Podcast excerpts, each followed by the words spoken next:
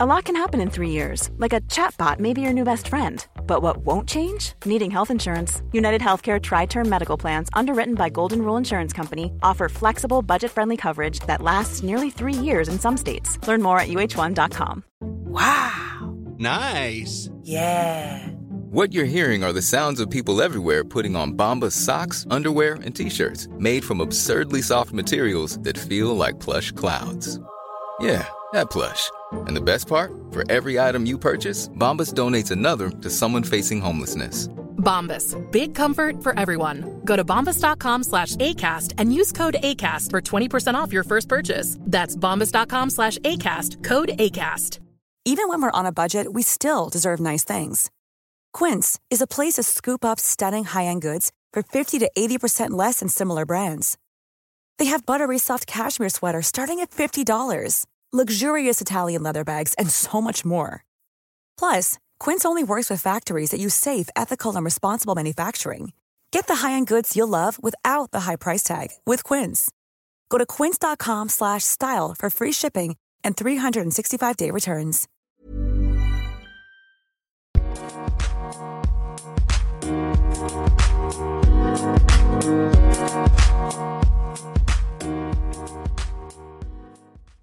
Bonjour et bienvenue dans ce nouvel épisode. Aujourd'hui, j'ai l'honneur de recevoir un humoriste qui manie la vidéo et les personnages comme personne en Belgique. L'humoriste derrière les personnages de l'agent Verhagen, Jérém Floquet de la famille Floquet, MC Furieux ou encore Ramon Coulot et bien d'autres, j'ai nommé Pablo Andrés. Comment ça va? Eh bien ça va très bien. Quelle belle introduction. euh. Mais ça va très bien. C'est un plaisir, l'honneur est partagé. Mais merci en tout cas beaucoup de me recevoir chez toi en plus pour enregistrer ce podcast. Avec plaisir. Il fait beau. On est à l'intérieur pour avoir une bonne qualité de son. Mais ça fait plaisir de, de te recevoir. Et est-ce que toi tu es consommateur de podcasts? Euh, ouais, je suis consommateur de podcasts et j'écoute pas mal le, le podcast de Marc Maron notamment que j'aime beaucoup, donc What the Fuck, que j'écoute depuis longtemps aussi. Et donc en fait, ouais, c'est plus les podcasts euh, anglo-saxons. Joe Rogan aussi? Joe Rogan, oui, bien sûr, ouais, ouais, euh, un peu moins, mais euh, ouais, j'aime beaucoup Marc Maron. Joe Rogan, c'est plus des passages que j'écoute en général que, que les podcasts en entier. Puis, euh, ouais, il y a pas mal de podcasts francophones qui sont cool aussi, celui de Kian, euh, voilà, j'en consomme. Je suis pas le consommateur, je pense qu'il y en a des gens qui, qui en consomment beaucoup plus que moi, mais euh, on dirait que je parle d'une drogue comme ça. J'en consomme euh, régulièrement, euh, mais bon, après, il y a d'autres gens qui en consomment plus. Et est-ce que tu aimes les interviews? Euh, en général, c'est pas trop mon truc, hein.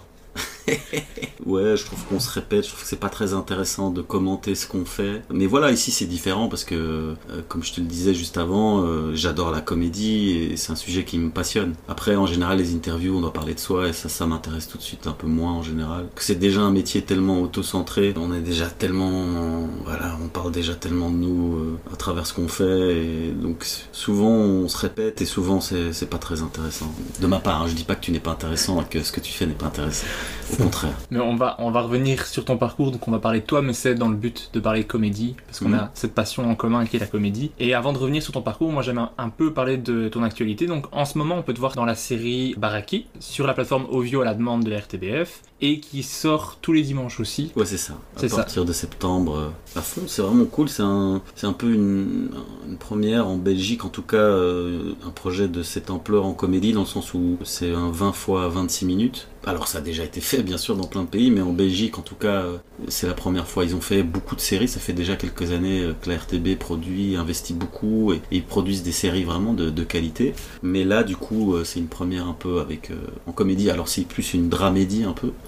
C'est l'histoire du- d'une famille qui s'appelle la famille Berthet. C'est une famille de, de Baraki. Et puis, euh, et voilà, c'est un peu toute leur histoire. Et j'interprète un, un personnage dans cette série. J'ai beaucoup apprécié, enfin, j'ai beaucoup kiffé l'expérience. Et voilà, là, ça sort là. T'as un personnage un peu flippant comme ça, parce que tu joues un trafiquant. un- Ouais, c'est ça. Ouais. c'est un- C'est le, c'est le dealer du quartier. Et en fait, il s'appelle Pablo aussi. Enfin, il se fait appeler Pablo. Parce qu'il, voilà, dans sa tête, il se prend pour Escobar, alors que c'est, plus une petite frappe euh, du village. Mais voilà, ce qui est trop cool, c'est que, bah, c'est interprété entre guillemets un méchant, parce qu'il, en gros, c'est un des potes d'un des personnages principaux. Mais voilà, il, est un peu, euh, il est complètement instable émotionnellement et, il est dangereux, quoi. Mais en même temps, c'est son ami, et il est gentil, et donc il y a cette espèce de dualité euh, où il passe du personnage très touché parce qu'il est, parce qu'il est parrain de son ami, et puis juste après il va le menacer. Enfin voilà, ça reste de la comédie, mais en même temps euh, c'est pas des sketchs. Voilà, il faut, faut que ce soit crédible quand même, même si c'est de la comédie, qu'il y a, y a un peu de comédie dedans.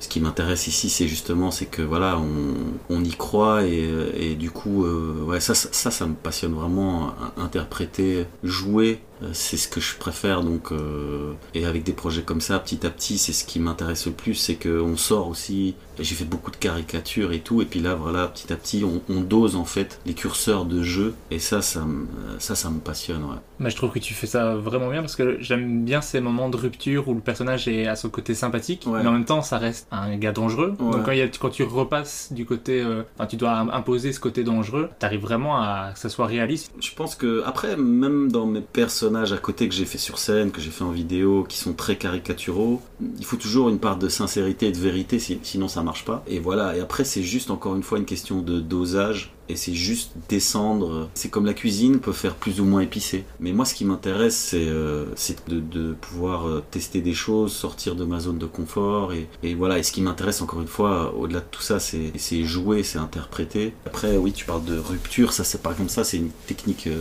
Humoristique. Très, voilà, c'est comme plein d'autres. Le rire, on l'a par, par la surprise. Une des manières de- d'amplifier euh, la surprise, bah, c'est c'est la rupture euh, dans le jeu. D'ailleurs, même dans tout ce que je fais, j'ai vraiment été beaucoup influencé par le- les mangas. Je suis passionné de manga. Et en fait, dans les mangas, les japonais, c'est vraiment les, les champions de ça. Ou dans les dessins animés en général, les personnages principaux, euh, par exemple Nicky Larson, il, il- va passer d'une émotion à une autre très rapidement quoi. Il va passer de ce gars super sûr de lui euh, qui drague une meuf à, un gars complètement euh, qui bave et qui est là eh, qui perd tous ses moyens. Et ça c'est un truc que les japonais ont aussi même dans leur culture. C'est un peu comme ça. Ils sont vraiment il y a pas vraiment de nuances. Ils sont assez assez manichéens comme ça dans leurs émotions. Et c'est vrai que ça c'est un truc qui m'a toujours j'ai toujours été baigné là dedans et donc euh, j'ai beaucoup utilisé cette euh, cette petite technique euh, dans ce que je fais Tu le fais bien. Je conseille à tous les auditeurs d'aller voir Baraki, qui pour une série belge est vraiment de bonne qualité. Je sais qu'il faut pas dire ça parce que ça vend très mal les séries belges, mais on a encore ce truc de s'attendre pour une série belge à quelque chose de correct. Mais la Mhm. série est vraiment belle, bien bien faite, bien écrite. euh, Ouais, c'est bien Ça produit, fonctionne bien. c'est bien réalisé, euh, ça joue bien, c'est bien mis en scène, c'est bien écrit. euh, c'est un bon projet, quoi. Donc allez voir ça, disponible sur Ovio et tous les dimanches sur Tipeee pour les Belges qui nous écoutent. Ensuite, tu as annoncé sur tes réseaux que tu avais un projet avec Guillaume Voudétan bientôt sur Tipeee. Est-ce que je peux en savoir plus ou pas? Ouais, ouais, ça, en fait, c'est euh, un, format court, c'est du 3 minutes. Et on fait 20 épisodes de 3 minutes en fait, et ça, s'appelle euh, Messieurs Pipi, et euh, en fait c'est euh, l'histoire de, de deux gars, deux losers un peu, voilà, qui se retrouvent à, gérer les, toilettes publiques d'une gare, qui aspirent tous les deux à, de grandes choses ou à autre chose, et qui en attendant aspirent tout court, quoi. En gros, c'est un peu ça le pitch. Et en fait, Ici, ce qu'on voulait travailler déjà avec un petit. Ça fait longtemps que je connais Guillaume, que on s'apprécie et tout. Et puis à la base, on devait juste faire une vidéo. Et puis on s'est dit, bah tiens, pourquoi pas développer quelque chose de plus. de plus Voilà, qui tient. On a envie de faire autre chose, quoi. Bah, vu que lui aussi, il a fait beaucoup, beaucoup de, de face cam, etc., on s'est dit, ça peut être marrant d'essayer de, trouver quelque chose qui est un peu dans cette lignée-là, de, de, tous ces face cam, on va dire, comme. euh, Catherine et Liliane, comme euh, service après-vente d'Omar et Fred, ou euh, voilà. Et, et en fait, on s'est dit, bah, il y a toujours un lieu entre guillemets public et tout se passe là. Et c'est vraiment la simplicité, encore une fois. Et on s'est dit, bah tiens, euh, les toilettes publiques, c'est quand même un lieu que tout le monde fréquente. Et ça n'a pas vraiment été euh, exploité. Et, et donc voilà. Mais ici, c'est un peu hybride, c'est-à-dire que certes, c'est un fast cam, c'est des vannes. euh, on n'est pas sur une série, ça reste un format court. Mais il y a quand même euh, un arc narratif où on suit les personnages, où il y a une évolution des personnages, il y a des choses qui se passent sur les, sur le, sur les 20 épisodes. Et euh, donc c'est cool parce que, voilà, encore une fois, on va de plus en plus euh, vers la fiction, ce qui m'intéresse en tout cas. Et donc voilà, ça, on va, on, suis en, en pleine écriture, et en prod, en production, tout ça. Et donc on tourne ça en euh, début octobre. Ok, cool. Et vous écrivez ensemble, à, juste à vous deux, ou il y a toute une équipe euh, Euh, Alors on a commencé à écrire à deux. On a vraiment fait toute la mouture des, des dix premiers épisodes à deux, parce que là on, on va tourner dix, épisodes, puis ce sera dix euh, par la suite au printemps. Et donc on a vraiment commencé à deux pour euh, essayer de trouver l'univers, euh, creuser les personnages, trouver voilà tout, tout le ton qu'on allait avoir, tout ça. Et puis par la suite maintenant, il y a Dan, Dan Gagnon, bah, que tu as interviewé aussi, avec qui je travaille depuis, depuis quelques années, et qui est une personne exécrable, bien sûr. Et euh, donc, voilà, et avec qui je travaille, et qui maintenant euh, nous donne des coups de pouce aussi euh, par rapport à la backstory, par rapport à des personnages secondaires qu'on a insérés, voilà. Et donc là, c'est un peu un ping-pong entre euh, moi et Dan, euh, moi et Guillaume, voilà. Et là maintenant, on écrit ça à, à trois pour le moment. Ah, ben, je suis curieux de découvrir ça, donc euh, début octobre, c'est ça que tu as dit? Début octobre, on tourne. À mon avis, ça sortira fin, fin de l'année, les, les dix premiers épisodes. Ouais. Et ce sera réalisé par euh, Grégory Béguin, qui a réalisé Loser Revolution aussi, qui est une comédie belge euh, avec un super réal, euh, avec qui on s'entend très bien aussi. Et qui est... Dans lequel tu as joué Et J'ai aussi. joué aussi, ouais. Tout court, il a travaillé. C'est du boulot, les gars. Ah ouais, ça fait plaisir. Ça change euh, d'habitude. Mais en attendant donc de pouvoir voir ce format court, tu as fait des vidéos TikTok qu'on peut voir à tout moment bien sûr, qui font des millions de vues, dont ma préférée, qui est aussi celle qui a le plus de vues. Donc je me dis j'ai un bon avis sur les vidéos. Tu as un bon goût. J'ai bon goût, je- voilà, c'est quand même 7,2 millions de vues. C'est la vidéo Qu'est-ce qu'il y a sur la reine d'Angleterre? Ouais. C'est ma préférée de la série. Elle m'a vraiment bien fait rire. Genre, tu dois arrêter un TikTok pour rire et reprendre le- la vidéo. ça veut dire que ça marche bien, surtout sur un format court. Si Ouais, tu dois ouais. l'arrêter plusieurs fois, c'est que c'est vraiment euh, Ouais. efficace. Est-ce que tu peux nous parler un peu de TikTok et de qu'est-ce qui t'a fait aimer cette appli? Parce que je Mhm. pense que en 4 mois, tu as eu 625 000 abonnés. Donc ça est arrivé assez, assez rapidement et c'est c'est aussi plus international. Je pense que tu as réussi à toucher un public plus, plus large que juste la Belgique. Tu as touché des Français, des Suisses, des Québécois. Ouais, c'est ça. Et là, en gros, pareil, du coup, en 5 mois, on est à 780 000 fans. C'est un follower, en tout cas, c'est assez fou. En fait, en gros, euh, moi, j'ai découvert très tardivement. J'ai 41 ans, je suis pas spécialement à la base le public cible. Maintenant, j'ai découvert qu'en fait, c'était pas du tout euh, l'idée qu'on en a. C'est-à-dire qu'on se dit, voilà, c'est des ados qui dansent. Alors, certes, il y a ça, mais c'est pas ça. C'est pas que ça. En tout cas, c'est comme tous les réseaux sociaux. Euh, ça reste un outil et que les gens s'approprient et ils en font ce qu'ils veulent. Il y a les, les cuistots vont faire à manger, euh, les voilà, les sportifs peuvent montrer ce qu'ils font. Enfin, ça reste un outil et moi j'ai découvert ça. Donc il y a ouais, j'ai commencé, je sais plus si c'était en janvier ou février, il y a quelques mois. Et en fait, euh, j'ai découvert un outil euh, assez fascinant de créativité. Il y a vraiment plein de petites astuces technologiques entre guillemets, mais aussi toujours avec cette simplicité, cette facilité d'utilisation où on peut voilà. Enfin, il y a tellement d'options, de possibilités, euh, de choses qu'on peut faire. Moi, je trouve pour moi c'est l'application la plus la plus créative. J'ai découvert ça et, donc du coup euh, je me suis dit bah tiens euh, ça m'amuse et moi ce, qui me passionne aussi c'est vrai que c'est essayer de tr- trouver des formats, trouver des petites recettes, euh, arriver à s'approprier un truc, un ton. Je, suis assez fasciné par ça et donc je me suis dit bah tiens on va prendre un peu ce défi, qu'est-ce qu'on peut faire avec ça et donc maintenant je sais qu'on peut faire des vidéos plus longues de 2 ou 3 minutes. À la base c'était une minute et donc je me suis dit bah je vais faire euh, une minute, je vais essayer d'être moins belgo-belge. Je voulais essayer de traverser un petit peu les, les frontières euh, et, euh, et donc j'ai pas spécialement pris d'accent, mais j'ai trouvé un ton, on va dire. Et puis, euh, vu que TikTok, euh, ça va très vite aussi, eh ben, j'ai vraiment simplifié euh, à, à un maximum. Donc j'ai pris un axe, un thème, une personnalité dont tout le monde a la référence et j'essaye de derrière développer cet axe avec que des punchlines ou des one-liners qui s'enchaînent quoi. Et avec un montage du coup un peu rapide que je faisais déjà avant. Et donc par exemple bah oui la reine d'Angleterre euh, c'est très con mais déjà je mets l'image de la reine donc les gens ont tout de suite la référence. Tout le monde connaît la reine d'Angleterre et puis voilà euh, en l'occurrence l'axe c'était bah, comment on peut être aussi vieille parce que bon c'est vrai qu'elle a quand même un certain âge et derrière, euh, c'est que des vannes qui s'enchaînent là-dessus. Et donc, euh, ce qui m'amuse là-dedans aussi, c'est du coup essayer de trouver euh, l'efficacité, donc vraiment réduire, euh, enlever tout le superflu et avoir la vanne la plus courte, euh, l'économie de mots euh, poussée au maximum euh, pour avoir euh, vraiment que le- l'efficacité du, truc. Et en plus, après là, j'ai eu aussi vraiment le hasard, le, cul de ouf, enfin le cul.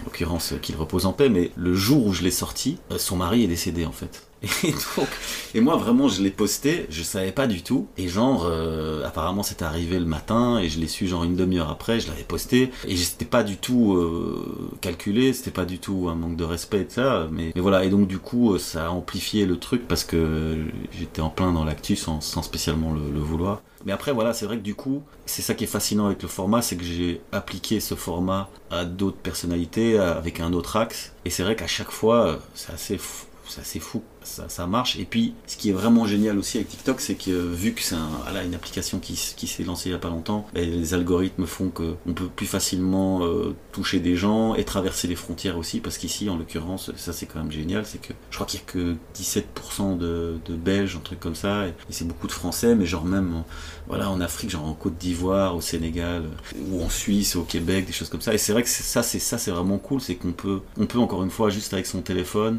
bah, toucher euh, des gens qui sont Côte d'Ivoire. euh, et ça, c'est trop cool, quoi. Bah, moi, c'est pareil pour le podcast, sur les plateformes de podcast et aussi sur YouTube. J'arrive vraiment à toucher un public assez large Ouais. parce qu'il y a des gens qui, à travers la francophonie, qui peuvent euh, écouter le podcast. Et je, je suis moins écouté bah, en Belgique. Donc, s'il y a des Belges, écoutez un peu le podcast, partagez autour de vous. Je suis juste pas reconnu dans mon propre pays. c'est souvent comme ça.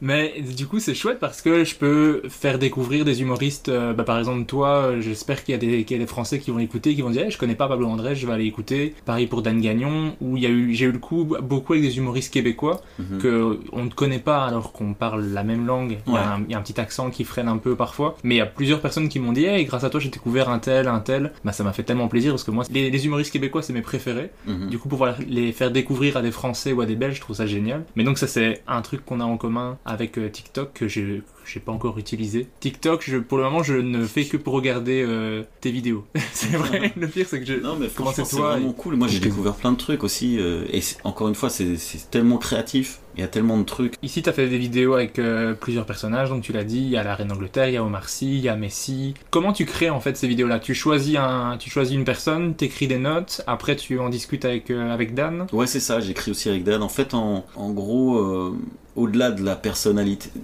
bah, encore une fois l'humour c'est avoir faut qu'on ait les références. Et vu qu'ici, bah, on cherche euh, encore une fois l'efficacité extrême, bah, on essaie de prendre des personnalités dont les gens ont les références et on essaie d'avoir un axe le plus clair possible, quoi, le, le plus direct possible. Et en fait, c'est parti à la base. La première que j'ai fait, c'était sur Dwayne The Rock parce que euh, je le suis sur Insta, je pense comme beaucoup de gens.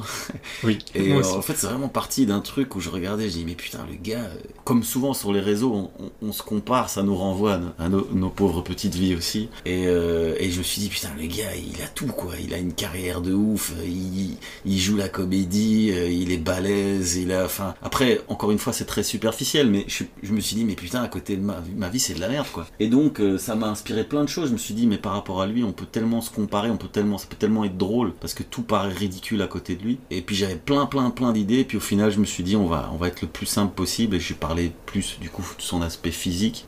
Et je crois que j'ai dit bah, comment on peut être aussi balèze. Et puis de là, pareil, c'est un peu des vannes à la, à la Chuck Norris, quoi. En gros, c'est très, c'est du super euh, latif entre guillemets, où on va toujours essayer d'accentuer, exagérer l'absurde. de- Voilà, je sais plus quelle était la question.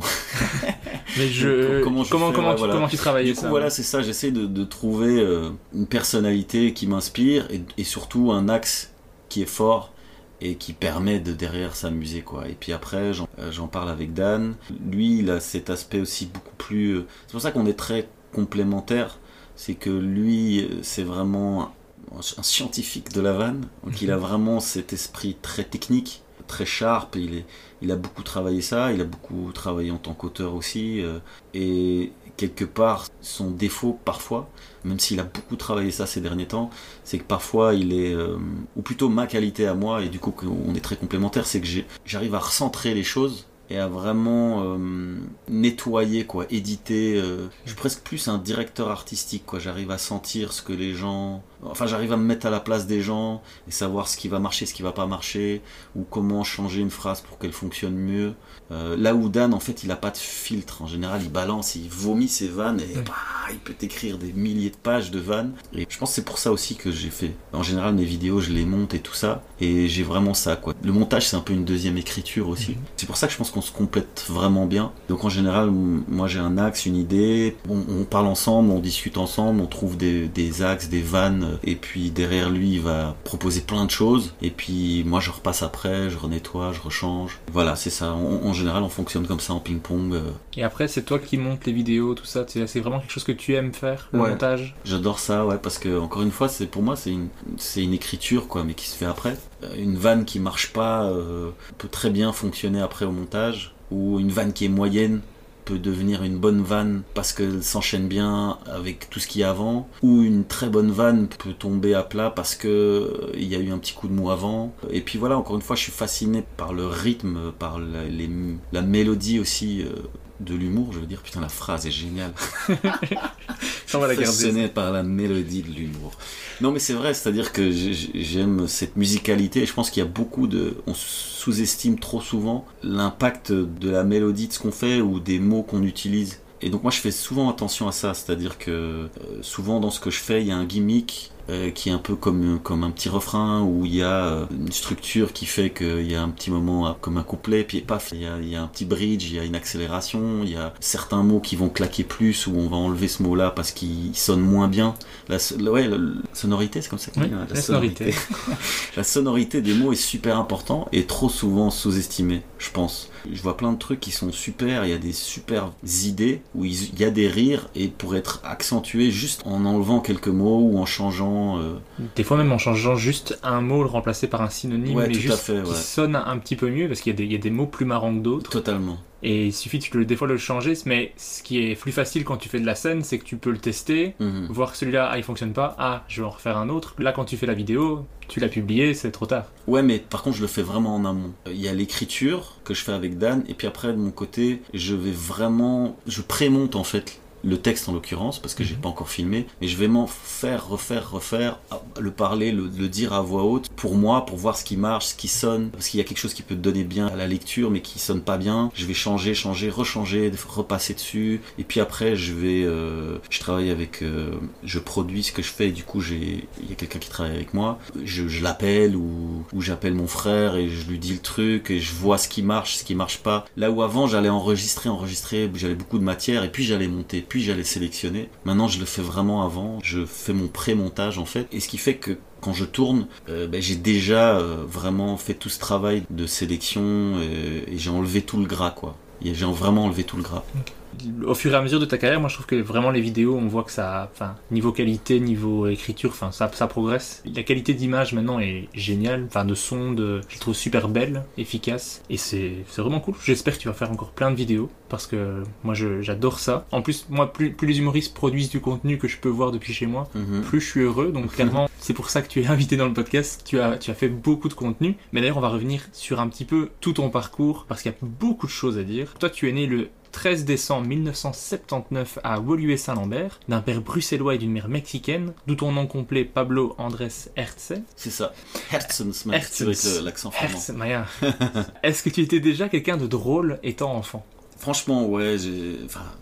En tout cas, je faisais le pitre et c'est vraiment comme ça que ça a commencé. J'ai toujours, euh, en tout cas à l'enfance, pas à l'adolescence, mais à l'enfance, j'étais vraiment, j'étais le deuxième. Je pense qu'il y a beaucoup de, de deuxièmes comme ça dans les familles euh, où ma sœur était plus, plus, voilà, plus carrée, plus sérieuse, et puis moi, je, voilà, je faisais tout le temps le pitre, le clown, et j'ai toujours imité mes parents, euh, imi- imité mes profs. Et en fait, j'ai vraiment essayé à chaque fois faire rire ma famille, quoi. J'ai toujours fait ça depuis tout petit, c'est instinctif, c'est comme ça, j'ai pas spécialement voulu ou cherché. Et par contre, c'est plus à l'adolescence où là, je suis devenu plus euh, plus réservé, plus timide. Mais en tout cas, enfant, ouais, j'étais j'étais j'étais assez euh, c'était sans- c'était une pile électrique. Et j'ai entendu que tu disais que ton frère était encore plus drôle que toi. Totalement. Totalement. Totalement. J'ai pas, pas choisi est- le bon à interviewer en fait. Mon frère est beaucoup plus drôle que moi.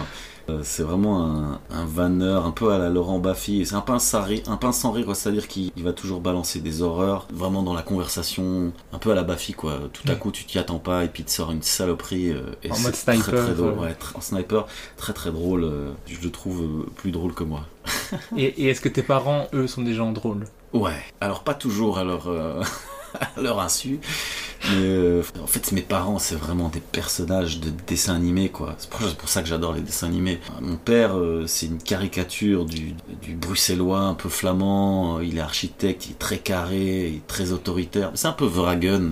Il, a déjà un accent comme ça. euh, il, est très autoritaire. En même temps c'est une belle personne, mais, il- mais parfois il, voilà, il- c'est un contrôle fric, donc il va, je sais pas comment expliquer ça, mais euh, et alors son rapport avec ma mère est super drôle, c'est un peu, je les appelle Itchy et Scratchy parce qu'ils s'engueulent tout le temps. Parce que justement, c'est les opposés. Mon père très cartésien, très carré, très maniaque. Ma mère, elle est mexicaine, elle est très solaire, elle est, elle souriante, elle s'en fout de tout. Euh, Les règles, s'en bat les couilles. Euh, elle, parle avec son accent comme ça. elle, les file, elle s'en bat les couilles. Ça rend mon père fou. Enfin, voilà, c'est vraiment deux personnages totalement opposés et qui pourtant s'aiment, mais qui, qui dans la forme, ils sont pas faits pour être ensemble. Et donc, euh, c'est assez drôle. Ouais. Ok, c'est marrant comment le mélange te donne toi. C'est pour ça que je pense que je suis très paradoxal. Je peux être très très carré, très très cartésien, très posé, très renfermé, tout comme je peux être très, extraverti, euh, très fou, très rien à foutre, très bordélique. Euh, Je suis assez paradoxal. C'est pas toujours évident à gérer, euh, mais c'est ce que je suis. Mais est-ce que euh, quand tu étais enfant, est-ce que vous alliez voir des spectacles ou, est-ce que vous regardiez beaucoup des humoristes à la télé ou pas spécialement? Ouais, mes parents aimaient bien. euh, Moi, ce qui m'a marqué, euh, c'est quand à l'enfance, c'était les inconnus. Je pense comme beaucoup de gens, mais voilà, mais j'étais tout petit. Hein, je, je sais plus quel âge j'avais, mais je devais avoir 10, 11 ans. Bah, c'était les VHS et je, je les regardais en boucle. Je connaissais les sketchs par cœur. Et ouais, ouais, ma mère surtout. Ils sont tous les deux dans la vanne aussi, quoi. On est dans une famille où on se, on s'autocasse régulièrement.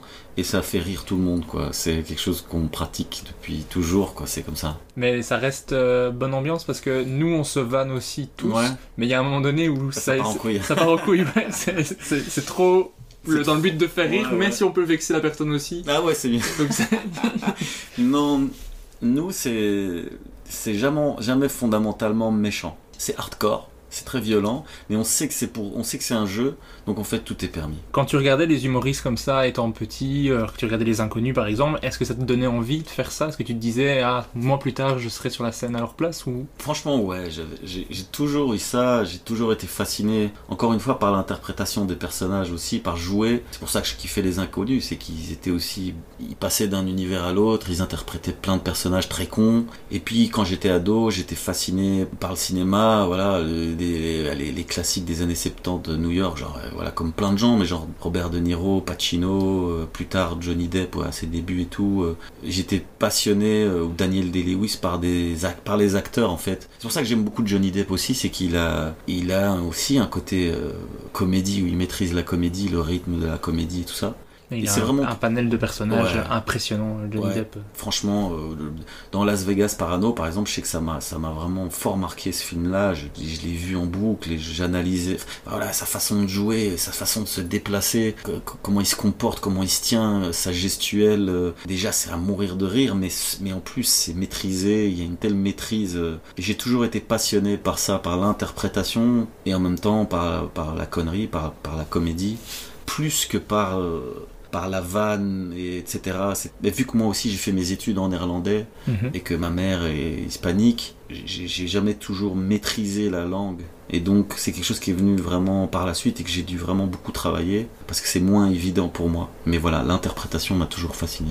Et donc tu l'as dit, bah, tu as fait tes études euh, primaires et secondaires en néerlandais. Est-ce que tu as jamais voulu faire des vidéos, des sketchs en néerlandais? Parce qu'il y a une scène Ouais. néerlandophone en Belgique Ouais, euh, assez, ouais, assez développée. Ça t'a jamais attiré? Mais le truc, c'est qu'en fait, moi, euh, même si j'allais en école en néerlandais, ma culture est francophone, dans le sens où mes amis étaient francophones. Euh, j'allais à l'école en néerlandais, mais mes amis étaient francophones. Euh, je parlais français à la maison, vu que voilà, ma mère, le truc classique de la première génération d'immigrés, elle voulait qu'on soit le plus intégré possible et qu'on vive pas ce qu'elle a vécu, euh, où parfois il y a des incompréhensions, des choses comme ça de la langue. Et donc, du coup, on parlait français à la maison, donc ça reste quand même ma langue euh, et ma culture numéro un. Mais euh, je suis pas littéraire, quoi. J'ai toujours eu du mal, même l'orthographe, c'est abusé, quoi. C'est vraiment, euh, j'ai honte. Mais voilà, j'ai d'autres. Du coup, je, encore une fois, c'est comme ça que j'ai développé cette sonorité aussi, cette musicalité des langues. C'est que bah, depuis tout petit, j'ai- entendu le, le, le français, l'espagnol, le néerlandais, du coup l'anglais, parce que quand tu vas à l'école en néerlandais, on pousse vraiment l'anglais. Je pense que c'est pour ça que j'ai développé plus l'observation et un humour d'observation en tout cas au début. J'ai imité et que en, en tout cas même dans la langue, j'ai une palette plus large où je peux plus facilement aller chercher, euh, imiter un, voilà, ou prendre un truc d'une culture parce que voilà, depuis que je suis petit, autant j'allais chez ma, la famille de mon père qui est flamand et c'était un monde quoi, c'était un délire. Mon grand-père il venait du fin fond de la campagne en Flandre, c'était c'était un truc de fou. On allait dans les cafés où il tirait à l'arc à flèche, il buvait des bières, c'était les petits vieux, c'était Euh, c'est un délire, quoi. Et à côté de ça, j'allais en vacances au Mexi- à Mexico où j'avais euh, mon oncle Enrique euh, qui buvait sa bière en faisant des tacos. Enfin, ça n'a aucun sens. Et donc, du coup, ça, ça oblige en fait à- à ouvrir son, son spectre de, de possibilités. Tu observes plus, t'es peut-être plus facilement ouvert à d'autres cultures. ça, c'est une très belle phrase aussi pour ton podcast. Je suis quelqu'un d'ouvert à d'autres cultures, n'est-ce pas Ça et, la, ça et la mélodie de l'humour, c'est les deux. Ouais, c'est génial, c'est génial. Oh putain. Un autre point qui t'a vraiment influencé, c'est euh, les mangas, les dessins animés, parce que tu as été bercé par le club Dorothée les mercredis après-midi chez ton Bien grand-père. sûr. Avec un sandwich omelette et lard, Ah ça? ouais, speck medern. Hein? Ça c'est comme mon grand-père disait, speck medern. Ça c'est donc speck c'est du lard, er c'est les œufs. Donc mon grand-père faisait euh, en, gros, en gros une omelette au lard, hein, c'est pas compliqué, dans une tartine avec du beurre et surtout beaucoup de beurre. Et c'était génial parce qu'en fait moi j'avais pas, on n'avait pas la télédistribution chez mes parents, donc on avait accès juste à deux trois chaînes PT belges. Et donc quand j'allais chez mon grand-père avec cette grande télé euh, avec les boutons, tu sais à l'époque il fallait vraiment pousser les, les- les- ces gros boutons. Et donc il y avait je sais plus si c'était France 2 ou TF1 à l'é- à l'époque. Et c'était donc le club Dorothée les mercredis après-midi. Et là, euh, et là c'était génial, quoi. Je, parce qu'on avait, voilà, les Chevaliers du Zodiac, euh, Ken le Survivant, Olivier Tom. euh, Olivier Tom, euh, Dragon Ball. Ouais, ça, ça m'a vraiment beaucoup, beaucoup, beaucoup marqué, ouais. Et est-ce que ça... Bah, tu l'as tu as déjà répondu un peu avec... euh, tout à l'heure qu'on a déjà abordé les mangas, mais est-ce que ça a vraiment influencé beaucoup ton humour et euh, comment tu as créé tes personnages ensuite? Je pense, ouais, euh, parce que en fait, j'ai vraiment quelque chose de très enfantin dans ce que je fais. C'est toujours lié à l'enfance. Là, vraiment, quand j'en parle comme ça de manière très très sérieuse, on dirait pas, mais peut-être parce que j'ai eu une très belle enfance. J'ai eu la chance d'avoir vraiment une très belle enfance, mais au-delà de ça, je trouve que c'est une période où, de vie où une espèce d'innocence euh, comme ça, de, de euh, voilà, d'instinct ou et puis de folie aussi parce que je sais pas, tu regardes des enfants dans la rue, euh, je sais pas, en- entre 4 et 9 ans et même qui marchent, une classe qui se balade, c'est un asile de fous quoi et les enfants, ils sont dans leur monde et tout le monde se crée un délire, tout le monde joue, tout le monde euh, est dans son monde quoi. Et moi je pense que c'est ça, c'est ce côté où dans l'imaginaire d'un tout est possible, tout est faisable et donc quand t'as les dessins animés dans ta face, tu comprends plus quoi. C'est comme si euh, je sais pas, euh, c'est- comme si tu buvais 4 tonnes de coca d'un coup, quoi. Un gamin, il devient fou, quoi, parce que t'as trop de sucre, en l'occurrence, trop de trop d'infos, trop de couleurs, trop de trop de cris, trop de d'humour, de blagues, et donc voilà, au-delà de ça, ça, je crois que ça nourrit mon imagination, et puis euh, ouais, toutes ces je l'ai senti vraiment après que je me suis pas rendu compte mais c'est seulement après que je me suis rendu compte que bah voilà oui j'aimais souligner un peu le trait j'aimais la caricature parce que dans les mangas c'est très caricatural. Euh, les personnages sont caricaturaux les traits sont caricaturaux ils parlent fort tu vois je parle très fort. Enfin en tout cas les personnages ils parlent très fort euh, euh, il y a plein de choses comme ça que dont je me suis rendu compte après coup quoi Mais ça t'a aussi donné envie de faire du doublage. Ça, on va bien sûr en parler parce que tu as eu toute une carrière dans le doublage. Mais on y reviendra après. Parce que à l'adolescence, il y a ton personnage le plus célèbre, de l'agent Verhagen, qui euh, naît après un contrôle de police. Est-ce que tu peux raconter ça? Je sais que tu l'as déjà dit, mais j'aime bien cette Ouais, anecdote. ouais, ben, euh, en fait, euh, comme tous les ados, j'étais avec mes potes, on chillait dans un parc et puis, puis on se faisait contrôler, des contrôles de routine de, police. Et un jour, il y a un policier qui est arrivé, qui a dit bonsoir, ça va Pense à un bon moment, ça va Ah, contrôle d'identité. Et donc, à la base, j'ai juste imité ce petit moment parce que le flic a vraiment fait ça. Et c'est très belge quoi ce côté euh, ça va pense à un moment. Et puis juste après le côté bon allez hop, terminé maintenant on rigole plus. C'est très con mais juste ça j'ai imité j'ai imité euh, ce moment là et ça a fait marrer euh, tous mes potes. Puis de ce petit délire euh, j'ai incorporé un peu de mon père j'ai poussé le trait. Et, et puis à la base à l'époque je rappais. Et le premier truc d'humour que j'ai fait en fait c'était une chanson. C'était une chanson où j'avais écrit c'était un rap et j'avais imaginé que, ce personnage de flic rappait en fait. Et c'est de là euh, qu'est né ce personnage et puis après bah je l'ai construit au fur et à mesure du, temps. Mais c'est parti d'un petit moment comme ça euh, qui nous est arrivé quoi. C'est ça qui a donné ton personnage qui est le plus connu. Je vois qu'il y a le képi ici dans, dans Ouais. le- dans la- l'endroit où on enregistre dans ton studio. Et j'avoue que quand tu as fait le personnage, j'étais un petit peu content. c'est pour ça C'était juste pour ça, je voulais juste entendre l'accent de Verhagen. Je me suis dit, ah, je suis, je suis dans ma télé là. C'est ça, c'est ça. Ensuite, tu as fait des études de communication à l'IEX à Bruxelles, en section pub. Pourquoi tu as voulu faire ces études-là? C'est une très bonne question, je me le demande. moi. Non, mais, euh, je pense que c'est comme plein de gens. euh, j'ai toujours voulu faire ça, j'ai toujours voulu être acteur en fait, je voulais faire du théâtre. Mais je l'envisageais pas comme un métier quoi. Et vu que mon père aussi, et, voilà, mes parents ont une certaine folie, ils sont drôles, mais c'est pas du tout, je suis pas du tout issu d'une famille euh, d'artistes. Et donc pour moi, j'ai même pas envisagé ça comme un travail. Et je pense que j'ai un peu, fait ce diplôme, été jusqu'au bout de cette licence en communication. Je pense aussi un peu pour mon père. Je pense que moi-même, euh, j'avais peur de, de pas pouvoir euh, en vivre entre guillemets. J'ai un peu fait ça pour avoir ma roue de secours, quoi. Et puis dès que j'ai fini ça, ben là, du coup, je me suis dit bon, maintenant c'est bon, euh, je vais faire ce que j'ai envie de faire. Et j'ai fait une école de, de théâtre où à la base c'était un an. Et puis j'ai tellement surkiffé que heureusement pour moi, en fait, c'était la formation, c'était soit un an, soit trois ans. Et donc du coup, j'ai tellement kiffé la première année que j'ai enchaîné les trois ans après. Et puis après, voilà, j'ai ça, ça a commencé comme ça. Ok. Et qu'est-ce que, qu'est-ce que ça t'a apporté, euh, ta formation en théâtre, en comédien? C'est vraiment quelque chose qui t'a... Tu ressens vraiment que ça, ça a fait quelque chose pour toi? Parce qu'il y a plein, plein d'humoristes, plein de comédiens qui n'ont jamais fait d'études. Est-ce que tu, pour toi, ça a été important d'en faire? Mais ça dépend ce que tu veux faire. Je pense que si tu veux vraiment faire que du stand-up, t'es pas obligé de passer par cette case-là.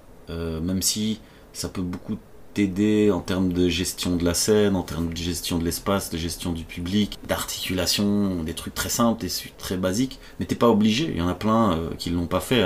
La scène, ça reste la même, la meilleure école pour faire de la scène. Mais moi, oui, j'ai appris beaucoup de choses euh, qui me servent aujourd'hui, les choses que je viens de te dire. Mais aussi, surtout, c'était une école qui poussait vraiment beaucoup à la créativité, à, à- pousser à toi-même écrire, à toi-même euh, te mettre en scène aussi. On avait des chaque chaque semaine, on devait présenter quelque chose, on devait se mettre en scène. Et donc, en fait, j'ai beaucoup appris aussi à, à lancer mes propres projets, à pas attendre qu'on me donne du boulot quoi et donc euh, et c'est là que j'ai appris aussi le goût de, de la mise en scène qui me passionne aussi beaucoup et à interpréter quoi à jouer et je sais qu'il y a plein de personnages il y a même un personnage qui est né de ça euh, bah, par exemple en fait on, on travaillait tous les genres. Donc on a travaillé Shakespeare on a travaillé euh, plein de choses dont aussi la tragédie grecque et en faisant la tragédie grecque, Martin Luthier-Leroy. voilà Martin Luthier-Leroy exactement, qui est un personnage qui est une espèce de, de, de parodie de comédien euh, très mauvais. Et c'est vraiment, c'est parti de la tragédie grecque parce qu'on faisait des exercices et la tragédie grecque, en fait, le principe c'est que bah, c'était la Grèce antique, donc c'était dans les grandes, les grands amphithéâtres. Et il n'y avait pas de micro, euh, il, il fallait tout jouer très très grand et donc tous les gestes sont énormes, la voix est poussée, euh, voilà, les, émotions sont, sont absolument pas naturelles et sincères. Et donc, euh, en fait, bêtement, quand on faisait les exercices, c'était un sketch. Pour moi, c'était tout de suite marrant, quoi. Et j'avais des potes qui étaient euh, comédiens, qui étaient à fond, et ça me faisait encore plus marrer, quoi. Je disais ça a pas de sens, tu vois. Genre euh, non, par tous les dieux, nous allons. Et tu sais, vraiment, tu parles comme ça, tu dis mais putain, c'est. Et en fait, c'est bêtement né dans les répétitions, dans les classes, euh, dans les cours. Moi, je pétais de rire. C'était super intéressant et je l'ai fait aussi sérieusement, mais ça me faisait vraiment marrer. Et de là est, est né ce perso-là, mais, euh, mais c'est sûr que moi, c'est plus l'aspect, encore une fois, de l'interprétation, d'incarner, d'être à fond, de vivre à fond ce que tu fais. Et je pense que même en humour, euh, il faut être. euh, tu peux pas te marrer dans ce, quand tu le fais, quoi. Sinon, c'est pas marrant. Il faut, il faut le croire, il faut le vivre, il faut le faire au premier degré, entre guillemets. Ouais, j'ai vraiment beaucoup, beaucoup appris. Ouais, c'est un concept, mais l'humour, c'est quelque chose de très sérieux. D'ailleurs, tous les, Totalement. humor- les humoristes, quand ils parlent entre eux, c'est très sérieux. Ouais, il y a un ouais, truc de ah, comment t'es- comment t'as travaillé ton truc Ah, ouais, t'es- totalement. C'est vraiment sérieux. Il y a personne qui dit oh c'est pas grave. euh, qui- C'est ça, c'est ça. C'est vraiment du boulot. euh. Parce que Et- rire avec des potes, c'est marrant, ça c'est autre chose. Mais euh, par contre, la comédie, ouais, c'est. Il y a aucun comédien qui instinctivement. D'ailleurs, c'est, une- tu peux le voir autour de toi. Je suis sûr que tu as des potes qui sont très drôles. Tu vas le mettre sur scène, et ça va être à chier. Ou alors, il va falloir qu'il travaille beaucoup, mais ça s'improvise pas. Tu vois. Ou alors, tu as vraiment un, un cul de chat, mais ça n'existe pas. Tu vois. Faut, faut vraiment. C'est quelque chose de super technique, en fait, super précis. La, ouais, la comédie, c'est méga technique. Ça, c'est une troisième phrase qui pourrait être. euh, qui est moins forte que les autres. mais, euh, Moi, je, moi, je reste sur la mélodie de l'humour. Moi, ce sera le titre du podcast, moi, je pense. la mélodie de l'humour, c'est génial. À fond. Et j'ai juste passé un truc, c'est que pendant tes études à l'IEX, t'as fait un stage dans une grosse boîte de, de doublage, et c'est là que tu découvres tout le milieu du doublage, parce que tu, je pense que tu devais juste euh, copier des, des cassettes et que tu en profitais pour aller voir les gens Ouais, qui ça. doublent dans le studio. Qu'est-ce que t'as aimé dans le doublage quand tu as vu ces, ces comédiens faire du doublage? Ben, en fait, euh, encore une fois, vu qu'à l'époque j'étais encore à- dans mes études de communication, je me suis dit je vais faire un stage là parce que je veux faire du doublage. Je m'en Ok. battais. Et donc j'étais en production et les gens essayaient de m'expliquer. Donc tu vas voir, c'est génial. Et je m'en battais les couilles en fait. Tout ce que je voulais c'était voir dans les studios, voir les comédiens jouer. Je pense que ça c'est ça c'est venu, c'était un rêve que j'avais depuis mon adolescence en fait. Comme plein de gens, vu que je regardais beaucoup de dessins animés, moi ce que je voulais faire c'était doubler des dessins animés et je, je jouais déjà beaucoup, j'imitais beaucoup euh, les accents, les personnages, les et, et donc euh, j'étais passionné par ça et, et donc euh, c'est vraiment quelque chose que, qui, qui me fascinait. Et donc là j'ai vu quoi, j'ai vu aussi que c'était une technique, j'ai vu qu'il fallait être comédien. C'est pour ça que je suis revenu en fait après mes études, trois ans après. Mais j'ai pu voir que voilà c'est aussi quelque chose de où il y a tout l'aspect technique pareil. Il faut pas juste faire une voix et faire le con. Tu- Il faut vraiment, il faut que ce soit, faut que ça colle, il faut que ce soit au bon moment, il faut être efficace, il faut enchaîner, il faut pouvoir le faire, le refaire. Enfin voilà, il y a plein de choses et du coup c'était aussi le premier contact où tu rentres un peu aussi dans le dans le game, j'allais dire. Non, mais tu vois, en fait, dans le milieu, quoi, tu vois les gens. Et je pense que c'est important aussi quand tu veux faire un truc, de pouvoir désacraliser, de pouvoir voir comment ça se passe, de pouvoir voir les personnes sentir. Parce que moi, j'ai beaucoup sacralisé les choses. Je crois que c'est pour ça aussi que j'ai commencé si tard. Je me suis dit, c'est pas possible, quoi, je suis pas fait pour ça. Et en fait, au contraire, faut y aller, quoi, faut vraiment y aller. Ça, ça peut être une autre phrase. euh, Pablo Andrés, faut y aller, quoi. Si vous écoutez ce podcast, faut y Faut y aller, vraiment, ça, c'est important. Mais c'est aussi une raison pour laquelle je fais, que je fais le podcast, c'est aussi pour désacraliser un petit Ouais, peu ouais, les ouais. humoristes, parce que je les adore toujours autant, mais je parle avec les humoristes, je me dis, mais en fait, c'est des gens qui sont comme moi, sauf qu'ils ont osé le faire. Ouais, totalement. C'est juste ça, c'est le... En fait, ce podcast ne sert qu'à ça. hein. Il y a des gens qui écoutent, mais le projet principal, c'est de me dire, on voudrait quand même que j'essaie de faire pareil. Mais c'est totalement ça. Moi d'ailleurs, je te dis encore une fois, c'est un de mes regrets. Finalement, j'ai commencé super tard, quoi. Alors que si j'avais vraiment été suivi mon instinct depuis le début, j'aurais commencé beaucoup plus tôt, j'aurais pu faire beaucoup plus de choses. Après, voilà, c'était pour mon parcours. Mais ce qui est sûr, c'est que oui, euh, quand tu fais, quand tu découvres un peu le truc, tu te rends compte que là, on s'en bat les, de toute façon, on s'en bat les couilles des gens, on s'en fout de ce qu'ils pensent, on s'en fout des autres, en fait. L'important, c'est que toi, tu prennes du plaisir quand tu le fais et que tu sens que ça a un sens pour toi. En fait, c'est ça qui est important. Mais je- Toutes les phrases sont belles, hein, à un moment donné. Ouais, mais je vais écrire un livre. Ouais, Les gens ne savent pas, mais je suis philosophe. Donc euh, ça arrive bientôt. Pablo Andrés, une vie, un amour, euh, une joie, un parcours. Ça va être beau. Ça va être très fort. On en vend des millions d'exemplaires. Parfait. Je suis ravi d'avoir cet exclu dans le podcast. dans cette boîte de, de doublage dans laquelle tu retournes après tes études, hein, donc après les trois ans d'études, j'ai entendu que tu avais fait un petit peu de tout. Tu as fait des séries allemandes claquées, Ouais, des, ouais, vieux, ouais. des vieux téléfilms, mais aussi des dessins animés pour euh, Disney, des mangas. Qu'est-ce que tu préférais faire? Clairement les mangas, mais après tout était drôle quoi. Les, les séries toutes pétées euh, allemandes. Et même là, à chaque fois aussi, on se marrait quoi. Et entre les prises officielles, entre guillemets, on faisait tout. Où tu t'amuses à pendant le truc, euh, et au plus c'est sérieux, plus la scène est un peu euh, sensible ou quoi, plus tu dis une connerie, voilà, c'est marrant. Mais euh, ouais, ce que j'ai plus préféré, clairement, c'est les dessins animés. Et c'est encore une fois interpréter des personnages, faire des voix. C'est là que j'ai pu vraiment aussi travailler euh, la voix comme un instrument où euh, j'interprétais des personnages très jeunes avec des voix aiguës, des personnages plus comme dans les mangas aussi. Il y a les, les méchants, ils ont des voix très graves, ou des accents, ou des façons de parler très différentes, plus hachées, plus posées. Enfin voilà. Et, tout ça en fait m'a permis vraiment de travailler la voix et les ruptures aussi parce que dans les mangas aussi, il y a beaucoup de ruptures. Et donc ça, ouais, ça a été une super école aussi à, à ce niveau-là. Mais j'étais surpris parce que je connaissais pas du tout ce, ce pan de ta vie euh, et j'ai vu que tu avais fait quand même des, des gros personnages. Tu as joué le personnage principal de, dans Beyblade, dans Inazuma Eleven. Ouais. Tu as joué Jo- Joe Jonas dans la série des Jonas Brothers. Totalement Joe Jonas. J'avais envie de le gifler chaque fois que je le voyais. Mais euh, ouais, ouais, le ton Disney aussi, c'est un délire. Les séries Disney, euh, c'est très formaté comme ça. Ouais.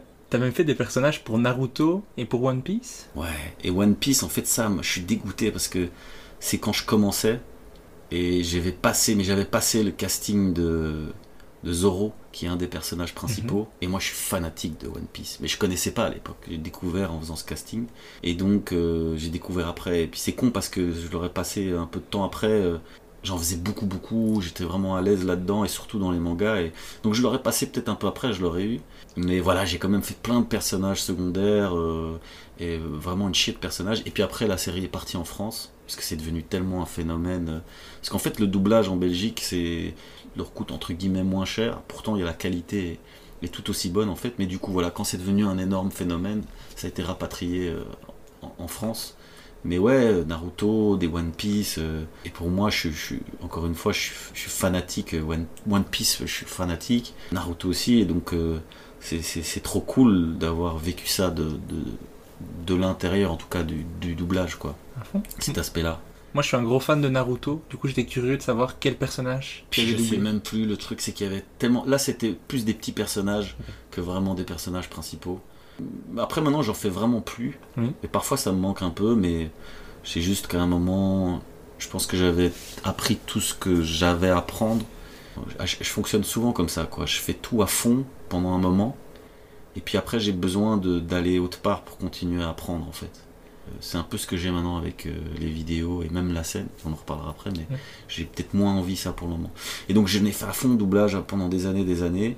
Puis après, euh, j'ai vraiment arrêté. Mais j'arrivais à des phases. Ce qui était génial aussi, c'est que parfois tu. Après, je sais pas si on rentre trop technique dans le doublage, mais tu vois, tu as le texte qui passe et normalement, Mhm. en général, tu vois la scène et puis tu la refais.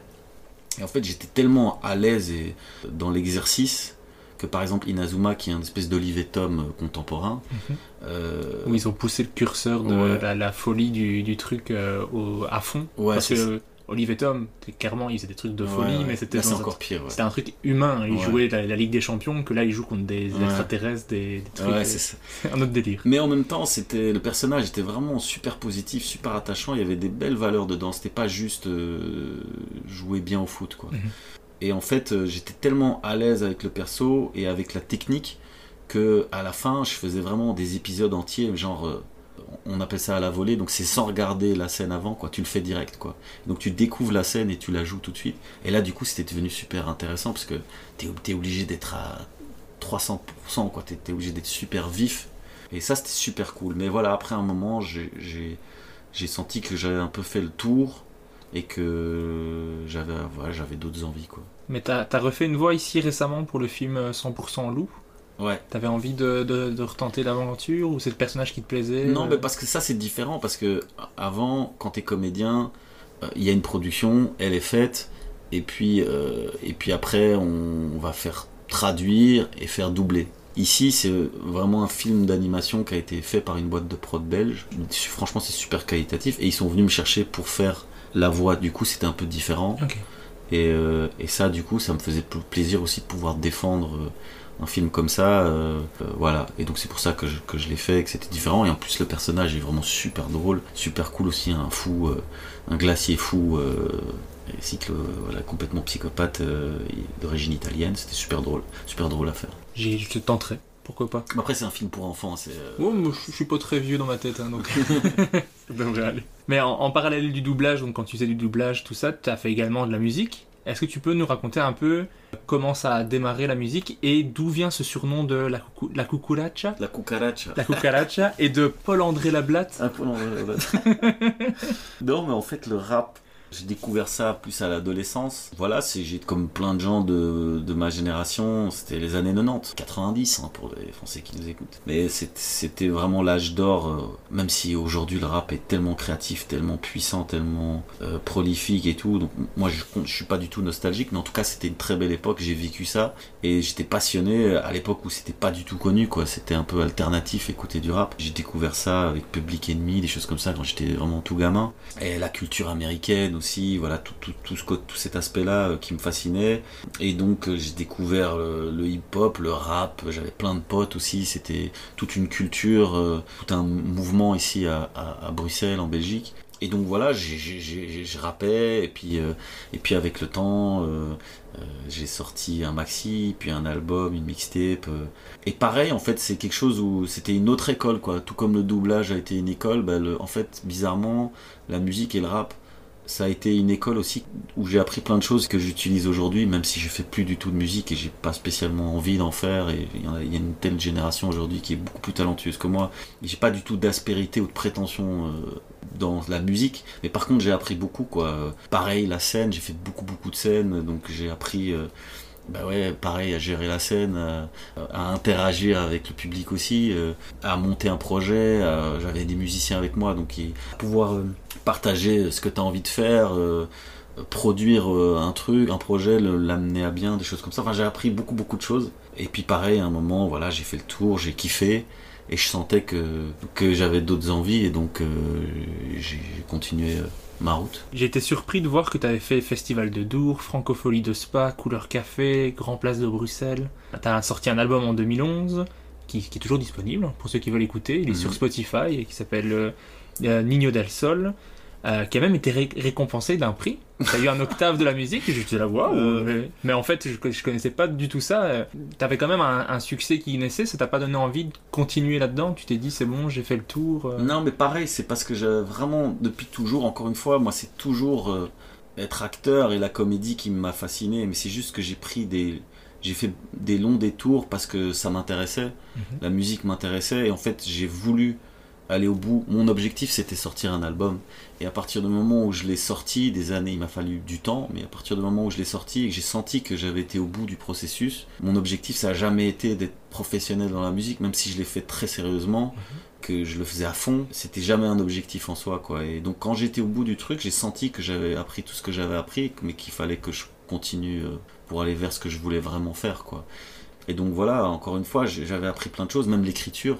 C'est là que j'ai commencé aussi à écrire mes textes. euh, Et voilà, j'avais appris ce que j'avais envie. Si j'avais vraiment voulu faire ça, faire que ça, j'aurais continué. C'est pas genre que j'ai des potes aussi comme ça qui arrivent pas à se focaliser, qui arrivent jamais au bout des choses parce que à chaque fois je vais au, bout quoi. Mais c'est juste que c'était pas euh, une fin en soi quoi. Pour moi c'était un d'entrée de jeu, c'était pas quelque chose que je me voyais faire toute ma vie. Mais je je savais pas que j'allais le faire autant quoi. Et vu que le projet a pris du temps parce que voilà ça prend du temps et je voulais pas arrêter avant d'avoir réussi à à cocher cette case d'objectif quoi qui était voilà sortir mon album et fier de ce que j'avais fait. Donc j'avais eu ce, ce- ce- ce- voilà ces petits prix entre guillemets pour moi quoi. C'était c'est- j'avais été au bout de, de mes objectifs quoi. Comment, du coup, tu as démarré euh, dans l'humour? C'est c'est quoi ta première scène? Euh, ben, en fait ça c'est quand j'étais euh, parce que donc la musique ça c'était en parallèle quand j'étais faisais des études de, de communication en parallèle j'étais à fond sur ce projet là Ok. Et du coup, je mettais de côté la comédie parce que je pouvais pas tout faire. Mais je voulais déjà le faire. J'étais au bout de mes études et j'étais au bout de la musique. J'ai commencé le théâtre. Et là, j'ai dit, ok, maintenant, je peux y aller. Et donc, euh, là, j'ai fait, euh, comme je te disais, on a abordé beaucoup de genres théâtrales, dont le cabaret. Et là, on pouvait vraiment créer un truc. Ça pouvait être plein de choses, euh, plein de choses différentes. Moi, en l'occurrence, c'était du coup l'humour. J'avais un personnage qui était euh, Ramon Culo, donc espèce de parodie un peu de, de Pacino en fait, euh, espèce de fou furieux comme ça, et c'était plein d'influences, des références euh, à, à Scarface. Et donc j'avais fait ça, euh, mais dans le cadre de, de l'école, et puis suite à ça, j'ai été faire euh, des scènes ouvertes, en fait la seule scène ouverte qui existait à Bruxelles, qui était au Café des Deux Gares à Anderlecht, et c'est d'ailleurs là que j'ai rencontré toute ma génération euh, d'humoristes belges, et on, est, on a tous commencé dans cette scène-là, c'était une, fois par mois, et on avait un quart d'heure, quoi. C'était c'est énorme. on, chaque- on avait un quart d'heure, carte blanche. Il y avait une espèce de petit casting, et puis après, tu avais carte blanche. Et c'est là que j'ai rencontré euh, bah, Cody, euh, non James Dino, je le connaissais avant, mais James Dino a commencé là, euh, Alex Vizorek, euh, euh, Jérôme de Warzé, euh, voilà, tout- toute cette génération-là, on s'est tous rencontrés là en fait. Euh, et donc ça c'était il y a, je sais pas, entre 10, et- il y a 10 ou 13 ans. Euh, et on a commencé dans ce petit café-théâtre euh, qui était la seule, encore une fois, la seule scène ouverte à Bruxelles. Maintenant, il y en a plein. Et c'était, ouais, ça, c'était magique. C'était vraiment magique parce que tout était nouveau, quoi. Il y avait rien, il n'y avait pas vraiment. On n'avait pas de, Il n'y avait pas d'autres euh, humoristes. Ouais, il y avait Pirette, il y avait Richard Ruben, voilà, des choses comme ça, mais il n'y avait pas vraiment de scène. Euh, C'était pas un métier. Il n'y avait pas des références, en fait. Et que donc- maintenant, quelqu'un qui veut commencer dans le stand-up, il Ouais. se dit, ah ben je sais qui contacter, enfin plus ou moins, il y a... Ouais, ou en tout cas, il y a des choses. Ça Il évolue, quoi, ça clairement ça- évolué. Il y a, il y a des gens qui, ont, qui sont professionnels, il y a- tu peux en vivre, il y a, il y a plein de chroniqueurs en radio, il y a plein de vidéos en télé, il y a, enfin, il y a beaucoup de choses. Il y a même, qui se- il y a même il y des très bons podcasts, podcasts. Vraiment, euh, totalement. Il faut écouter le podcast. euh. voilà, mais tout ça n'existait pas. Et donc, c'était pas un métier. C'était pas quelque chose que. Aujourd'hui, on peut se dire, bah tiens, je me lance dans cette carrière. J'en vois beaucoup, plein de nouveaux humoristes. Et ils ont cette, envie, déjà, cet objectif. Nous, quand on a commencé, c'était pas un objectif, c'était juste, on a besoin d'y aller parce que ça nous fait kiffer, quoi. Et donc, du coup, c'était assez magique parce que euh, non seulement il y avait beaucoup de talent, et j'ai rencontré plein de gens, mais en plus de ça, même le public, il, il avait pas de référence non plus. Et, donc, du coup, euh, après, avec du recul, je pense que le niveau était pas toujours euh, aussi bon que ce qu'on imaginait, tu vois. Mais je me rappelle que l'ambiance dans cette salle, les rires, le- l'interaction avec les autres, il n'y avait pas de compétition, c'était vraiment très sain, c'était assez ouf, quoi. Cette période-là était assez magique. Et est-ce que tu te rappelles de ta toute première scène? Moi, c'est quelque chose que j'aime bien, bien savoir. La première fois qu'on est monté sur scène, parce que je pense que c'est quelque chose qu'on garde en tête. Je crois que tous les humoristes se rappellent un peu de la première fois qu'ils ont fait leur première blague. Ouais. Est-ce que tu, tu peux en parler un petit peu? Comment tu te sentais avant? Est-ce que tu es quelqu'un de stressé avant de monter sur scène? Non, je- en fait, euh, oui, je suis un peu, un peu stressé, mais une fois que je, je suis sur scène, j'ai jamais eu de problème, genre je me sens pas malade, je. euh, T'as de la chance. Vu que j'avais aussi beaucoup d'expérience en fait, vu que mine de rien j'avais fait beaucoup de scènes euh, en musique, j'avais fait beaucoup de, euh, Le théâtre, de théâtre, ouais. etc. Et en fait, bizarrement, quand je rappais, là j'étais beaucoup plus stressé. Et j'avais vraiment un balai dans le cul, parce que pour moi c'était beaucoup plus difficile pour moi d'être sincère, parce que ma musique était plus sincère, plus posée que d'interpréter un personnage. Pour moi, c'était facile en fait. Parce que je me cachais derrière quelque chose et en personnage, je peux tout me permettre. Donc en fait, j'ai beaucoup moins d'appréhension. Limite, j'avais une très grande confiance, parfois trop, et qui fait que mes textes étaient moins travaillés parce que je me dis de toute façon, il peut rien m'arriver en fait. Et c'est vrai qu'en personnage, il peut vraiment rien m'arriver parce que même s'il y a une couille, je sais que je vais pouvoir interagir avec mon personnage et je serai quoi qu'il arrive plus fort que le spectateur parce que les personnages peuvent être très agressifs et ça reste drôle, peuvent rentrer dans l'art. Donc en fait, je me sentais euh, très bien. Et, euh, mais je me rappelle très bien, et encore une fois, c'était tous les mois en fait. Et c'était mon challenge, entre guillemets, c'est que j'avais un mois pour faire un 15 minutes. Et donc chaque mois, je faisais quelque chose de nouveau et j'ai créé beaucoup de personnages à ce moment-là. quoi. Donc j'ai commencé avec Ramon, Ramon Culo, qui était vraiment un, un hommage euh, à tous ces films de gangsters américains. Et d'ailleurs, il c'était en anglais. Mon premier truc, Ok. Jono, I was talking like that, Jono. Et donc je faisais vraiment. Tout le truc était en anglais en fait, avec l'accent latino. Et le gars qui arrive, avec- j'avais été loin, j'avais vraiment été dans le délire du perso, dans le moindre détail. Ça a aucun sens, mais moi ça me faisait kiffer parce que j'avais cette vision, encore une fois, de cinéma. Et donc j'avais été acheter des chaussures en croco euh, rose euh, à, à Matongué. Des petits détails, genre la bague, le truc, le bazar, la chemise rouge en soie. Enfin, j'avais été super loin dans le délire. Et donc j'arrivais euh, et c'était un délire où euh, c'était une présentation de ce perso, mais en anglais quoi, avec l'accent. Où un moment en fait j'avais un pote à moi qui était de mon école de théâtre que j'avais mis dans la salle. Et l'idée c'est qu'il interagissait avec moi. Et puis à un moment genre ça me vexait quoi, genre, euh, genre what's your fucking problem? Et encore du coup je le prenais et les gens flippaient parce que tu vois c'était assez violent. Je le prenais comme ça, je le foutais sur une chaise et je partais dans le délire et, ça et c'était après ça partait. euh, avec un clin d'œil de Reservoir Dogs, la scène en fait où euh, Michael Madsen lui coupe l'oreille euh, du policier. Voilà, il y, a une- tension qui se crée, là, et puis il y a cette musique qui arrive, je fais la petite danse, et genre j'avais un gun avec un- une arme blanche en fait, mais vraiment qui faisait beaucoup de bruit quoi. Et donc j'ai tiré un coup de feu, mais super fort. Et les gens étaient un peu surpris parce qu'ils s'attendaient pas quoi. Il y avait une espèce de, de happening un peu théâtral comme ça. Et C'était trop bien, c'était très mal écrit, mais, mais les gens, super réaction. euh, et moi, j'avais surkiffé, quoi. Surkiffé. Et après, après ça, tous les mois, bah, c'est là que, genre, le mois d'après, j'ai fait Vragun.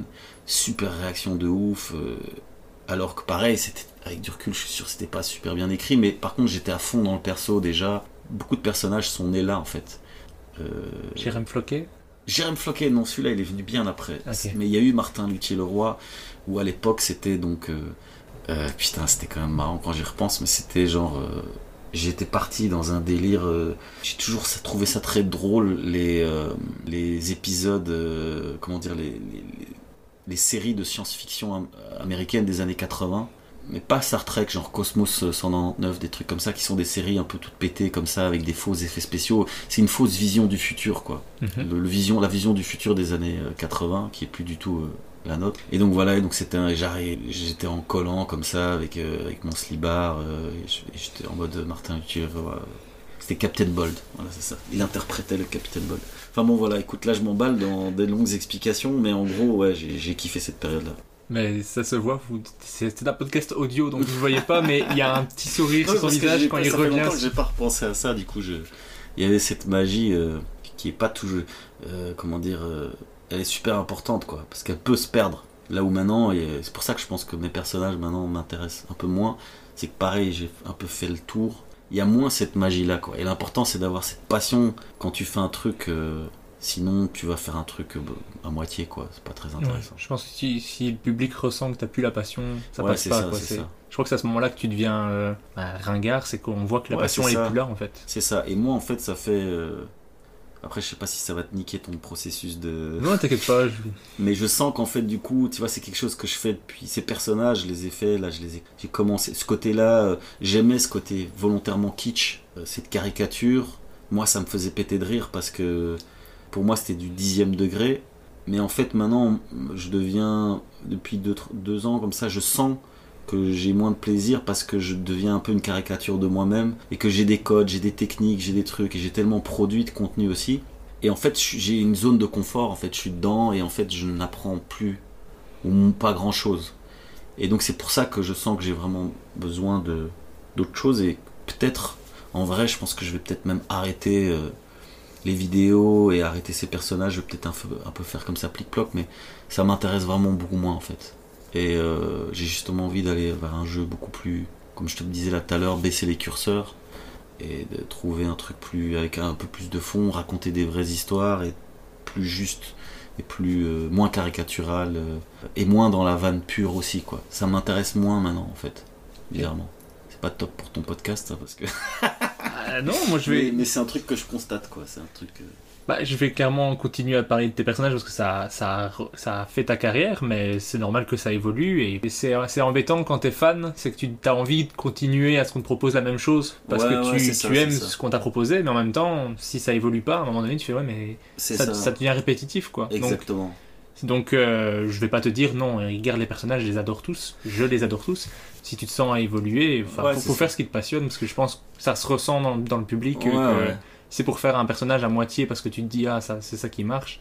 Mhm. Ça, c'est pas intéressant non plus, quoi. Ouais, c'est ça, et je pense qu'encore une fois, si, si je prenais vraiment encore toujours autant de plaisir, que j'apprenais toujours autant, je continuerais. Mais, mais je pense que comme la musique ou le doublage à un moment, j'ai appris ce que j'avais à apprendre, et maintenant j'ai besoin de continuer tout en gardant tout ce que j'ai appris, mais pouvoir l'appliquer dans dans d'autres choses quoi et continuer surtout à apprendre et, à, à sortir de sa zone de confort et être en danger en fait. Être en danger. Pour le moment je suis pas en danger je suis dans mon truc euh, que je connais et, euh, et ça tue c'est cool. J'ai un, public j'en vis je me plains pas du tout mais mais euh, c'est important de ouais de se mettre en danger quoi. Mais c'est marrant parce que Verino disait la même chose parce que dès qu'il se sent dans, un, dans une zone de confort, Ouais. il faut qu'il arrête parce que ça tue sa créativité. Mhm. Et donc lui, à chaque fois qu'il sent qu'il est en confort, il se met des, des contraintes, il se met des Ouais. difficultés, il change pour pouvoir évoluer et continuer à progresser. Et je pense que c'est toujours une bonne idée euh, de le faire, quoi.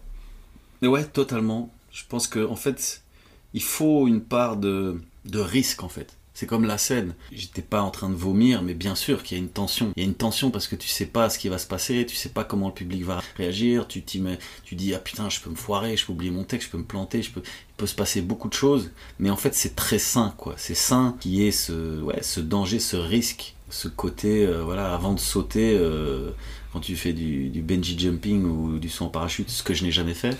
Mais c'est un peu ça. Il y a cette adrénaline, en fait, du danger de pas savoir. Et c'est vrai que il a, tout, il a tout à fait raison. Et pour le moment, je sens plus ça, quoi.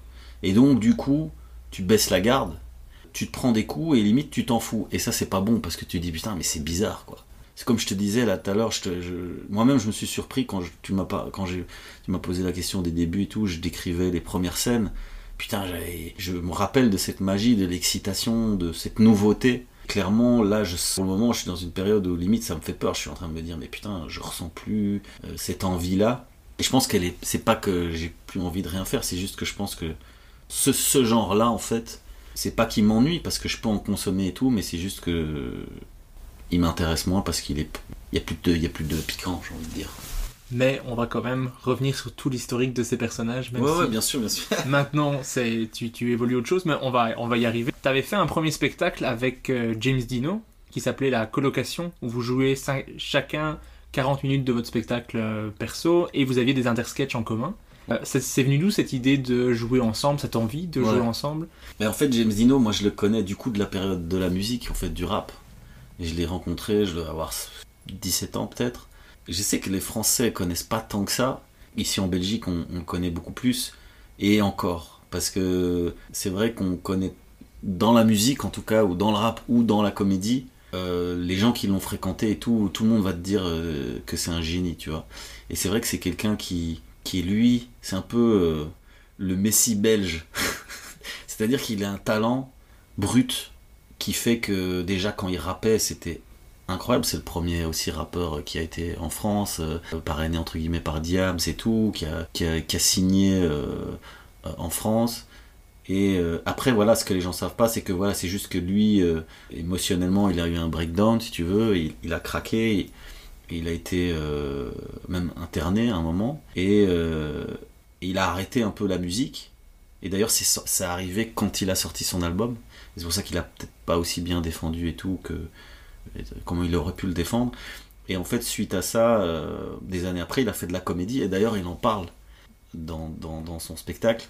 Il y avait une phase énorme, je vais, je vais la faire super mal, mais en gros, il disait que, avec son accent, tu vois, et, et moi, j'ai.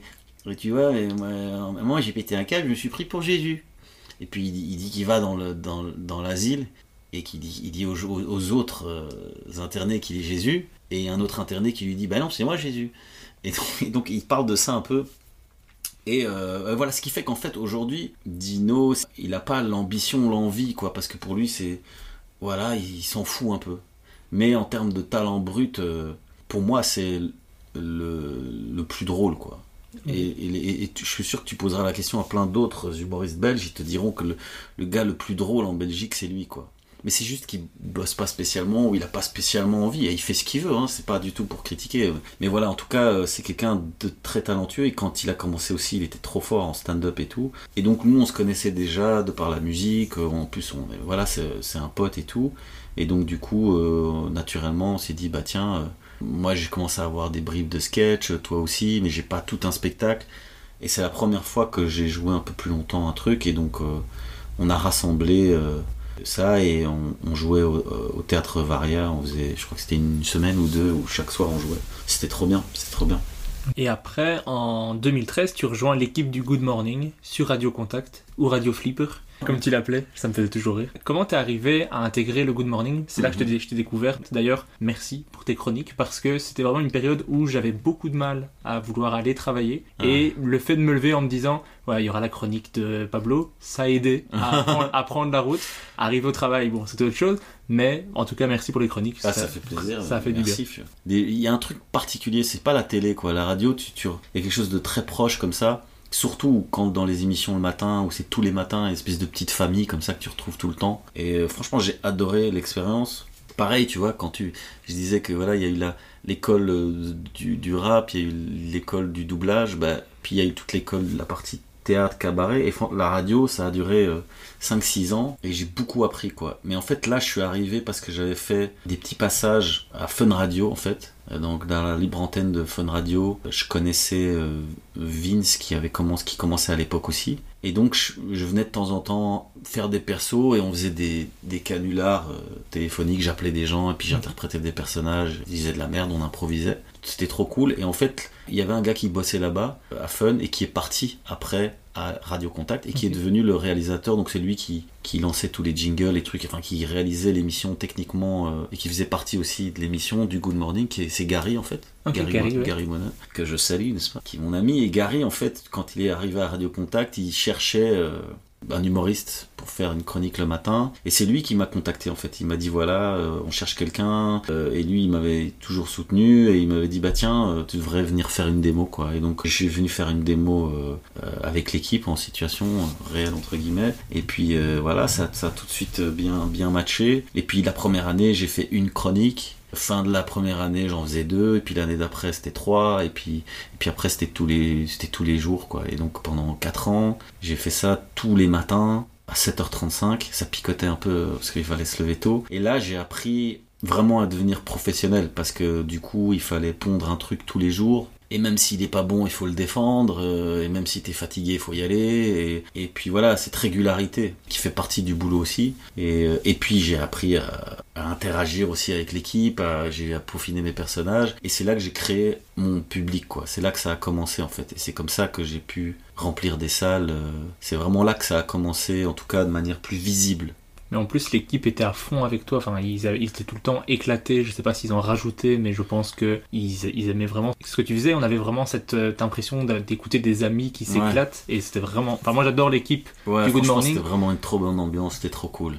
Je que Maria et, et Olivier sur, euh, sur la matinale, c'est un... j'écoute pas beaucoup de radio, mais c'est vraiment quelque chose que à chaque fois que je les réentends, je me fais, ah, ça fait plaisir. Ils sont toujours là, ils sont toujours euh, passionnés, donc c'est, c'est vraiment chouette à écouter. Et en plus, avec l'équipe et dans les locaux, t'as fait, t'as fait plusieurs clips de chansons. Ouais, ouais, fait, c'est ça, euh, ouais, on avait dit. Ah mais, ah mais qui c'est qui voilà Ramon Culo. Ouais, c'est ça.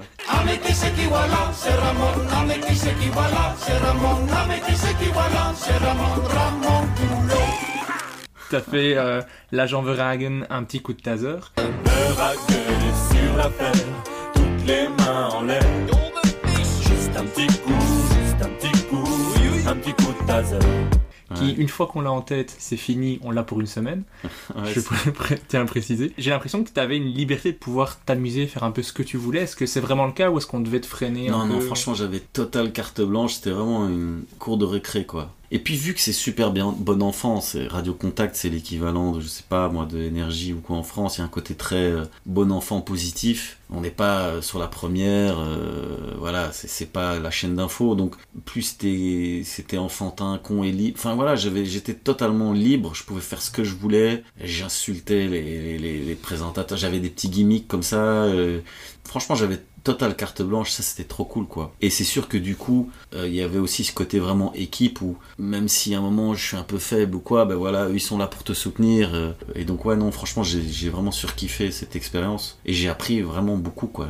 J'ai beaucoup appris aussi. Après, j'ai fait beaucoup de chroniques qui étaient vraiment toutes pétées quoi, toutes pourries. Mais voilà, j'ai appris aussi à même défendre un truc qui est pas bon. En vrai, c'était une bonne école. Parce que du coup, quand t'as quelque chose de bon, bah tu sais vraiment le défendre si t'es capable de défendre un truc qui est vraiment nul et je pense que c'est comme ça aussi que j'ai plus développé aussi mes personnages c'est que grâce à mes personnages même si la vanne n'était pas terrible je trouvais des techniques pour la rendre drôle. Mais du coup après quand j'ai commencé à vraiment travailler euh, plus la vanne la technique par la suite ben, c'est beaucoup plus facile quoi parce que t'as déjà une vanne qui fonctionne et si en plus tu peux rajouter euh, la force du personnage et, et de, la, de la rupture ou, ou le bon moment pour faire la rupture ou le bon enfin voilà et que t'as toutes les techniques autour bah c'est c'est bingo quoi. T'amplifies le, le truc. Si tu voyais tes personnages comme si tu étais extérieur à toi, que si genre tu découvres les personnages de Pablo Andrés, quel est le personnage qui te ferait le plus rire toi?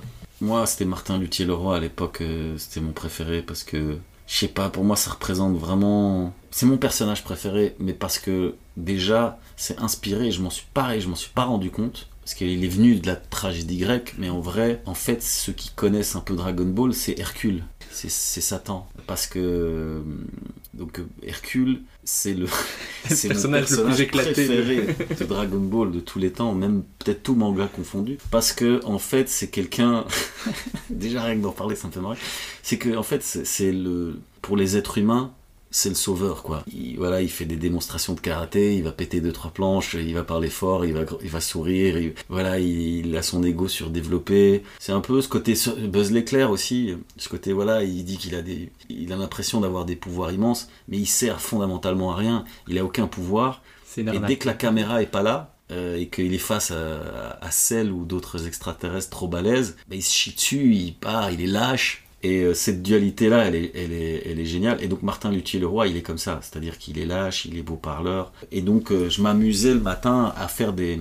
Je reprenais des films en fait, des classiques, et euh, j'écrivais des dialogues pour les autres, et je leur donnais des rôles. Souvent il y avait des rôles clés, enfin voilà, comment dire, des rôles qui revenaient, et puis on rejouait une scène de manière toute pétée, avec des nouveaux dialogues, mais avec toutes les références euh, de tous ces classiques-là. Et, et franchement, c'était très con. Il y avait ce côté vraiment, voilà, encore une fois, euh, très enfantin, quoi, très lié à l'enfance et en même temps avec euh, voilà un gars qui, qui est à fond dedans, qui est un adulte en fait. C'est ça qui est marrant. Je viens d'avoir un flash de la chronique que tu avais fait sur Star Wars, où vous refaisiez les, les, les répliques de Star Wars. Je viens d'avoir ce flash qui m'avait bien fait rire, puisque je suis un gros fan de Star Wars, du coup, quand t'as toutes les références captées, enfin, allez, ça m'avait vraiment fait rire. Je viens d'avoir un, un flash de Hey, je me revois en- dans, les, dans les bouchons en train d'écouter cette chronique. Ouais, on a fait tout, même Robin des Bois et tout. Et puis du coup, voilà, c'était c'était très con. Il y avait un côté un peu euh, Robin des Bois yesque entre guillemets parce que c'était très absurde, quoi. Très absurde et très théâtral, très nul. Ouais, ça j'ai vraiment beaucoup beaucoup aimé, ouais. Mais d'ailleurs, la dernière chronique que tu as faite euh, à Radio Contact en 2018, tous tes personnages disent au revoir à l'équipe. J'ai trouvé super émouvante cette émission et super très drôle, bien entendu. Mais je trouvais que c'était une super façon de clôturer. J'ai réécouté ça il y a, il y a pas longtemps. Je trouvais ça super cool. Vous pouvez aller voir ça sur. euh, bah, je mettrai le lien dans la, dans la description de l'épisode. C'était vraiment chouette à écouter. Et en, en 2016, tu commences à publier les vidéos sur Facebook que tu filmes à l'aide de ton téléphone et d'une lentille fisheye que tu posais sur ton téléphone à l'époque. Euh, Qu'est-ce que le fait de poster des vidéos sur Internet, ça t'a apporté à ta carrière et à toi en tant qu'artiste? Ben, en fait, c'était ouais, dans la prolongation de la radio. C'était euh, vraiment dans la prolongation de mes personnages que je faisais. Donc, c'était un personnage, sauf que euh, plutôt que de m'adresser à l'équipe, bah, je m'adressais aux gens euh, directement à la caméra. Mais c'était un peu le même délire, quoi. Je parlais d'un thème, d'actu, et voilà, je tapais des vannes. Il y avait encore à l'époque beaucoup d'impro aussi. Enfin voilà. Et ce qui est cool, c'est que du coup, bah, avec la viralité des, des réseaux, bah, tu touches les gens, tu touches d'autres gens. C'était un autre public. Et voilà. Et donc, ça m'a permis de continuer à créer une communauté en fait créer une communauté de gens qui adhèrent ou pas tu vois parce que bon là tu te fais insulter aussi il y a, de tout sur les réseaux mais bon voilà. Mais en tout cas j'ai créé une communauté qui fait que dans la prolongation de la radio bah, ça m'a permis de, voilà de faire forêt nationale notamment. J'aurais jamais pu faire si j'avais pas créé cette communauté là et, euh, et c'est pour ça que voilà depuis j'ai toujours utilisé beaucoup les réseaux sociaux parce que c'est la télé la radio euh, d'aujourd'hui. Voilà tu touches tout simplement les gens t'es chez eux t'es sur eux dans, leur sur leur portable et c'est direct quoi. Et en même temps il y a ce côté très brut très spontané que j'aimais beaucoup euh, à l'époque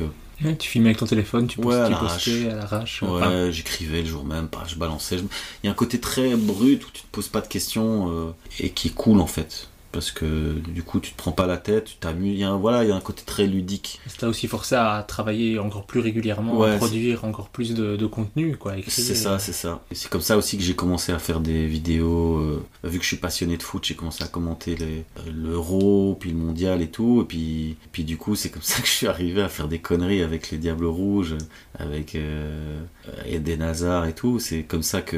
Enfin, tu te dis, putain, c'est complètement fou, quoi. Tu fais des, des vidéos euh, toutes pétées dans ta chambre, et puis, euh, et puis un jour, euh, j'en reçois un mail en mode, ouais. euh, Le manager d'Eden qui ouais, te voilà contacte pour. euh, qui me dit ouais Eden aime bien ce que tu fais est-ce que tu peux venir au camp d'entraînement? Tu fais putain ça n'a pas de sens quoi. Moi je suis vraiment fan de foot donc euh, pour moi euh, voilà Eden Hazard c'est quelque chose. C'est quelque chose. Et donc ouais ça ça m'a permis euh, de, réaliser un autre rêve quoi. C'est que quelque part quand j'étais petit j'étais passionné de foot mais j'étais nul au foot. Bah, ça m'a permis de participer un peu à l'Euro ou à la Coupe du Monde à ma manière, parce que du coup je commentais les matchs euh, euh, comme ça et je faisais partie de. Ouais, j'ai l'impression de faire un peu partie de l'équipe, même si, bon, euh, footballistiquement parlant, je, suis- je vraiment- je suis vraiment à chier. T'as fait quand même des vidéos avec quasiment toute l'équipe, t- Torgan, Axel, euh, Yannick Carrasco, Romelu Lukaku. C'est quand même juste génial. Enfin, je te jalouse énormément. Euh, parce que moi aussi, je suis, je suis fan de foot. J'adore les Diables. On a vraiment une équipe quand même assez incroyable. Mais je voulais revenir sur cette première rencontre que tu as eue avec Eden quand il te contacte bah, Mhm. après avoir vu tes vidéos parce que c'est quand même lui qui regarde tes vidéos il se dit j'aime ce qu'il fait je veux qu'on fasse quelque chose ensemble finalement vous tournez une vidéo au centre d'entraînement à Tubize Ah avec ouais. Eden et euh, Meunier Thomas Meunier, ouais. comment ça s'est passé? Parce que dans la vidéo tu y vas quoi. Tu commences la vidéo directement, j'ai noté pour pas oublier. Eden s'il te plaît, fais pas le malin. Déjà que tu joues comme une mère, tu sais pas dribbler, fais quelque chose. Bon avec ton personnage c'est plus drôle. Je, je vais pas essayer de le refaire dans Ouais, une mauvaise gros, oui. imitation, mais je veux dire que tu y vas quoi directement. Tu lui dis t'es- t'es t'es nul. Mais ce qui est marrant, c'est ça, comme je te disais tout à l'heure, le personnage, tu peux tout te permettre, quoi. Vu que t'es tellement loin et t'es dans la caricature, tu sais que c'est que tu dis des couilles et personne s'adresse comme ça à ses joueurs, quoi. Voilà, Eden Hazard, là, il est, au Real, à l'époque, il était à Chelsea, il était au top de, sa forme et il est toujours au top, c'est un joueur extraordinaire. Et donc, tu vois pas, des joueurs sont jamais, euh, on les voit jamais comme ça non plus. on les voit toujours de manière très sérieuse dans des interviews, etc. Et en fait, en gros, moi, ce qu'il y a, c'est que vu que lui, il, il kiffait ce que je faisais, il comprenait le personnage et, il comprenait, voilà, tout ce dé- délire aussi, très belgo-belge, etc. Où t'as toutes les, quand t'as les références, bah, ça peut te faire marrer si tu les as pas, c'est pas marrant. Mais en l'occurrence, lui, voilà, il, les avait, ça le faisait marrer. Et donc, du coup, lui, tout ce qu'il voulait, c'était participer au truc. Et en fait, quand tu te rends compte un peu, les joueurs, bah, en fait, c'est juste des jeunes qui aussi ont beaucoup de pression. C'est des athlètes de haut niveau qui ont beaucoup de pression et qui, en fait, quand ils ont la possibilité de pouvoir s'amuser, en fait, parce que eux-mêmes, je pense qu'il y y, a souvent ce truc où les comédiens euh, ont envie d'être des athlètes, les athlètes ont envie d'être des comédiens, euh, ou les musiciens, euh, voilà. Et souvent, tu as des, des liens comme ça qui se font, parce que je pense que, ouais, il y a aussi, il y a plein de points communs, quoi. Il y a un côté public, il y a le côté de la pression, il y a le côté où, ouais, on te demande beaucoup, tu dois toujours être euh, au top, etc. Bon, après, eux, c'est vra- c'est vraiment un autre level, mais. Et en tout cas, ils ont envie de.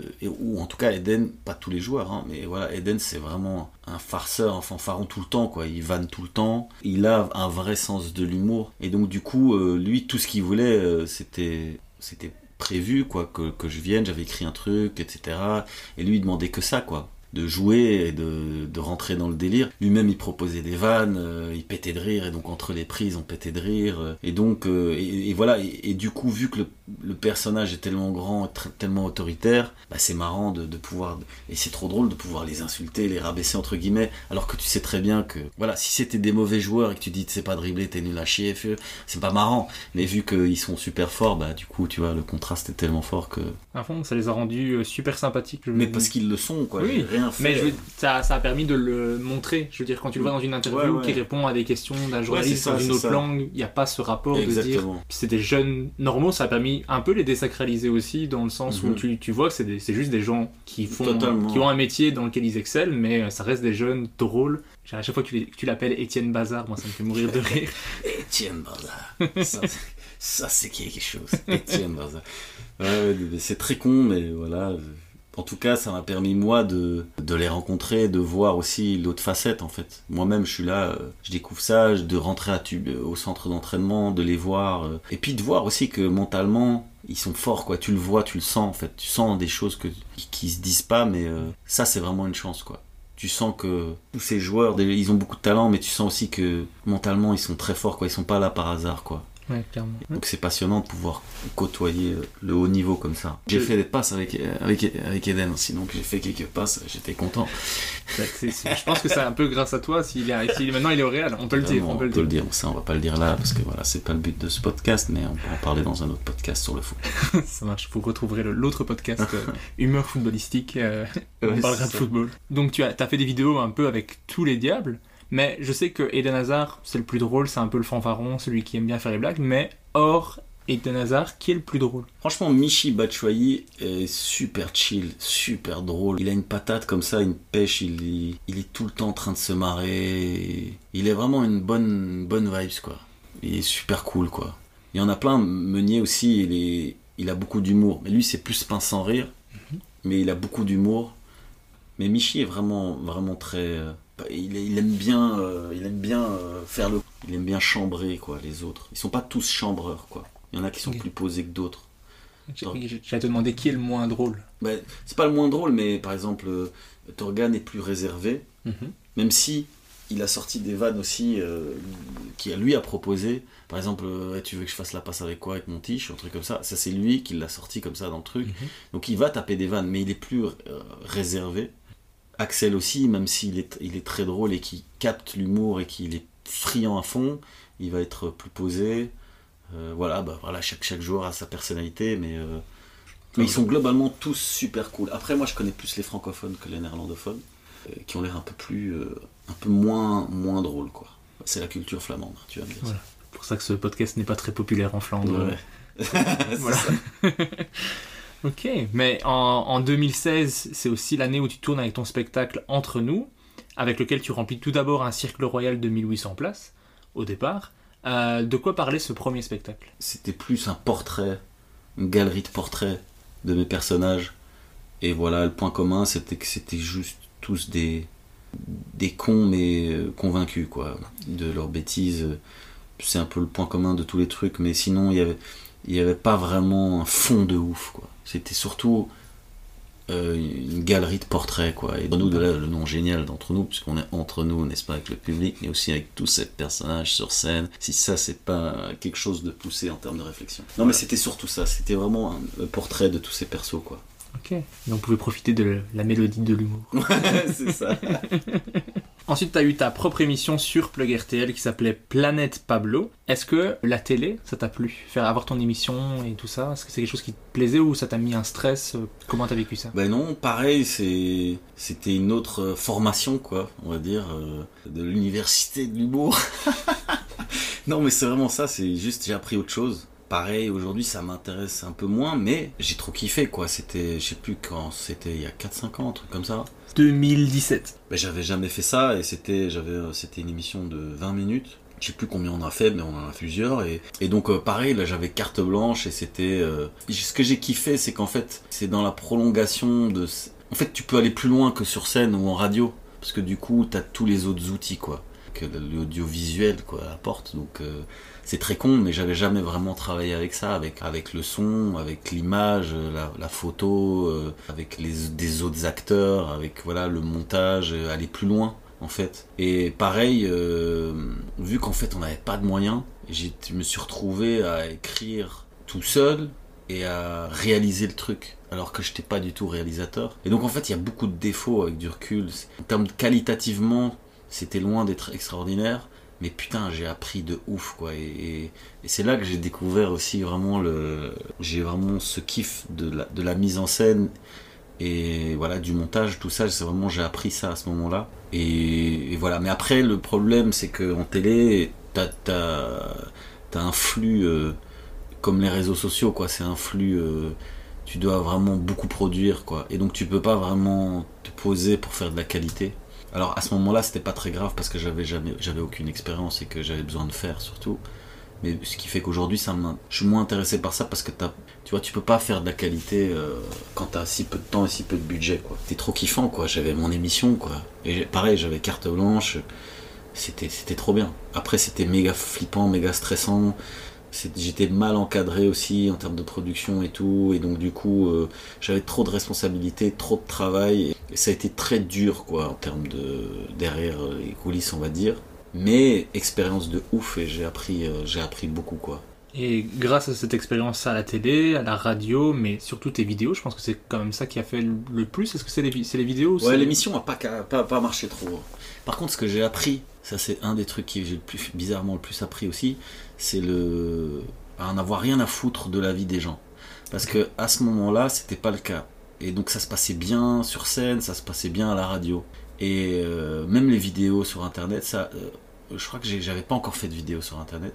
Et donc j'ai commencé, c'était la première fois que les gens voyaient ce que je faisais euh, visuellement, quoi, en Mhm. fait. Et en fait, je me suis pris des sauts d'insultes, des vagues de haine comme on peut avoir sur les réseaux.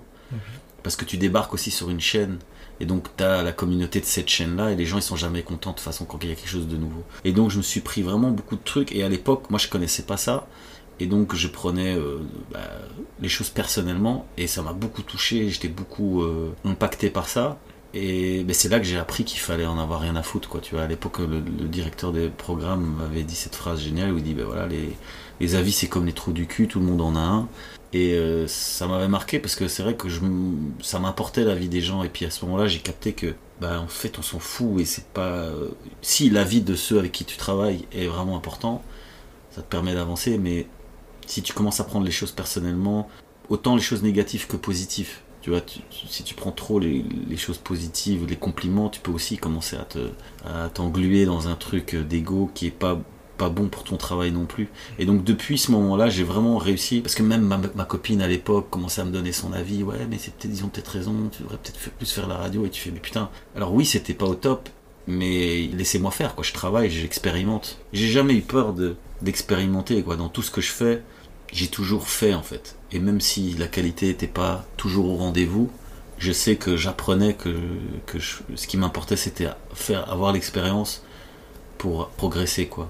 C'est super important pour euh, oser proposer des choses. Enfin, je dis ça, mais moi j'ai énormément de mal à pas me soucier de l'avis des autres. Ouais, Euh, ça, clairement, euh, quand je suis sur scène, que, enfin, c'est un truc classique, mais tu te concentres sur la personne qui rit pas et ton cerveau se, se concentre sur mais pourquoi elle rit pas? mhm. Alors qu'en soi, tu pourrais t'en foutre parce que des fois, c'est une personne, t'as 50 personnes qui rient autour, tu devrais te concentrer sur les autres, mais tu te dis mais pourquoi cette personne-là? Mais ça, j'arrive pas encore à, à m'en foutre des autres. Clairement, si quelqu'un met un commentaire sur le podcast, par exemple aussi, je vais aller le voir tout de suite, je vais, Mhm. être- je vais répondre. Pour le moment, j'ai pas eu trop de haine, donc si vous voulez commencer, allez-y, c'est le moment, euh, profitez-en, YouTube. podcast c'est dégueulasse, je me de te le dire. Mais je t'en prie. non mais franchement, tu sais quoi, moi ça c'est un truc qui a vraiment beaucoup changé ma façon de voir les choses et j'aurais voulu le comprendre beaucoup plus tôt. Parce que tu vois, comme je t'ai dit, j'ai commencé... En fait, tous ces détours que j'ai fait, c'est aussi parce que j'avais peur d'aller là où je voulais vraiment aller, tu vois. Et en fait, ouais, il faut avoir vraiment ce côté détaché où en fait, euh, de toute façon, tu peux pas être bon tout de suite, c'est pas possible. Il faut vraiment avoir ce côté rien à foutre de ce que les gens pensent en fait. Parce que sinon, tu fais rien. Tu peux pas avoir la perfection, c'est impossible.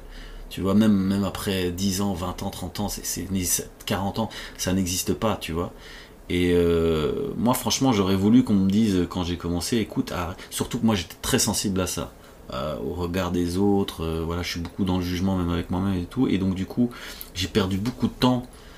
Et c'est, après, voilà, j'ai fait cette expérience-là, mais en tout cas, c'est trop capital de se dire rien à foutre. Il faut se focaliser sur ce que tu fais, tu vois, sur ce que tu as envie de faire. Si tu sens que c'est bon pour toi, et être conscient et te comparer à toi-même en fait. À ce que voilà, est-ce que là moi j'ai fait du bon boulot?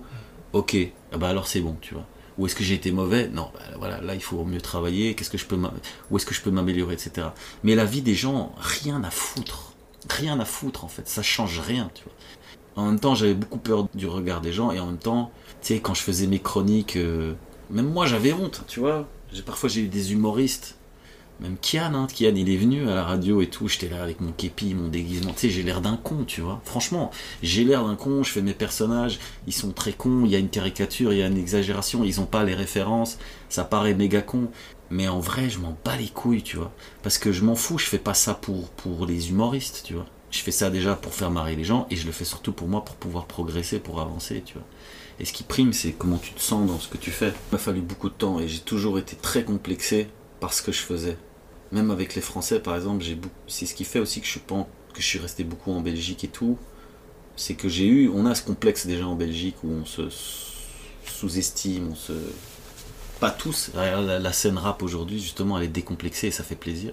Et ça commence aussi, etc. Mais moi, j'avais beaucoup ça. J'avais ce côté, euh, non, je suis peut-être pas assez bon, pas assez ceci, pas assez cela. Et en fait, après, tu vas, tu te rends compte qu'en fait, euh, déjà, c'est pas spécial. Je parle pas de moi, mais la scène française est pas spécialement meilleure. C'est juste qu'elle est plus professionnelle. Il y a plus de professionnels, il y a plus de public, il y a plus de médias. Oui, et ce Mais- qui arrive jusqu'à nous, c'est le meilleur. Ouais, et c'est voilà. ce qu'on voit, c'est- le meilleur, mais Voilà. ils ont testé avant, ils ont fait ça. de la daube avant. mais- Exactement. Et en fait, moi, ce que j'ai compris, même si j'étais complexé et que du coup j'ai fait de la merde, j'ai jamais eu peur quand même de faire quoi. Même euh, Forêt Nationale, quand je l'ai fait, ça avait pas de sens quoi. J'avais jamais fait ça, euh, un spectacle devant 7000 personnes, alors que mon spectacle, il y a des trucs que j'ai fait ce soir-là, que j'ai créé pour ce soir-là, ça n'a aucun sens, jamais je referais ça, tu vois, et mon spectacle n'était pas abouti. Mais j'ai appris de ouf. Et c'est en faisant ces erreurs-là qu'on apprend, tu vois, ou mon premier spectacle, il n'y avait pas vraiment de fond, il avait pas vraiment de... Les vannes étaient moins bonnes, mais pareil, j'ai appris, quoi, et j'ai appris en faisant, et tu peux pas apprendre autrement qu'en le faisant. Tu peux pas l'apprendre juste théoriquement et te dire, ok, quand ce sera parfait, je vais le faire. Bah, ce sera... tu, ça- tu le feras jamais, alors. Mais on, on arrive justement à ce moment où tu remplis un Forêt Nationale. Tu es le premier humoriste à faire ça, à remplir Forêt Nationale qui est 7000 places. Au départ, tu te dis, bah, si on arrive à remplir 3000 places, c'est déjà super. Vous arrivez à le remplir complet 7000 places. Comment tu as vécu cette expérience de Forêt Nationale Comment c'était d'arriver sur scène devant 7000 personnes? Bah euh, franchement c'était un truc de ouf, c'était une journée euh, euh, où j'ai vécu, je passais par toutes les émotions quoi. La joie le matin, tu dis putain c'est un truc de fou, j'avais visualisé ce moment en fait, genre des I'm Sandra, and I'm just the professional your small business was looking for. But you didn't hire me because you didn't use LinkedIn jobs. LinkedIn has professionals you can't find anywhere else, including those who aren't actively looking for a new job but might be open to the perfect role, like me. In a given month, over 70% of LinkedIn users don't visit other leading job sites. So if you're not looking on LinkedIn, you'll miss out on great candidates like Sandra. Start hiring professionals like a professional. Post your free job on linkedin.com/people slash people today. Hey Dave. Yeah, Randy. Since we founded Bombus, we've always said our socks, underwear and t-shirts are super soft. Any new ideas? Maybe sublimely soft. Or disgustingly cozy. Wait, what? I got it. Bombus. Absurdly comfortable essentials for yourself and for those facing homelessness. Because one purchased equals one donated. Wow, did we just write an ad? Yes. Bombas. Big comfort for everyone. Go to bombas.com slash ACAST and use code ACAST for 20% off your first purchase. L'année avant, j'avais été voir Jamel. Je Mhm. faisais pas encore d'humour, quoi. Je sais pas combien de temps c'était avant, 10, 10 ans ou 15 ans. Et je me suis dit, un jour, je vais être là, tu vois. Et je l'ai dit à mes potes quand on a été. J'ai dit, un jour, je serai là, tu vois. Ils ont dit, ouais, ouais, bien sûr. J'ai dit, non, je serai là. Et donc, euh, t'as cette, cette joie, cette fierté. Puis t'arrives sur place, tu te chies dessus.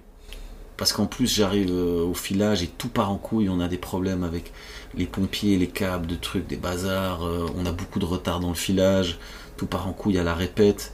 Et puis en plus, encore une fois, c'était presque de l'inconscience, quoi. J'étais, j'avais jamais fait ça. J'avais un spectacle, mais pas pour cette, pour, pour cette taille-là. C'est encore une fois, c'est, je sais pas moi quelle comparaison je pourrais prendre, mais j'étais pas préparé.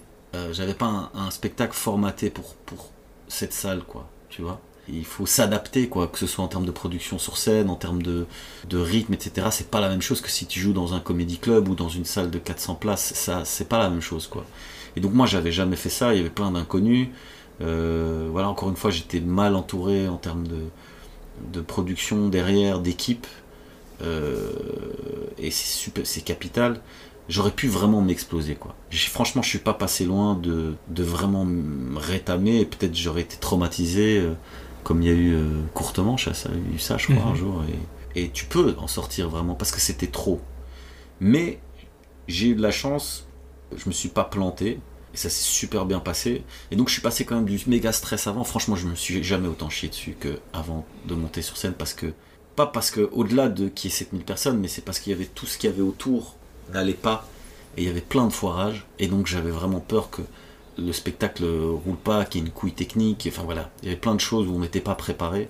Mais surtout que pour le remplir, t'avais dû faire tout un truc de promotion, t'avais dû en parler partout, donc si ça marche pas aussi bien que... Mhm. Enfin, si les gens s'attendent à quelque chose, Mhm, mhm. s'ils l'ont pas, il... Enfin, il va y avoir une déception d'un côté ou de l'autre, quoi. Ouais, mais en même temps, dès que je suis monté sur scène, c'était trop bien. Parce que déjà j'étais super à l'aise, que tout s'est très bien passé. Et puis aussi, justement, parce que ce qui était magique aussi avec le public à l'époque, c'est que ils savaient que c'était une première pour moi et c'était comme l'aboutissement d'un truc, d'un chemin qu'on avait fait ensemble, tu vois. Et donc les gens, ils, sont bienveillants parce qu'ils.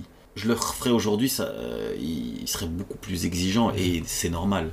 Mais là, il y avait un truc vraiment, le public était bienveillant, était avec moi, il voulait, et voilà, il soutenait à fond. Et en plus, tout s'est très bien passé. Et donc, je suis passé de ça où ça a roulé, j'ai pris mon pied, à tout à coup, le, truc est fini, et là, l'émotion, t'es vraiment touché, tu te dis putain, c'est un truc de ouf. Et là, genre, j'ai pleuré sur scène dès que le truc était fini. Et puis, il y a la famille après. Et donc, je suis passé vraiment par toutes les émotions en un jour. Et c'était un truc de ouf, quoi. Après, je trouve que jouer devant, dans une salle de 400 places, c'est beaucoup plus kiffant. Parce que tu sens beaucoup plus le public. Dans une salle de 7000 personnes, surtout sur tout un spectacle, c'est très difficile de sentir l'attention de tout le monde tout le temps. Ouais, c'est par vague. C'est- comme. bah, déjà, en fait, il y a un décalage de son. Mhm. Donc, euh, les gens qui, qui ont le son devant, en fait, ils, ils ont peut-être une, une demi-seconde plus tard derrière, en tout cas à Forêt Nationale. Et donc, du coup, tu as un rire qui est, qui, qui est étalé comme ça. C'est très bizarre. Et donc, tu dois attendre plus de temps avant de redire ton autre vanne. Donc, ça te casse un peu ton. Et a un- rythmiquement, c'est différent. Euh, mais je le découvre, en le faisant. Je l'ai jamais fait, tu vois. Il y a des gens aussi qui, qui étaient en retard, donc t'as des gens qui passent, qui t'as un côté un peu supermarché, t'as, les gens sont très étendus, t'as, t'as du public partout. euh, c'est pas le plus kiffant. Après, c'est kiffant aussi symboliquement et c'est kiffant d'avoir les gens qui réagissent, qui rient ou qui applaudissent, euh, quand c'est 7000, bah, c'est un truc de ouf. Ça, c'est sûr. Tu prends une vague de, de joie dans la face, c'est incroyable. C'est incroyable. Mais voilà, j'ai fait pareil, j'ai fait cette expérience. Je c'est pas spécialement un objectif en soi de faire. C'était plus euh, pour le challenge de ouf que vraiment me dire je veux faire des tournées de zénith. euh. Je pense, pour moi, je crois que c'est plus kiffant de faire des, plus petites salles. Quoi. Parfois même des comédie clubs, ça peut être beaucoup plus kiffant. Parce que tu sens beaucoup plus les gens, tu vois les gens plus aussi. Tu peux vraiment euh, aller plus loin, je trouve. Quand c'est intime, c'est plus, c'est plus, je trouve, surtout pour la comédie, quoi. Si- Tu peux réagir aussi. Ouais, voilà, t'as un côté plus mécanique ou plus.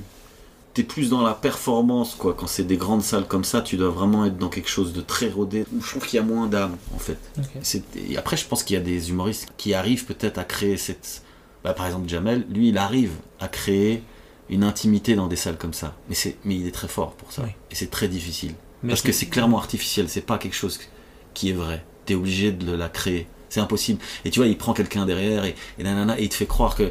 Alors, mais tout ça, c'est préparé, tu vois. Mais parce qu'il a l'expérience, le gars, il a fait combien de zéniths, combien de trucs. Et donc après, tu peux commencer à en jouer. Mais, euh, et tout le monde ne l'a pas, quoi. Mais il y a plusieurs humoristes qui partagent ton opinion. Je pense que j'en ai, parlé avec euh, Émeric Lompré, qui a eu l'occasion de faire euh, la première partie de Blanche euh, au Zénith de Paris, Mhm. et qui a dit la même chose. C'était, c'est pas, il préfère une petite salle. je pense, je Mhm. pense que c'est quelque chose qui est assez, euh, assez répandu chez les humoristes, mais c'est un kiff de se dire, t'es le premier humoriste Ouais, ouais. belge à avoir fait Forêt Nationale, c'est quand même un peu la rempli. place, à l'avoir rempli. Pas à l'avoir avoir fait. Après, en musique, il y en a eu plein. Oui, Mais premier en- humoriste. Ouais, à fond, c'était un truc de ouf. C'est un truc de ouf. Ouais, je sais pas, je voulais rebondir sur un truc que t'as dit juste avant. C'était quoi? Voilà, tu parlais des salles. Moi, je trouve que par exemple, ça dépend aussi de la salle. Mhm. Parce que par exemple, Cirque Royal, c'est 1800. Mhm. Mais moi, je trouve ça trop, trop cool de jouer dans cette salle parce qu'elle est ronde. Elle est. Oui. Il y a un côté où le public qui est là, tu le sens. Et en plus, vu que ça monte fort, tu- les, les gens sont proches de toi. Et cette salle, elle défonce. T'as la même atmosphère presque que dans une salle de 400. Ok. Franchement, cirque. Donc je pense qu'il y a aussi, c'est très con, mais il y a un côté très euh, architecturalement de- de- parlant de ta salle, ça joue quoi. Et donc il faut arriver à créer euh, là où parfois tu as des comédie clubs ou des salles qui sont petites mais ou des salles de théâtre mais qui, la façon dont, dont c'est étalé ou la façon dont c'est géré bah, c'est dégueulasse et t'as aucune Mhm. intimité tu vois où tu joues en plein air ah putain c'est horrible voilà C'est différent, ouais. donc euh, il y a vraiment ce côté où en fait il faut juste arriver à créer un cocon euh, et avoir l'attention de tout le monde tu vois. C'est pour ça, par exemple, que j'adore jouer au Kings of Comedy Club parce que tout est prévu pour. Enfin, moi, j'adore. C'est le meilleur endroit pour moi pour faire de l'humour au monde. Mais Même si, ouais, ouais c'est vrai. Les gens sont exigeants aussi, mais c'est vrai qu'il y a un Oui. côté très, très intime. Ouais. ouais, mais c'est, je sais pas, comme tout est prévu pour le stand-up, enfin, ça se ressent. Moi, Mhm. enfin, c'est mon endroit préféré, euh, peut-être au monde. J'adore cette ambiance. Mais après, c'est parce que je, je suis tellement fan de stand-up, de comédie ouais. que moi, j'arrive dans un comédie club, tout est prévu pour le stand-up. Enfin, Ouais, c'est ça. ça me fait rêver. Donc ça, c'est le petit mot pour les gens du, comé- du comédie club s'ils écoutent. À fond. Euh, continuez comme ça. Le Qu'est-ce que j'allais comédie club de, de, de Belgique d'ailleurs. euh, Et voilà, il y a toujours des spectacles qui est géré par euh, Kouz, et racheté par Guillermo Guise et Vizerac là, Ouais. récemment. Ouais, c'est la famille, c'est en plus c'est pas loin d'ici, hein, c'est tout près. Ouais, moi j'adore aller là. C'est moi c'est une petite heure de route pour, pour y aller, Mhm. mais c'est toujours un plaisir d'y aller. J'adore cet endroit. S'il y a moyen d'y vivre, euh, de quelque chose ça, comme ça, pas de problème. Est-ce que tu dirais que le que Forêt Nationale c'était ta meilleure scène à vie? Et si non, c'est c'est quoi ta meilleure scène? Symboliquement, oui, pour le, le achievement, pour les objectifs, pour la, voilà, pour ce que c'est, pour ce que ça représente plus dans ma carrière. Ouais, clairement. En termes d'émotion aussi. Par contre, en termes de kiff artistique, je pense pour moi le mon premier cirque royal. Là, c'était complètement ouf parce que déjà la salle est incroyable. C'était la première fois que je faisais une grande salle aussi. Et donc ça, c'était à l'époque où j'étais à la radio. Euh, ce qui était complètement ouf aussi, c'est qu'en fait, j'avais beaucoup de gimmicks avec tous mes personnages. Et en fait, quand j'ai joué mon spectacle, en fait, les gens finissaient mes phrases, quoi. Et ça, c'est un truc euh, complètement fou, quoi. Et ça, c'était incroyable. C'était incroyable. Donc tu fais un truc. Moi, je l'avais jamais, euh, j'avais pas encore euh, fait dans une grande salle comme ça. J'avais pas rassemblé toute cette communauté-là. Et donc, j'avais joué pendant, je sais plus, un an ou deux à la radio. Et puis, tout à coup, on fait ce spectacle. Et du coup, les gens, ils te sortent la fin de, des- de ces gimmicks, pas, du, pas de tout le sketch, mais voilà, des gimmicks qui revenaient à certains moments. Et ça, c'était incroyable. Il y avait un côté un peu, ouais, musical, comme on disait, où il y avait un côté où euh, les gens chantaient les paroles, entre guillemets, tu vois. Ça, c'était incroyable, incroyable. Et puis, je me rappelle aussi d'un spectacle qu'on a fait au théâtre Saint-Michel, qui est une belle salle aussi, qui est dans l'école en fait de Saint-Michel. C'est une grande salle aussi, 1200, je crois que c'est 1200 places, mais il y a un côté aussi très chaleureux. Et là, en fait, on, je m'étais lancé un délire où j'avais fait, euh, ça s'appelait Noël en famille, donc c'était la, la, première fois qu'on a fait. Je me suis dit, on va faire un spectacle autour du thème de Noël. Je vais rassembler tous mes potes et on va créer un truc pour ce soir-là. On a joué deux fois un spectacle unique pour ce truc-là autour du thème de Noël. Et ça, c'était incroyable aussi parce que du coup, j'étais sur scène avec mes potes. Quoi. Il y avait Cody, il y avait Dino. Gaël Garcia Diaz, Guillermo Guy, Charlie Dupont, James Dino et John John Musso. Ouais, exactement. Et ça, c'était génial parce qu'il y avait ce côté aussi happening où les gens savent que voilà, ok, on va se mettre un challenge, on va rassembler tous les potes, on va monter un spectacle et on vous le fait. Et ce sera un jour de représentation venez kiffer avec nous. Et c'était génial, quoi. C'était génial, parce qu'on avait répété, on avait écrit et tout pour le truc. Mais du coup, t'as as ce côté très troupe, en fait, que j'ai adoré, que j'adore. Plus le temps passe, plus j'ai envie de faire les choses avec les gens et moins tout seul aussi. Et donc t'as aussi tout ce côté où tu te marres sur scène parce que ça foire, il y a un truc. Et puis t'as des gars comme Cody qui sont ou Dino qui sont naturellement drôles, qui sont des bons improvisateurs et qui, qui vont s'amuser à te faire marrer, à te faire foirer ton truc. Ça c'était c'était incroyable. Le, le tout premier parce qu'on l'a refait après aussi en télé. Et c'était trop cool aussi, mais c'est vrai que le premier avait quelque chose de magique, pareil, parce que parce qu'on l'avait jamais fait. Et tu sais pas aussi, pareil, le danger, tu sais pas ce qui va se passer. Tu te dis putain, mais qu'est-ce qu'on fout? Et c'était blindé, on avait joué les, les deux trucs ce jour-là. C'était incroyable. Mais du coup, je t'ai parlé de ta meilleure scène. C'est quoi ta pire scène? Ma pire scène, euh, j'en ai, j'ai plusieurs expériences plus relou. Et j'en ai une très belle euh, au Kings of Comedy Club. Ok. Je faisais la première partie de d'Ella Tracy, qui est super fort d'ailleurs sur scène. Donc je monte sur scène, je débute, et en fait, il y a une spectatrice qui est en fait la, qui est la fleuriste du cimetière d'Ixelles, donc juste à côté, et qui en fait fête son anniversaire et ivre mort, mais vraiment ivre. Et moi, en général, quand il y a des gens qui ont des grandes gueules, qui veulent, il y a souvent des gens qui vont, qui vont interagir, c'est plus fort qu'eux, ils sont obligés de commenter ou ils veulent faire le malin, ils sont en groupe. J'adore, moi c'est cadeau pour moi, j'adore, je demande que ça en fait, c'est ce que je préfère. Mais là, quand t'as une personne ivre, mais à un degré d'ébriété qui où il n'y a pas de communication, il n'y a pas de gêne non plus, parce qu'en général, tu peux fermer la gueule à quelqu'un parce qu'il va avoir honte ou parce que voilà, il y a ses potes qui vont dire. Mais là, quand t'as quelqu'un qui est vraiment à ce niveau d'ébriété là, tu peux rien faire en fait. Et donc, je me suis retrouvé en fait à pas savoir quoi faire, et elle m'a carrément jeté des cacahuètes euh, à la gueule là, pendant que je jouais. Et ça, c'était un grand moment un grand moment. Donc là, tu sais pas quoi faire. Et en fait, elle a tracé à tout capté. C'est-à-dire que moi, j'ai quand même continué. Et je pense que c'est aussi là que le Kings aurait. Ils, je pense qu'ils avaient jamais vécu ça non plus. Et en fait, El Tracy est monté sur scène et il a fait écoute, moi je commence pas tant que vous l'avez pas viré de la, de la, salle, en fait, tout simplement. J'avais jamais vécu ça, donc, mais j'aurais dû faire ça. Maintenant, je le sais que si ça arrive, si tu as un tel degré, tu dis écoutez, voilà, moi je peux, je peux rien faire. Et c'est juste, tu peux rien faire, tu vois. Parce que là, quand elle te jette des cacahuètes, c'est vraiment là, t'arrives à un level de. Tu vois. euh, Le respect est mort. euh. il y a même pas, tu peux même pas trouver une vanne parce tu fais- Et ça devient un moment très gênant pour tout le monde. Déjà, gérer un public qui juste parle un petit peu ou qui n'est pas très attentif, des Ouais. fois c'est difficile d'arriver à utiliser le, le bon degré de allez, on passe un bon moment, mais j'aimerais bien Ouais, qu'on ouais, m'écoute. c'est toujours tendu, mais là c'est. Ouais, impossible. J'ai eu un autre moment aussi qui était magnifique, mais très drôle du coup, mais quand même un moment de solitude. C'était une soirée en fait, une soirée de célibataires en fait. Et euh, donc organisée, une association de célibataires, j'imagine, pour que les gens se rencontrent. Et il y avait un spectacle. J'étais un peu cabaret, euh, c'était vraiment tout pété, mais j'ai commencé quoi. Et genre il y avait. euh, Genre, il y avait une acrobate, il y avait un magicien, puis il y avait euh, deux, humoristes. Tu, vois, le- délire. Et moi, rien à foutre, je, prends toutes les occasions sont bonnes pour jouer. Le truc, c'est que c'était en fait non seulement des célibataires, mais c'était vraiment des célibataires endurcis, quoi. Et en fait, je crois que c'est un des pires publics, ça. Et tu comprends pourquoi ils sont célibataires, en vrai. Parce qu'en fait, ils sont vraiment, c'est un délire.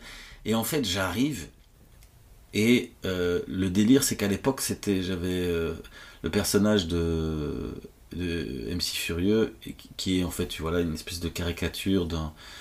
Euh, j'avais parodi- j'avais parodié en fait un, c'est un pote à moi, un pote à moi, qui est un bon Belge, mais euh, qui, qui se prend pour une racaille euh, qu'il n'est pas, tu vois. Et donc, le concept du, du sketch, c'est que, enfin, du, de ce passage de stand-up, c'est que justement, j'interprétais un gars qui se, qui se prend pour une racaille et qui se lance dans le stand-up. Et donc, du coup, volontairement, c'était c'était de la merde. Tu vois, le, le principe, c'est que tu rigoles du fait que c'est vraiment nul. Et tu captes que c'est quand même une parodie, quoi. Mon personnage est quand même assez caricatural. Et en fait, les gens dans la salle, ces trous de balles, ont tout pris au premier degré. C'est-à-dire qu'ils n'ont pas vu un comédien qui interprétait un gars qui faisait volontairement du stand-up nul. Ils ont vu quelqu'un qui faisait un stand-up qui était pas terrible, quoi. Et tu dis, mais putain, il faut être vraiment con pour pas comprendre le dixième degré. Parce que là, franchement, il faut vraiment être. Et en fait, tu comprends qu'ils sont célibataires, quoi. Et donc, euh, je faisais des références, genre non, euh, genre ouais, là, c'est pas drôle, mais euh, vous allez voir. Enfin, je, sais pas, je me rappelle plus exactement de ce que je faisais, mais, mais ce qui était marrant, c'était des espèces de, de malaise après, qui étaient volontairement des malaises après. Et les, sauf que là, les gens commentaient, ouais, non, mais t'as raison, c'est pas drôle. Les gens, les, gens commentaient, quoi, ouais, ouais, non, mais cette val non plus.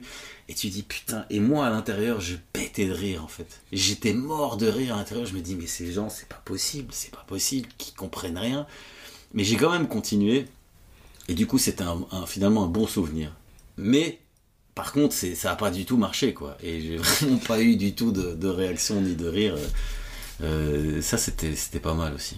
Euh, Ce qui est marrant, c'est que euh, c'est également la pire scène de Dan Gagnon. Ah ouais Je pense qu'il était là aussi. C'est ou alors c'est le même Mais Je pense principe. que c'est le même principe. Ils en ont fait. C'est, ici euh, à Boisfort en fait. C'est euh, comment il s'appelle ce théâtre J'ai oublié. Mais oui, oui, c'est un truc qu'ils organisaient. Voilà, c'était en tout cas le même Ah ouais, principe. il y a eu la même chose. C'est Ah, ça, c'est c'est le, le public de personnes plutôt plutôt âgées qui se rencontrent, c'est ça, des célibataires qui se rencontrent, ouais, d'un ouais. d'un plus, d'un plus vieil âge. C'était ça sa pire scène aussi, donc c'est marrant. Et qu'est-ce qu'il a eu lui?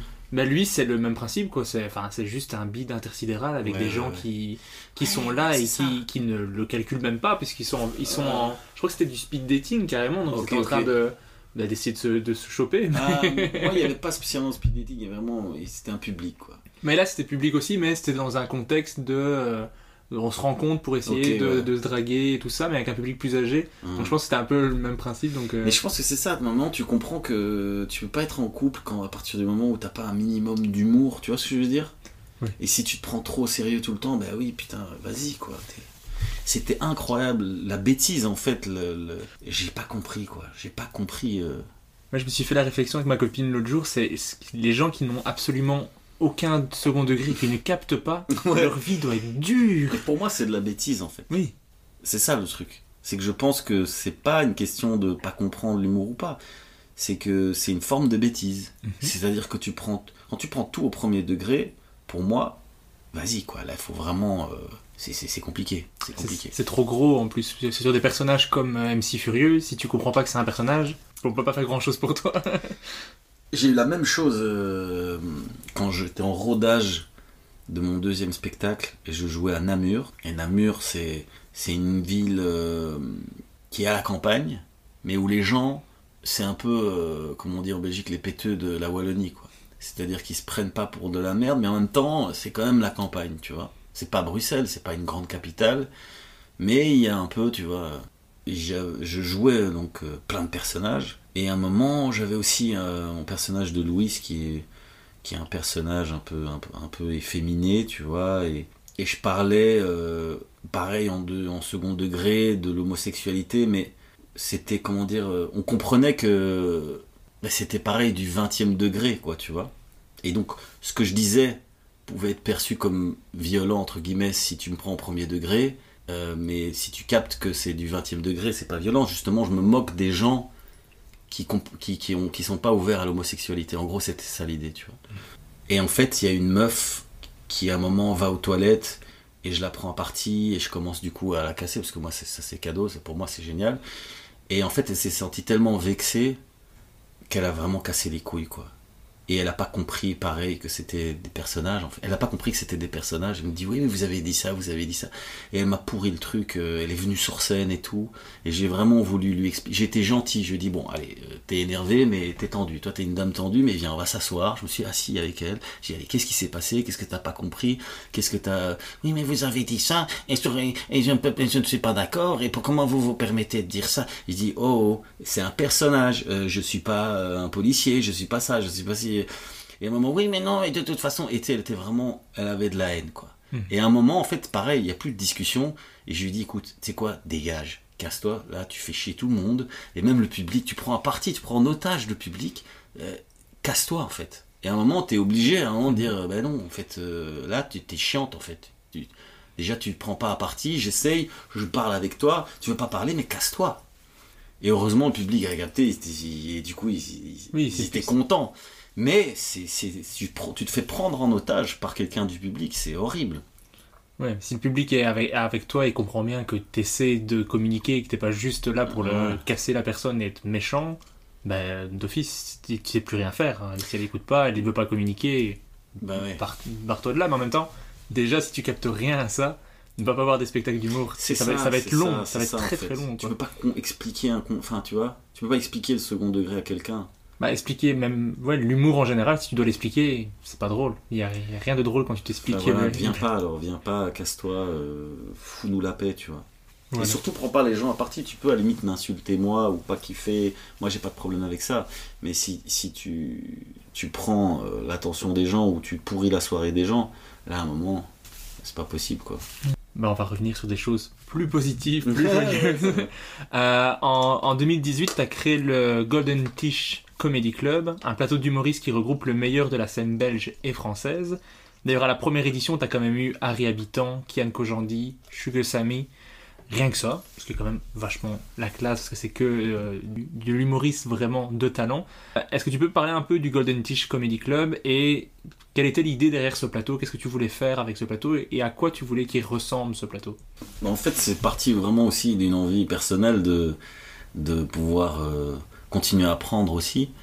Comme j'ai kiffé rencontrer les Diables Rouges parce que t'arrives, ou quand je suis rentré dans le milieu du doublage, tu, désacralises, tu vois, t'apprends. Et donc, c'était aussi une envie égoïste de pouvoir moi apprendre en observant euh, des meilleurs que moi. L'idée c'était de rassembler euh, euh, les copains en Belgique et la- le, le meilleur du stand-up en Belgique et en même temps le meilleur du stand-up francophone, donc des Français ou des Québécois. Et du coup, ouais, on en a fait plusieurs et à chaque fois avec des. Le but c'était d'essayer de faire la meilleure programmation possible. Et par contre, euh, la petite. euh, Parce qu'il y a beaucoup de comédie clubs, il y a beaucoup de plateaux, j'ai rien inventé. La seule petite euh, particularité, c'est que du coup, nous, on n'annonce pas les artistes en fait. Donc l'idée, c'est que vraiment, pareil pour, pour ça, une expérience pour les gens. En général, c'est mon public, je communique via mes réseaux, etc. Ils savent que je, vais présenter euh, la soirée, mais après, ils savent pas qui sera là, quoi. Et on n'annonce personne. Et par contre, je dis juste que voilà, j'essa- j'essaye de. L'idée, c'est pas de, c'est pas une scène pour pousser les nouveaux talents, c'est vraiment rassembler la crème de la crème. En tout cas, on essaye. Et donc, du coup, euh, bah voilà, ouais, à chaque fois, on a vraiment eu du beau monde. Les Guillermo Guise, Cody, tout ça, bah, bien sûr, parce que c'est voilà, c'est des gens qu'on se connaît tous. Et puis en France ou en francophonie, bah oui, un, un Kian, Sugar Sammy qui pff, incroyable. On a eu, euh, il y a eu Claudia Tagbo, il y a eu Harry, Harry Habitant, il y a eu Charles Nouveau euh, qui est super fort aussi. Il y a eu, euh, on a failli avoir Gad et qui en fait euh, devait venir. Et puis en fait c'est juste le moment où il y a eu toute cette polémique. euh, Copie comique Ouais. Et en fait, il allait venir euh, parce que du coup, en fait, l'avantage, c'est aussi pour ça qu'on a tous ces talents-là, c'est que vu qu'on les a- on les annonce pas et que c'est pas filmé, bah en fait, euh, c'est du pain béni pour ces humoristes qui ont envie de tester des choses, qui ont envie de roder des choses sans pression et sans être attendus et sans être annoncés parce qu'ils sont en rodage, parce qu'ils testent. Et donc du coup, euh, c'est du tout le monde est content puisque nous, le public est content parce qu'ils ont une putain de sélection et des putains d'artistes et ça s'enchaîne. Moi, je suis content parce que je, peux voilà observer de près, voir comment ils travaillent. Euh, et à côté de ça, eux sont contents parce qu'ils ont besoin de jouer, ils ont besoin de tester et ils peuvent pas toujours être annoncés euh, ou ils peuvent pas toujours jouer euh, pour des pour des captations. Et donc voilà.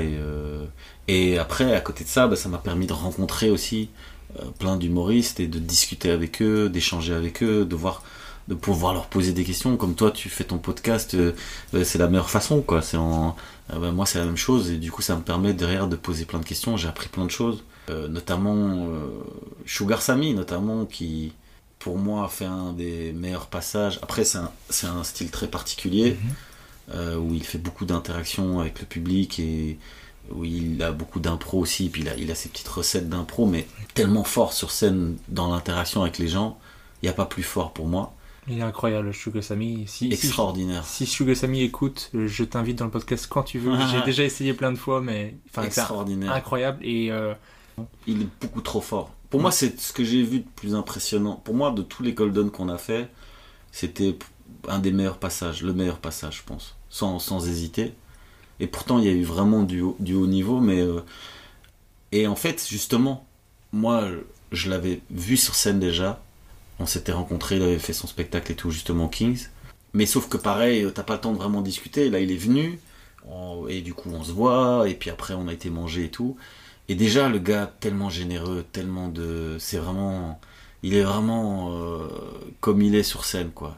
Il est tellement ouvert, tellement, euh, tellement cool. On a eu Baptiste, Baptiste Le Caplin aussi, méga fort. Enfin voilà, beaucoup de talent. Mais, et donc lui, super une générosité de ouf. Et comme toi, je me j'ai posé toutes les questions que moi j'avais envie de poser, tu vois. La question que je lui ai posée, c'est comment tu fais pour être si fort? Mais pas de manière, euh, pas pour, euh, euh, pour être lèche-cul, juste vraiment, je veux savoir qu'est-ce qui fait que aujourd'hui t'es si fort sur scène, quoi.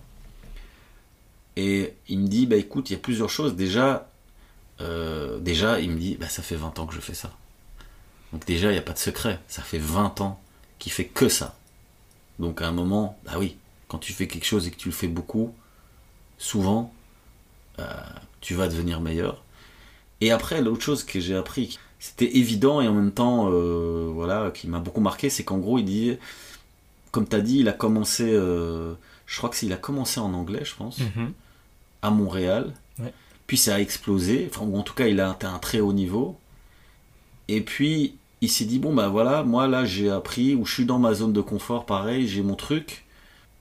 Il est parti vers les États-Unis, personne ne le connaissait. Et du coup, le nord des États-Unis, puis du coup, il a exploré un autre public, un autre truc. Il a dû sortir de sa zone de confort, sortir des nouvelles références, s'adapter ou s'ouvrir à cette culture, se tu vois, re- repartir à zéro en fait. Et puis, ça a bien marché aux États-Unis, le côté anglophone.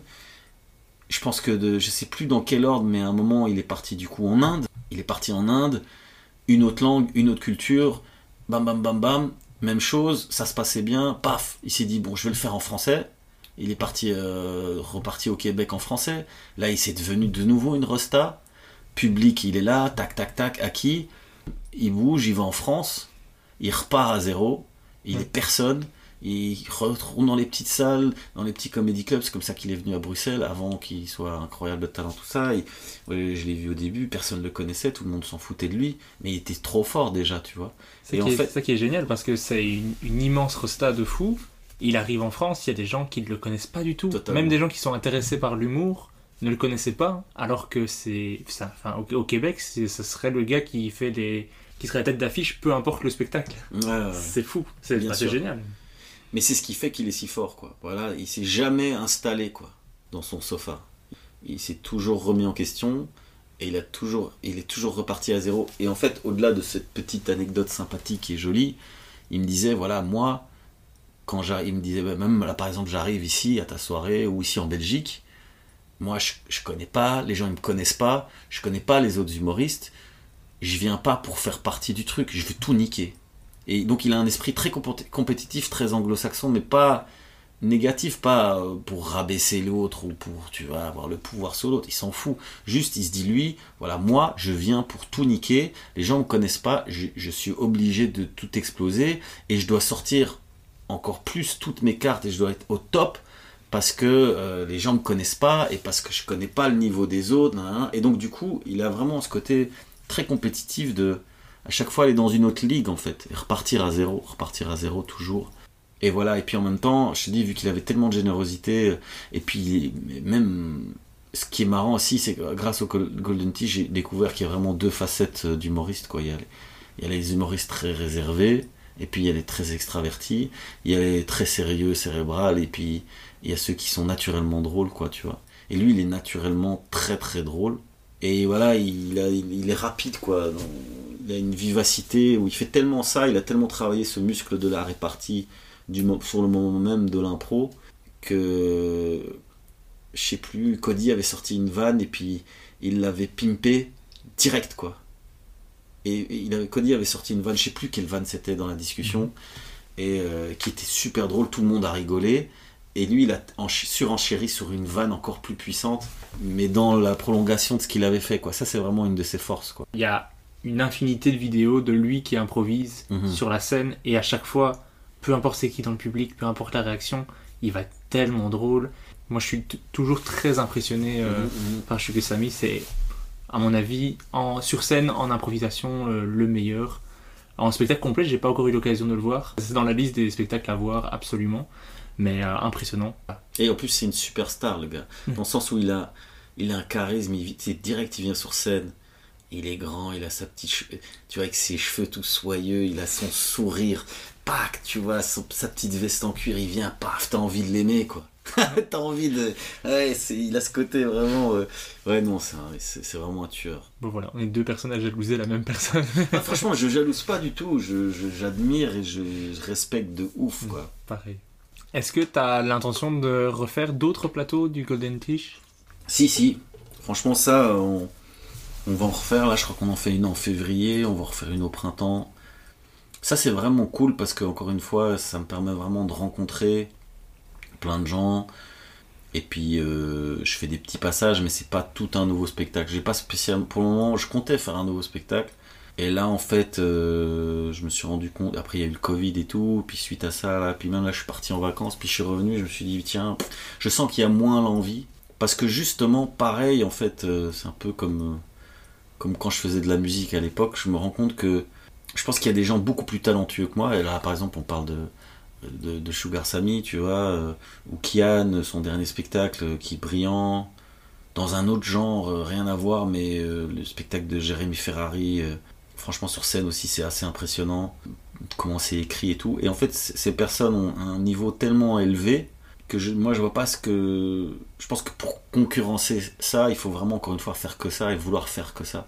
Et moi j'ai d'autres envies quoi. Et donc du coup je me dis que je vais en faire un peu comme ça pour le pour le kiff parce que j'aime bien mais pas pas que ça avec euh, l'envie de faire tout un nouveau spectacle. En tout cas pas pour le moment. Je pense que ça va pas arriver tout de suite. Mais le Golden Tish par contre c'est un vrai kiff parce que voilà là je peux tester des petites choses c'est des petits passages et ça me permet surtout de continuer à apprendre et rencontrer euh, des gens méga talentueux. Et en plus, le public kiffe trop. Et c'est à chaque fois des, des- des super moments. Donc, d'office, qu'on on va en refaire. Donc là, il y en a encore deux qu'on va très probablement faire cette saison. Et puis, je pense qu'on va continuer. Mais par exemple, tu vois, on m'a proposé de faire en émission de télé ici en Belgique. Ok. Et vraiment de manière régulière.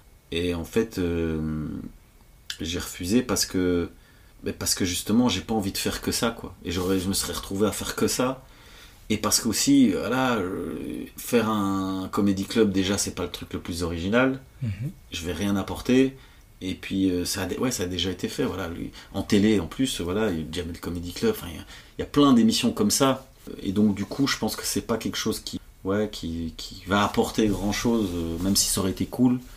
Ça a pas été facile parce que tu dis putain c'est quand même une belle opportunité euh, mais mais ouais À côté de la scène, tu as commencé à jouer. À- t'as- en 2018, tu tournes dans la série Champion.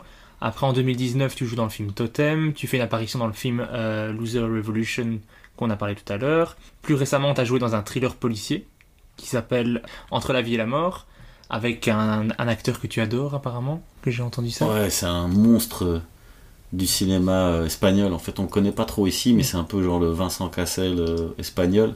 Euh, c'est euh, Antonio de la Torre qui est un acteur. C'est laisse tomber, c'est un monstre. Et ça a été le film, et c'est de Giordano Gerlini euh, qui a aussi écrit euh, Les Misérables de Ladj.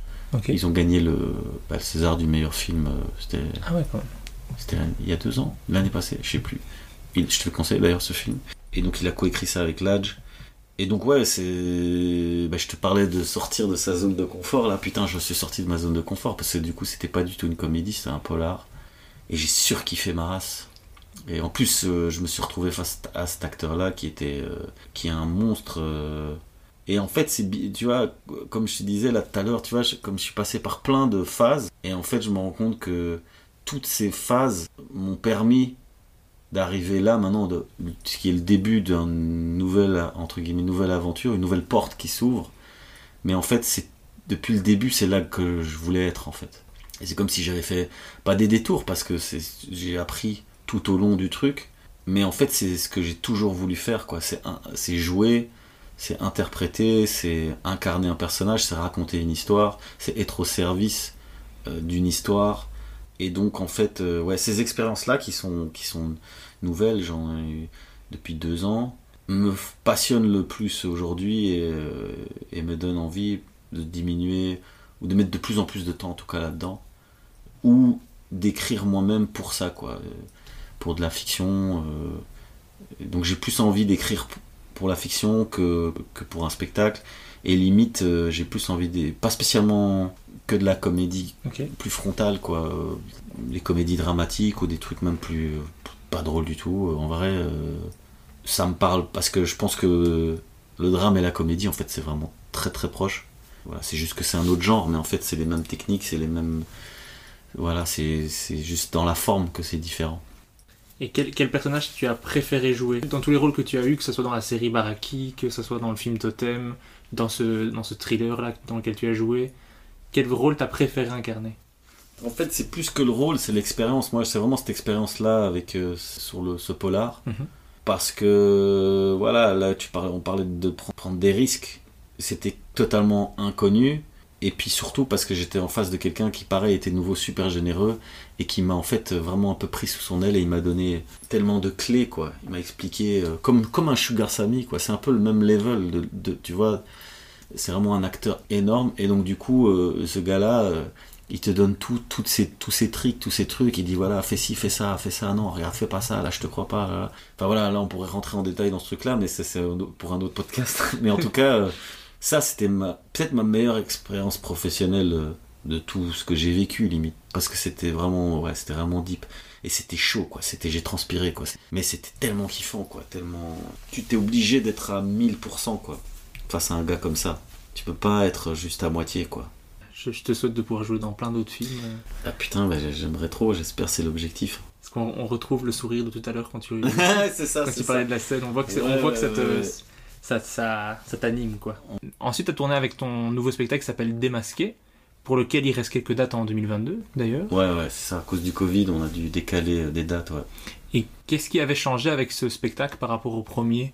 Vraiment, j'ai essayé d'aller plus loin. Donc, euh, dans l'écriture, dont j'avais, il y avait un- une thématique euh, qui me touche aussi. Du coup, on a, on a rajouté du fond en fait. Et j'étais plus loin dans l'écriture. Justement, j'ai vraiment essayé de travailler cet aspect-là.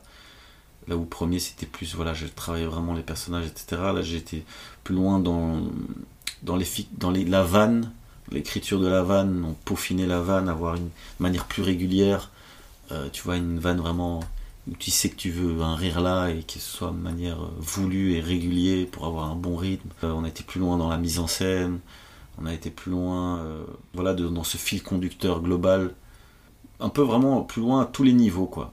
Mais moins l'aspect de jeu et tout, parce que j'avais déjà ces personnages, etc. Mais c'est plus vraiment sur, sur le fond, la structure du, du spectacle.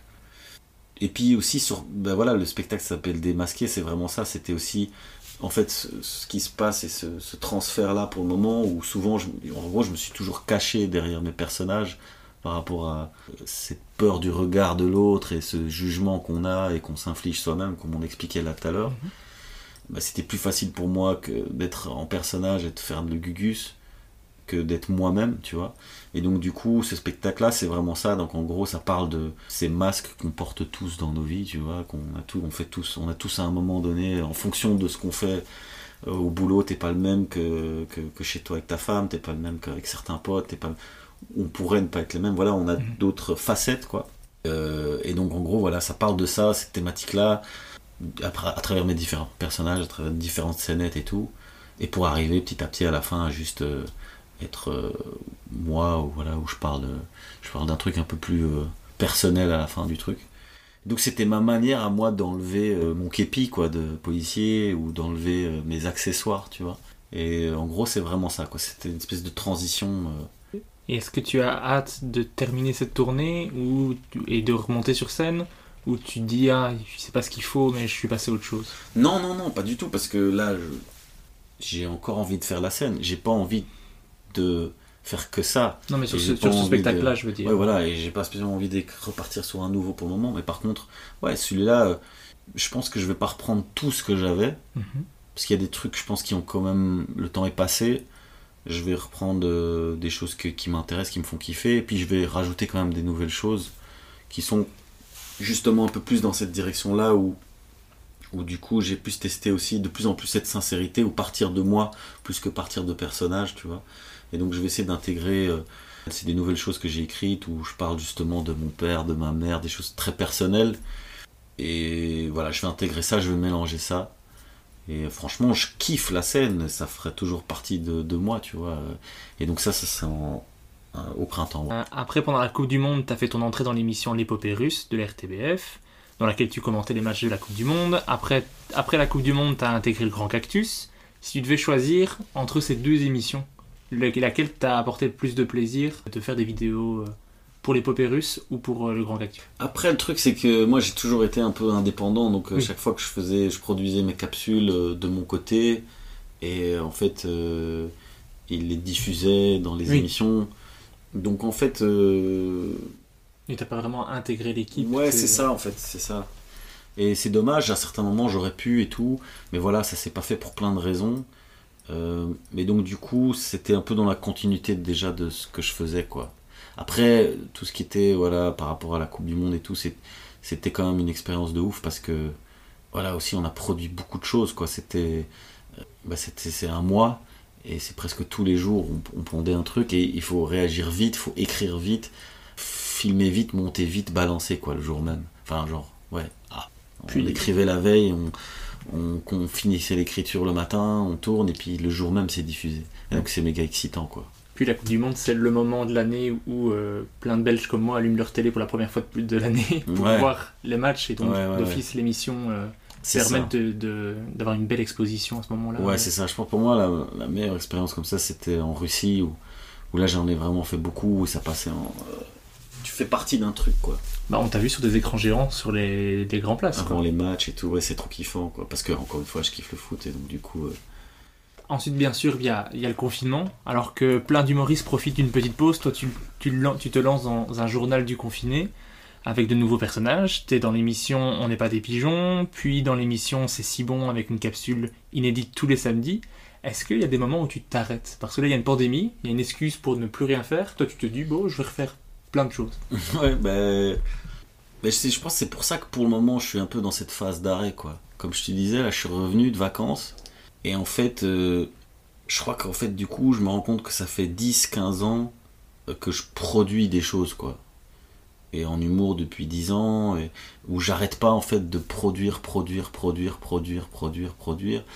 Et aussi d'être dans un côté un peu. euh, pas fast food, mais t'as pas le temps de digérer quoi. Là pareil, le, Covid, c'était une expérience de ouf, j'ai surkiffé. Pareil, je, on, a, a produit, je sais pas, euh, avec Dan, on a écrit euh, l'équivalent d'une heure et demie, je crois, de matière en, je sais plus en combien de temps, en deux mois euh, ou trois mois, je sais plus, mais c'est énorme. Et surtout que c'est monté, c'est rapide, donc c'est pas genre, il n'y a pas de temps mort, quoi. C'est des vannes, vannes, vannes, vannes, vannes, vannes, vannes. euh, pareil, expérience de ouf, j'ai surkiffé. Puis tu, c'était une période aussi particulière où tu sens que même moi, ça m'a permis de, comment dire, euh, transformer le stress ou tu vois cette ambiance chelou qu'il y avait au tout début du confinement, au tout début de tout ça.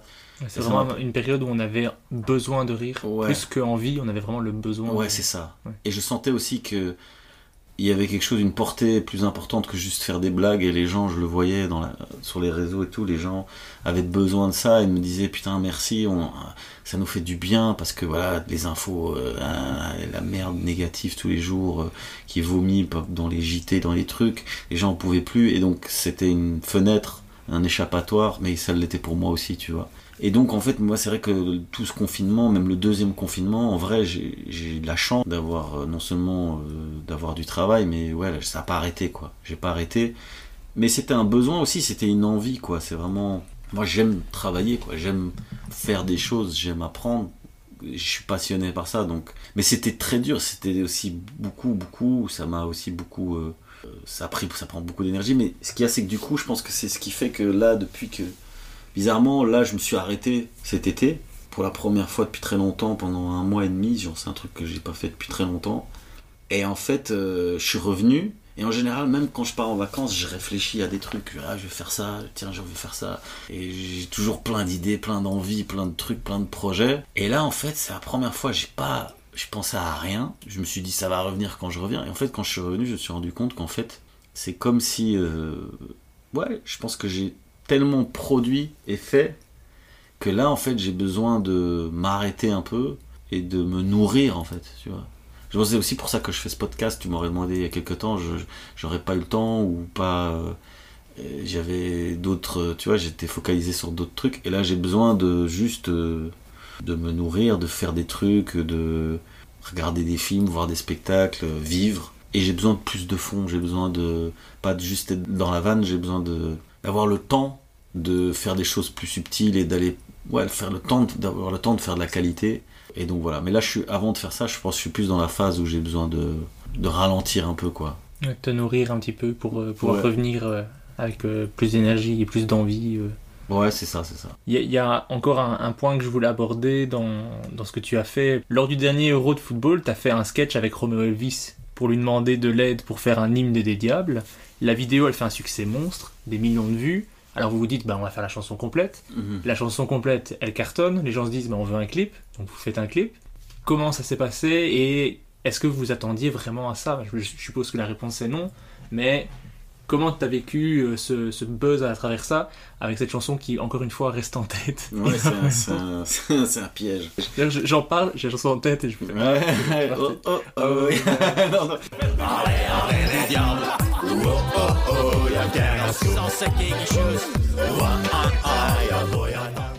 Euh, c'est Roméo qui m'a appelé. Bah pareil, moi c'est un peu de, de, de- toute cette mouvance euh, du rap fait que, euh, par exemple, même, même Paul euh, Stromae et tout, à l'époque, on se ren- rencontrait, j'avais pareil 18 ans. Mais du coup, Jean Jass, par exemple, Jean Jass et Caballero, qui Mhm. sont aussi euh, bah, deux rappeurs belges, mon manager, il avait un, un label en Belgique, il avait un studio. Et donc, à l'époque où j'étais à Radio Contact, donc c'est il y a quand même 6-7 ans, c'est là que j'ai rencontré Jean Jass parce qu'il était ingé son dans ce studio. Donc en fait c'est un petit milieu, tout le monde se connaît. Et donc je connais Jean Jass et Kaba depuis longtemps. Et Jean Jass m'avait présenté déjà Roméo il y a des années aussi. Et donc on se connaissait depuis longtemps. Euh, et on a plein d'amis en commun aussi. Et voilà, et en fait c'est juste que c'est son idée en fait. À la base, euh, c'est lui qui m'a contacté en disant voilà, euh, j'ai fait un morceau, mais est-ce que t'es chaud pour le faire avec moi, blablabla et tout. Et puis il m'a envoyé euh, de la maquette du truc, j'ai, moi j'ai pété de rire parce que voilà, pareil, c'est un truc très belgo-belge, mais ça fait toutes, toutes nos références aussi, euh, voilà, du grand Jojo, tout ça, des, des choses que nous, on, et qui sont, qui sont marrantes quand tu les as vécues, etc. Mexico 86, tout ça. Et donc du coup, moi, c'est, moi j'étais mort de rire, et je trouvais ça encore plus drôle que ce soit avec lui parce que peut-être tout seul, je l'aurais peut-être pas fait. Mhm. Parce que, encore une fois, c'est quelque chose que, qui aurait été peut-être trop attendu ou quoi. Mais vu que lui, il est là, il y a un décalage, en fait, euh, qui est encore plus grand. Euh, et du coup, en fait, lui, à la base, il avait le morceau. Et puis, moi, je me suis dit, ouais, mais ce qui peut être cool, c'est qu'on fasse plutôt, euh, pour qu'on comprenne vraiment le 20e degré, c'est qu'on fasse plutôt une vidéo où moi, je viens en studio. En fait, on devait se voir en studio pour faire le morceau à Mhm. deux. Et puis, euh, puis je lui dis, viens, on fait, un- on, fait une vidéo où je, où je te demande des conseils. et donc j'ai écrit ce petit truc-là. On a été en studio et on a fait ce truc de manière très spontanée, comme je fais plein de vidéos. Et franchement, on a pété de rire euh, parce que c'est très con. Et lui, il est très con aussi. Et en plus, il, il a un talent pour la comédie, quoi. Euh, Je sais pas si tu l'as vu, il joue dans Mandibule de Quentin Dupieux. Non, j'ai pas, pas eu l'occasion de voir ça. Et franchement, il joue vraiment bien. Et il a, et il a envie de faire de la comédie aussi, tu vois. C'est quelque chose qui, qui l'attire beaucoup. Après, voilà, là, il a une carrière dans la musique et tout. Donc, pour le moment, c'est- il n'a pas vraiment le temps, mais il a vraiment euh, une passion. En plus, sa, sa mère, c'est Laurence Bibot, donc la sta- stand-upeuse euh, belge. le- le gars qui connaît rien. du Euh, tout. Voilà, donc en fait, c'est- son père est chanteur, mais sa mère est, est comédienne, donc il est bercé là-dedans. Même Angèle aussi, ça se voit qu'elle a ce côté. euh, elle, sait, elle sait jouer d'ailleurs, elle a joué aussi, et puis ils ont, ils ont justement, c'est pas des célibataires endurcis, on va dire, ils ont de l'humour, tu vois ce que je veux dire Et donc du coup, euh, et lui, euh, et en plus il est passionné de foot aussi, tu vois. Et franchement, on était, on s'est vraiment marré en le faisant, quoi. Avec sa tête de con et tout, et puis rentrer dans tous les délires, quoi.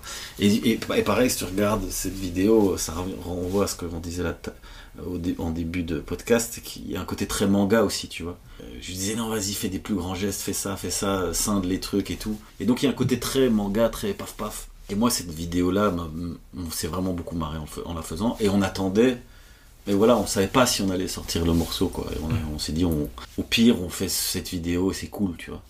Donc on était s'arrêter là. Et puis vu que euh, ce morceau c'est un piège et que les gens ont kiffé, ont adhéré, on a dit ben non, on faut le morceau. Et donc c'était pas prévu. Et puis à la dernière minute, paf, on a fait le clip et on l'a balancé. Et puis voilà, tout s'est fait de manière super spontanée. euh, et c'était trop cool, c'était trop cool. Bah, c'était une réussite et je pense que tout le, tous les Belges avaient cette chanson en tête euh, à un moment donné. Je pense qu'il y, a- il y a beaucoup de gens Ouais. qui, ont, qui ont apprécié. Et Et, après, il y a beaucoup de gens qui t'ont détesté après parce que quand tu vas te coucher et que tu l'as encore en tête. Ouais, on a pourri la vie de. Je sais que j'ai des amis et tout qui ont des enfants, ils en pouvaient plus, ils disent putain, les enfants, ils écoutent en boucle et tout, on va te buter, tu nous as pourri notre été. et ça, c'est trop cool. C'est les réseaux, c'est incroyable. C'est que tu vois, là, les gens s'approprient le truc, quoi, ça t'appartient plus. euh. Et c'était un peu ça avec, euh, avec Roméo sur ce truc-là. euh. Et franchement, il, si les diables allaient plus loin. On aurait été grand place euh, sur le balcon, on aurait chanté le truc avec les joueurs et ça aurait été l'apothéose. Après, c'est peut-être pas plus mal parce que tu vois, sinon, euh, comment dire, ça aurait été trop, trop, quelque chose de trop, euh, trop grand, peut-être, j'en sais rien. Mais c'était trop kiffant, c'était vraiment une belle aventure. Tout à fait. on, la- on espère la chanter pour la finale à, à la, de la. Coupe du Monde 2022. J'espère. Ah, Qu'est-ce que j'espère aussi, mon dieu. J'aimerais bien connaître ça. Dire, on a gagné une Coupe du Monde. Là, il y a plein de Français qui vont écouter ce podcast qui vont dire, ouais, allez, courage les gars. On va aller. Après, Vous a- En plus, les Français, là, ils ont une très très belle équipe. Mais, mais ça se passe pas bien pour le Écoute. moment, les matchs, les matchs qualificatifs. Mais ça, c'est encore une fois. Ça veut rien dire. Oui. Regarde, nous, on les gagne tous et puis voilà, on n'arrive pas en compétition à aller plus loin. Là, euh, ça devient compliqué. Après, on a peut-être encore une petite chance là à la prochaine Coupe du Monde. quand même encore une belle équipe, mais on- si on commence à parler foot, Là, on déjà, est parti. On, est parle parti, humour, on va parler peut vraiment foot. parler de foot. J'adore ça, mais voilà, là, on va, on va, on va, on va s'éparpiller un peu. Ça va être encore plus niché, ça va être les fans d'humour, mais qui aiment aussi Ouais, beaucoup le ça. football. Et qui aime les- plus particulièrement les Diables Rouges. Donc là, ça devient très spécifique. Il y a 10 personnes qui vont y Quand même, écouter. surtout quand le podcast est surtout écouté par la France, ça devient compliqué. J'ai deux questions un peu plus générales par rapport à l'humour pour terminer un petit peu euh, sur euh, ton parcours. Qu'est-ce que tu aimes le plus dans le fait de faire de l'humour et qu'est-ce que tu aimes le moins dans le fait d'en faire? Vraiment dans le métier. Ce que je kiffe le plus, c'est que je peux continuer à nourrir euh, l'enfant euh, bah, qui est en moi, quelque part, puisque c'est un, c'est un métier où on te demande d'être le plus enfantin parfois possible. Donc euh, je peux nourrir cette bêtise, je peux nourrir euh, l'imaginaire. euh, tu vois, on parlait de ces, classes-là qui marchent dans la rue, tu les vois, ils sont dans leur monde. Tu, tu crées un monde, tu, voilà, tu joues, tu joues la comédie. Ça veut tout dire, c'est un jeu. Et donc tu peux continuer à jouer. Et c'est juste que quand t'es petit, tu joues avec des petites voitures ou t'as un petit râteau. Et quand t'es aujourd'hui en tant qu'adulte, c'est juste que mes outils sont plus sont des outils d'adultes, euh, voilà, on a une table de montage, on a, on a plus de moyens. Mais en fait, c'est la même chose, quoi. Tu dois continuer à, nourrir, à nourrir ça. Et ça, franchement, c'est très con, mais c'est très beau. Et je sais que ça, c'est une grande chance parce que malheureusement, je pense qu'il y a beaucoup de gens qui doivent un peu tuer cet enfant ou qui sont obligés de, de le mettre de côté, de le mettre dans une petite boîte, de le ranger. Et ça, c'est très triste, je trouve, parce que malheureusement, il y a beaucoup de gens qui. Ou c'est pas spécialement ça leur truc, mais en tout cas qui mettent de côté leur passion. Et c'est tellement plus agréable de travailler quand tu aimes ce que tu fais, quoi. Et donc, euh, ça, c'est une chance incroyable. Et ça me fait du bien de le dire là parce que je m'en rends parfois plus compte. Donc ça c'est le côté négatif, c'est que du coup en fait tu ça devient aussi un, parfois quand tu te perds ou parfois quand t'es trop ou quand justement tu fais trop de choses et que tu veux trop produire ou que ou que ça devient pas une routine mais que ça devient de la normalité. Bah, tu oublies en fait que c'est pas normal. Et donc en fait c'est peut-être ça, c'est que le côté négatif c'est que parfois, et surtout ces derniers temps vu que je suis dans ce moment où j'ai besoin de me remettre en question et d'aller plus loin et de sortir de ma zone de confort, ben, je me suis surpris euh, quelquefois à faire le con, à, à faire des vannes et en fait ça me fait pas marrer, tu vois. Ou genre je me dis putain, et ça ça fait peur, tu te dis putain, euh, Après, c'est très récent, et donc c'est pour ça que je pense que je vais continuer à évoluer vers d'autres choses, et, euh, et tout va très bien. Mais il faut faire attention, quoi, parce que sinon, voilà, tu, tu, tu peux te perdre un peu, un peu là-dedans. Euh, et sinon, bah oui, oui, euh, c'est très difficile, quoi. C'est difficile, c'est dur. T'es constamment aussi confronté à la matière première de ce que tu fais, c'est toi. Et donc, euh, quand ça va bien, c'est génial. Et quand ça va pas, euh, c'est difficile aussi parce que, tu vois, euh, si tu vends des clés à molette et que le- la clé à molette est pas terrible, bon, bah, tu la modifies, tu changes. Ou si les clients sont pas contents, bon, bah, c'est ta clé à molette, tu vois. C'est ta société, mais t'as quand même du recul. Ici, voilà, quand ça foire ou quand t'es pas content de ce que tu fais, bah, c'est. C'est pas spécialement par rapport aux gens, c'est plus par rapport à soi, quoi. Toute la responsabilité est sur toi, donc c'est. Si les gens aiment- t'aiment pas toi, c'est toi. C'est plus que les gens, parce que comme je te dis, aujourd'hui j'ai Oui. beaucoup plus de recul, mais c'est plus moi-même en fait. Je suis très. euh, Et je pense que tous les humoristes, peut-être que tu as dû. À mon avis, tu as dû. Avec toutes tes interviews, tu as dû t'en rendre compte, mais je pense qu'on est très exigeant envers nous-mêmes, tu vois. Et c'est très dur en fait. C'est vraiment dur parce que tu as une pression qui n'est pas des autres en fait. C'est une pression qu'on s'inflige nous-mêmes et qui peut être euh, qui peut être très constructive parce que c'est ce qui fait que tu te bouges le cul et que tu vas plus loin mais qui peut être aussi euh, lourde parce que parce que voilà faut pas oublier faut faut faut, faut être euh, comment dire ouais faut être gentil avec soi quoi faut faut pouvoir kiffer le chemin quoi tu vois Ouais, mais c'est difficile, c'est quand tu fais par exemple une scène où ça se passe pas bien, c'est Ouais. dur de pas se dire qu'est-ce que je suis une merde quand même. ah ça C'est- fait mal hein. C'est dur. ouais. Ah, ça pique. Ouais. Ça pique. Ça pique, pique, pique, parce que là, tu... n'y a rien de pire qu'un humoriste qui est pas drôle. C'est très affligeant, c'est très. euh, je pense c'est très humiliant, tu vois. Parce que c'est, comme tu dis, c'est pas juste que t'as pas fait une vanne pas drôle, c'est que euh, tu, le vis vraiment. euh. J'ai été voir un spectacle cet été, je vais pas citer de nom, c'était un plateau en plus, mais c'était vraiment. euh, y avait il y avait plusieurs artistes. C'est même pas spécialement pour les critiquer eux ou quoi, c'est juste que moi j'ai vécu un moment, euh, je me suis vraiment ennuyé, tu vois. Et je pense que c'est pas parce que ils étaient pas bons, mais c'est aussi parce que le stand-up aujourd'hui, j'ai l'impression qu'on arrive dans une phase où euh, c'est redondant en fait. Et donc tu sais quand les vannes vont arriver, la comédie, je l'ai analysée, je, l'ai- je la regarde, je la check, je, la- je dis pas que je, fais la, que je fais la meilleure comédie du monde, pas du tout, mais j'en bouffe tout le temps, et donc j'anticipe les choses, et puis en fait souvent l'originalité elle est peu là quoi, c'est souvent les mêmes thématiques, c'est les mêmes trucs, les mêmes postures, les mêmes façons de se tenir, les mêmes façons d'exprimer les choses, et euh, mais parce que la comédie c'est méga dur, donc je, je, je suis pas en train de juger leur travail, je dis juste que la comédie pour arriver à un level bah, tu vois comme Sugar on a dit ça fait 20 ans qu'il fait ça pour arriver à un level de Dave Chappelle tu vois euh, ça fait combien d'années qu'il fait ça tu vois? Richard Pryor euh, quand il était au top de sa carrière ça fait combien d'années qu'il faisait ça? Robin Williams ça faisait combien d'années qu'il faisait ça tu vois? Tout- toutes les, les gens que moi je respecte que j'idolâtre la comédie à ce, à ce niveau là c'est un level d'art incroyable. Mais pour arriver à ça c'est dur et il y a toute une étape comme ça où avant d'arriver là c'est compliqué et il n'y a rien de plus horrible je trouve moi personnellement euh, et quand je suis sur scène ou quand, en tant que spectateur que d'avoir un humoriste qui, qui galère quoi c'est vraiment un grand moment de solitude quoi Ouais, c'est dur pour tout le monde. Euh, C'est dur pour le gars sur scène comme pour le public. euh, Ouais. Et donc voilà, tout ça pour dire que c'est c'est un métier très difficile. Mais voilà, quand t'es passionné, quand tu aimes ça, c'est pour ça que tu le fais pas pour une autre raison que ça, quoi, tu vois. Et je pense que ça prime quand même sur tout, sur tout ça. Ouais, mais c'est vraiment un truc qui revient chez tous les humoristes qui sont venus. Il n'y en a pas un qui m'a dit, et je, je pense d'ailleurs qu'il n'y en aura pas, il n'y en a pas un qui m'a dit Ah, c'est facile, tu fais ça et hop, c'est bon. Mmh, ouais, Ils ont c'est tous, à dire qu'est-ce que c'est dur et C'est on, dur, ouais. on voit dans quand tu quand, quand je pose des questions, on voit dans leurs yeux qu'il y a il y a plusieurs images de scènes difficiles, de moments difficiles qui passent et qui mais après quand on leur parle des bons moments, on voit que ça, ça brille de, de passion et tout ça, mais c'est difficile et quand tu commences, tu, tu vois que c'est difficile, mais ça, le- ça le reste après. Ouais, ça le euh, reste. Et, euh, et c'est très fort. C'est pour ça que c'est chouette de voir. C'est pour ça que j'aime bien les parcours des humoristes parce que malgré ça, ils continuent parce Ouais, qu'ils ont ouais. la passion et enfin c'est motivant euh, pour ceux qui commencent comme moi et qui aimeraient euh, aimeraient faire ça quoi. Mais toi, qu'est-ce qu'on pourrait te souhaiter pour la suite de ta carrière? Continuer à prendre euh, du plaisir, de continuer à apprendre en fait. Moi, c'est vraiment ça qui me passionne avant tout. C'est c'est perfectionner mon art quoi. Je suis passionné par ça.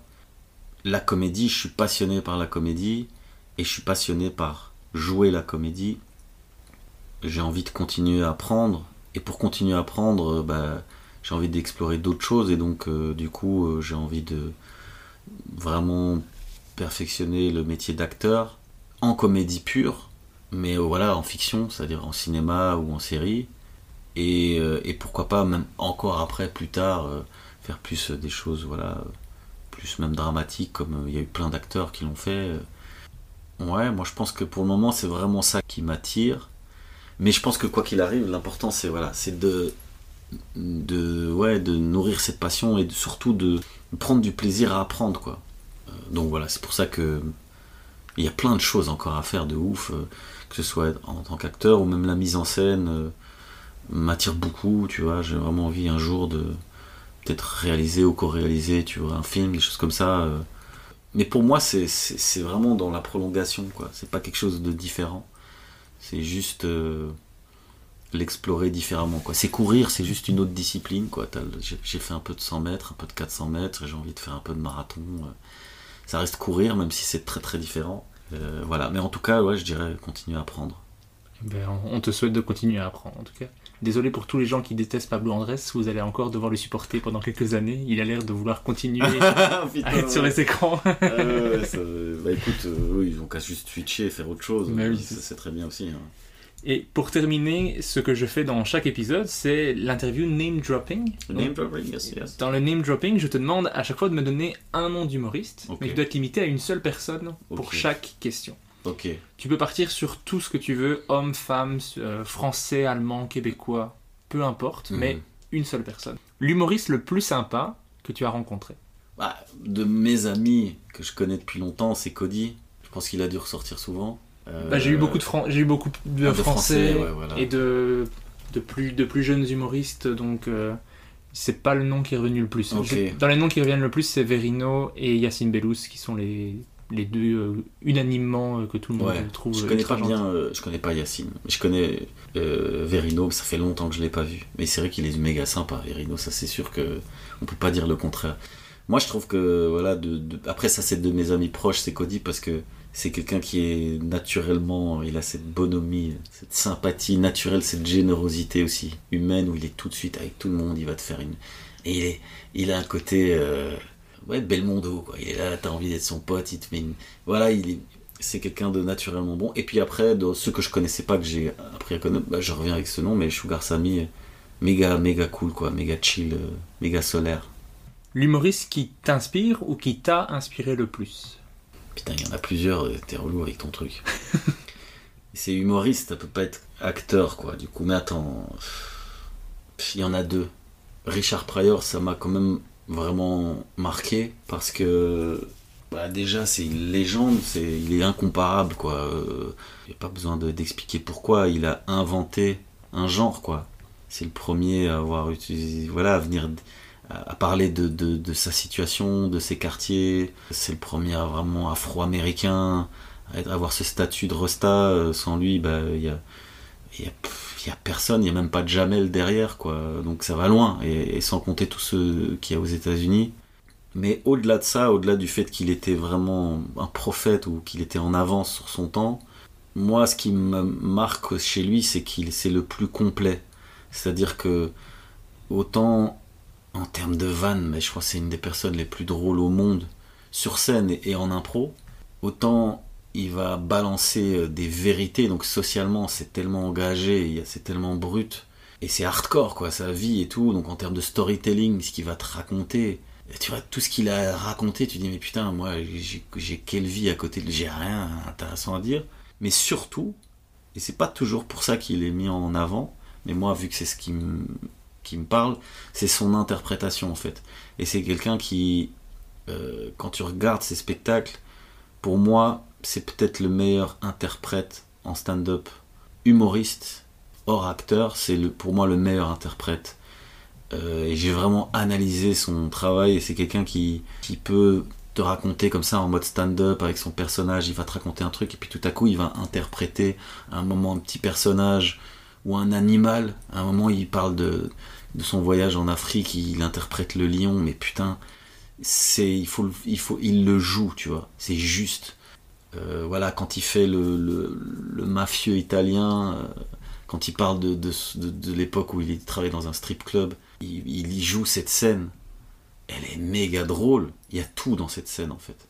Cette scène-là, je l'ai rongée. Cette scène-là m'a rangé particulièrement de Richard Pryor. Je la trouve, pour moi, c'est l'essence du stand-up. Là, paf, en une scène, euh, c'est extraordinaire quoi. Donc euh, je dirais Richard Pryor. Et puis, alors, on peut pas citer de nom, mais euh, je suis un fanatique de, de Robin Williams.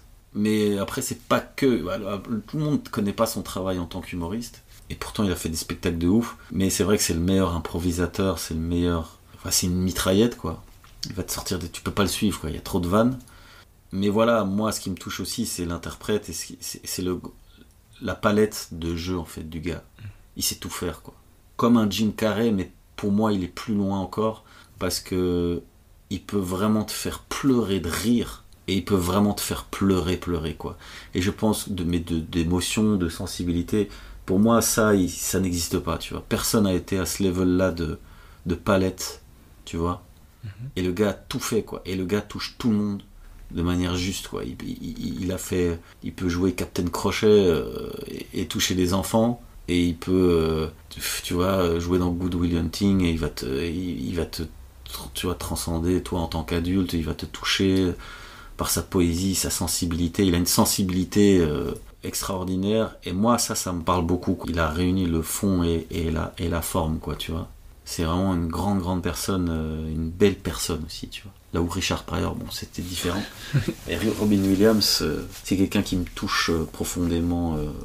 Euh, la personne, quoi, me touche. Quand il est décédé, ça m'a beaucoup touché. Et pourtant, souvent, j'arrive à garder une distance, mais. Je te permets de donner deux noms parce que ton explication m'a convaincu. Ah, Je- ça. ça. ça a bien été défendu, tu vois. Si, si on n'y croyait pas, Euh, j'aurais dit, ouais, il y en a un des deux que t'apprécies plus. Là, je vois que les deux. euh, Voilà, t'as l'air de les apprécier. Mais du coup, je te demande l'humoriste qui écrit le mieux pour toi. C'est chaud. C'est chaud. Parce qu'il y a, il y a écrire de manière technique, et puis il y a écrire, euh, raconter, te parler, te toucher dans ce qu'il raconte, comment il le fait. Hmm. Bah, et moi, il y a un nom qui me vient comme ça. C'est pas un scoop non plus, mais j'essaie de voir si je peux pas trouver quelqu'un d'autre. Ah, écoute, euh, je veux pas être original, mais je dirais Dave Chappelle. Parce que pour moi, là aussi, on est dans le, le grand art, quoi. Autant il m'a fait péter de rire dans le Dave Chappelle Show, et c'était déjà extraordinaire parce que non seulement c'est drôle, mais tu vois, c'est quand même fort engagé, quoi. Il arrivait à, décrire des situations, euh, enfin, à décrire une situation pour une communauté dans un pays. C'était balèze tout en faisant des vannes euh, de merde et en faisant des vannes euh, qui sont devenues des classiques, tu vois. Mais là, tu vois ce qu'il a fait quand il a arrêté et puis qu'il est revenu des années après, là on est vraiment dans le sommet de, de cet art. C'est impressionnant. Euh, C'est parce que voilà, euh, là, tous les spectacles qu'il a pondus là, en- euh, pour Netflix euh, quand il est revenu, c'est pour ça que ça transcende l'écriture en fait.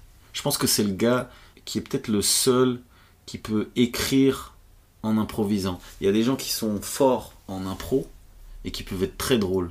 Mais lui, il pourrait écrire un spectacle en improvisant parce que je pense qu'il a un tel level. Je pense que c'est un peu le Jay-Z de la comédie dans le sens où tu vois Jay-Z la, légende veut que et je le crois tu vois c'est qu'il a tellement travaillé son art qu'il écrit plus tu vois il tu vois il murmure dans sa tête et et puis et puis il va poser tu vois. Et ça c'est une réalité Lil Wayne aussi il fait ça. Et en fait c'est je le crois parce que c'est ils ont tellement travaillé ce muscle que ça devient euh, quelque chose de naturel tu vois. Et euh, Dave Chappelle en fait il a tellement écrit pondu et puis après, il est parti, euh, il est parti, il en avait plus rien à foutre, il était rejeté de tout le monde, qu'il en avait plus rien à foutre en fait, et qu'il le faisait juste, il est revenu à l'essence, il est revenu à zéro aussi d'ailleurs, de pourquoi il faisait ça. Et donc c'est quelqu'un qui non seulement va être à péter de rire, mais en plus de ça, putain, les trucs qu'il balance, les, les, les sujets qu'il aborde, c'est brillantissime quoi. Parce que ça a l'air tellement simple, c'est ça le truc, ça- enfin ça a l'air simple, mais Oui. putain, c'est tellement chaud, c'est tellement tout ce qu'il a fait récemment en peu de temps comme ça, je pense qu'il a le même level. C'est pour ça que je dis que je pense qu'il il- il travaille de la même façon qu'un Jay-Z. Je pense qu'il écrit même plus, le gars, en fait. Et c'est pour ça qu'il est si bon en écriture. C'est qu'il il écrit plus tellement c'est naturel pour lui, tellement il pond ça. Là où toi, tu vas analyser un truc et tu vas dire, ok, il a fait ça, il a fait ça, il a retourné là, et tu fais, ah, putain, ouais, bon, bah, je vais aller dormir, et puis c'est tout, tu vois. Ça, c'est imp- impressionnant. J'en citerai pas un deuxième parce que là, pour arriver. Après, oui, ou alors ça me touche moins. Euh, Louis C.K. écrit super bien, mais moi, bizarrement, même s'il est à moitié mexicain, Ok, je sais pas. ouais, il est à moitié mexicain, le gars. C'est quand même étonnant, quoi. Quand tu le vois, tu te Oui, dis pas, il est il a pas une tête de, de mexicain. Il est dit demi-irlandais, euh, j'aurais fait. Ouais, ok. Ouais, je crois qu'il est à moitié ou quart. Non, je crois la moitié mexicain. J'ai appris ça, j'ai fait putain. Mais bizarrement, en fait, moi, ça me parle moins. Je trouve ça méga drôle. Je trouve ça brillantissime. Et donc, c'est pour ça que quand on parle d'écriture, ouais, on pourrait côté, voir le côté méga technique et tout. Moi, pour moi, il faut toujours que ça me, ça me, ça me touche aussi, que ça, que ça raconte un truc. Et je trouve que la manière aussi de. de- Après, ouais, Louis C.K. aussi. est un- Vachement trucs. Il a écrit un truc pour, parce qu'il avait gagné un prix ou je sais plus quoi. Et c'était assez brillant dans sa structure, quoi. Et c'est vrai que lui, il a l'art de. En fait, il est un- vers la fin, il arrivait à. Enfin, vers la fin, avant qu'il y ait tout ce scandale et tout. En fait, c'est peut-être le seul aussi qui arrivait à, à dire des trucs. euh, à un comédien qui, en fait, est même pas drôle sur scène, tu vois. Ouais, il y, a- il y a presque pas de vanne en- quand t'analyses. Et ça, c'est ouf, quand même. Où il y a des moments, même, il fait, il fait plus de blagues, mais c'est brillant, quoi. Ouais. Et ça reste euh, un humoriste, mais en fait, il y a des moments pas drôles du tout. L'humoriste qui pour toi joue le mieux. Est-ce qu'on était sur Robin Williams? Ah ouais, putain, voilà, on a sorti ça après. euh. Sinon, je peux te sortir un autre truc que t'as peut-être pas prévu, mais quel est. Parce que tu parlais de, de personnages, Mhm, mais je pense que chaque stand-upper aussi se crée un personnage, tu vois. mhm.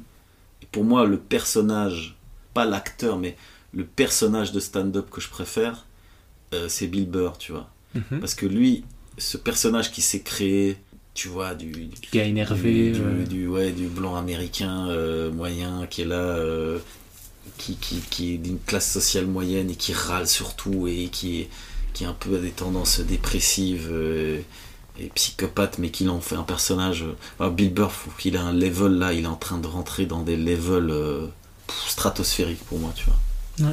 Moi, j'ai juste avec Bill Burr, c'est souvent, je suis- comme je suis pas d'accord avec beaucoup de choses qu'il dit, j'ai du mal à, à accrocher. Ah ouais? Il y a des fois où je- ça me fait rire et des fois où je me dis je ris mais j'ai pas envie de rire. Tu vois? C'est- tellement fort. Mais c'est tellement fort que ça me fait rire. Mais j'ai ce, ce- cette deuxième écoute de me dire j'ai pas envie de rire, mais c'est tellement bon que je ris. Ouais. Et donc ça fait que ça reste. Mais non Pas seulement c'est bon, mais son interprétation et Ouais. voilà ce personnage qui est là. nya, nya, nya. Je sais pas, il est génial, il est génial, son ton est génial. Un humoriste qui t'a surpris dernièrement, soit que tu connaissais pas du tout et t'as découvert, ou alors que tu connaissais et que tu disais bon c'est correct, mais tout d'un coup tu l'as redé- redécouvert et tu t'es dit waouh quel niveau euh, impressionnant. Et je vais peut-être sortir un truc rien à voir, mais je sais pas, c'est le truc spontané qui me vient, ou c'est qui m'a re-surpris.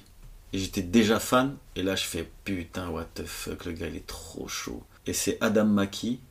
Tu vois qui c'est Adam Mackie Ben là je, tu me- En fait, c'est génial, je découvre quelqu'un. un- Je suis trop content là, tu, tu viens de donner un nom de C'est pas un humoriste, Ah, mais c'est euh, quelqu'un. Donc c'était en fait euh, un des auteurs et réalisateurs pour le Saturday Night. Euh.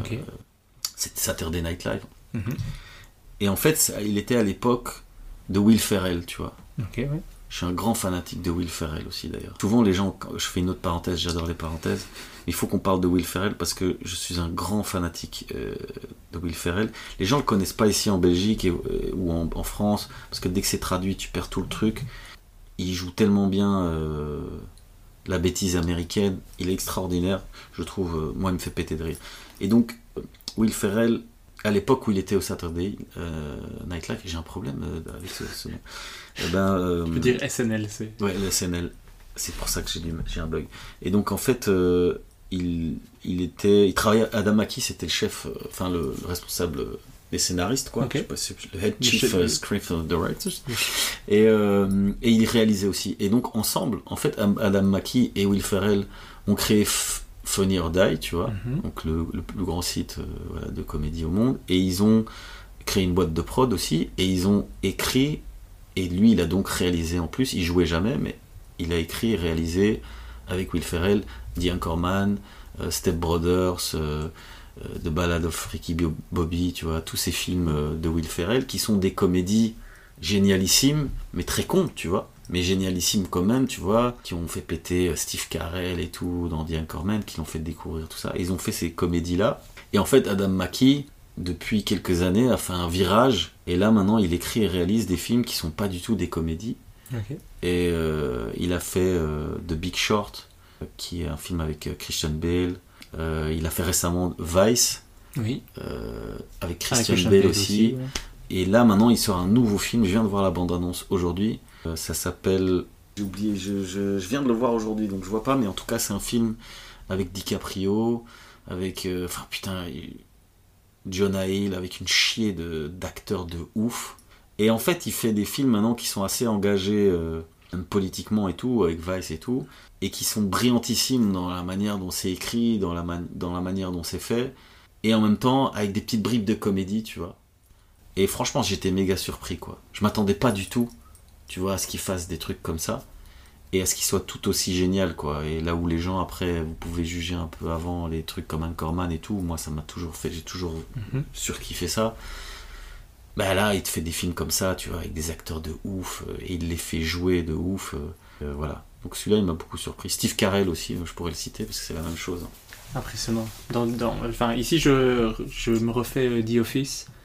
Enfin, Steve Carell, Mhm. c'est incroyable. Qu'est-ce qu'est-ce que c'est drôle. Voilà, à l'interprétation de ouf. Et lui, pareil, tu vois. Ce gars, il peut. euh, Quand je dis pareil, c'est que je citais là tout à l'heure, euh, voilà, des, des ou les François Damien qui, qui passent de la comédie et qui peuvent derrière te être tout euh, et super touchant. Bah, voilà, Robin Williams, bah, Steve Carell, en fait, il fait ça, quoi.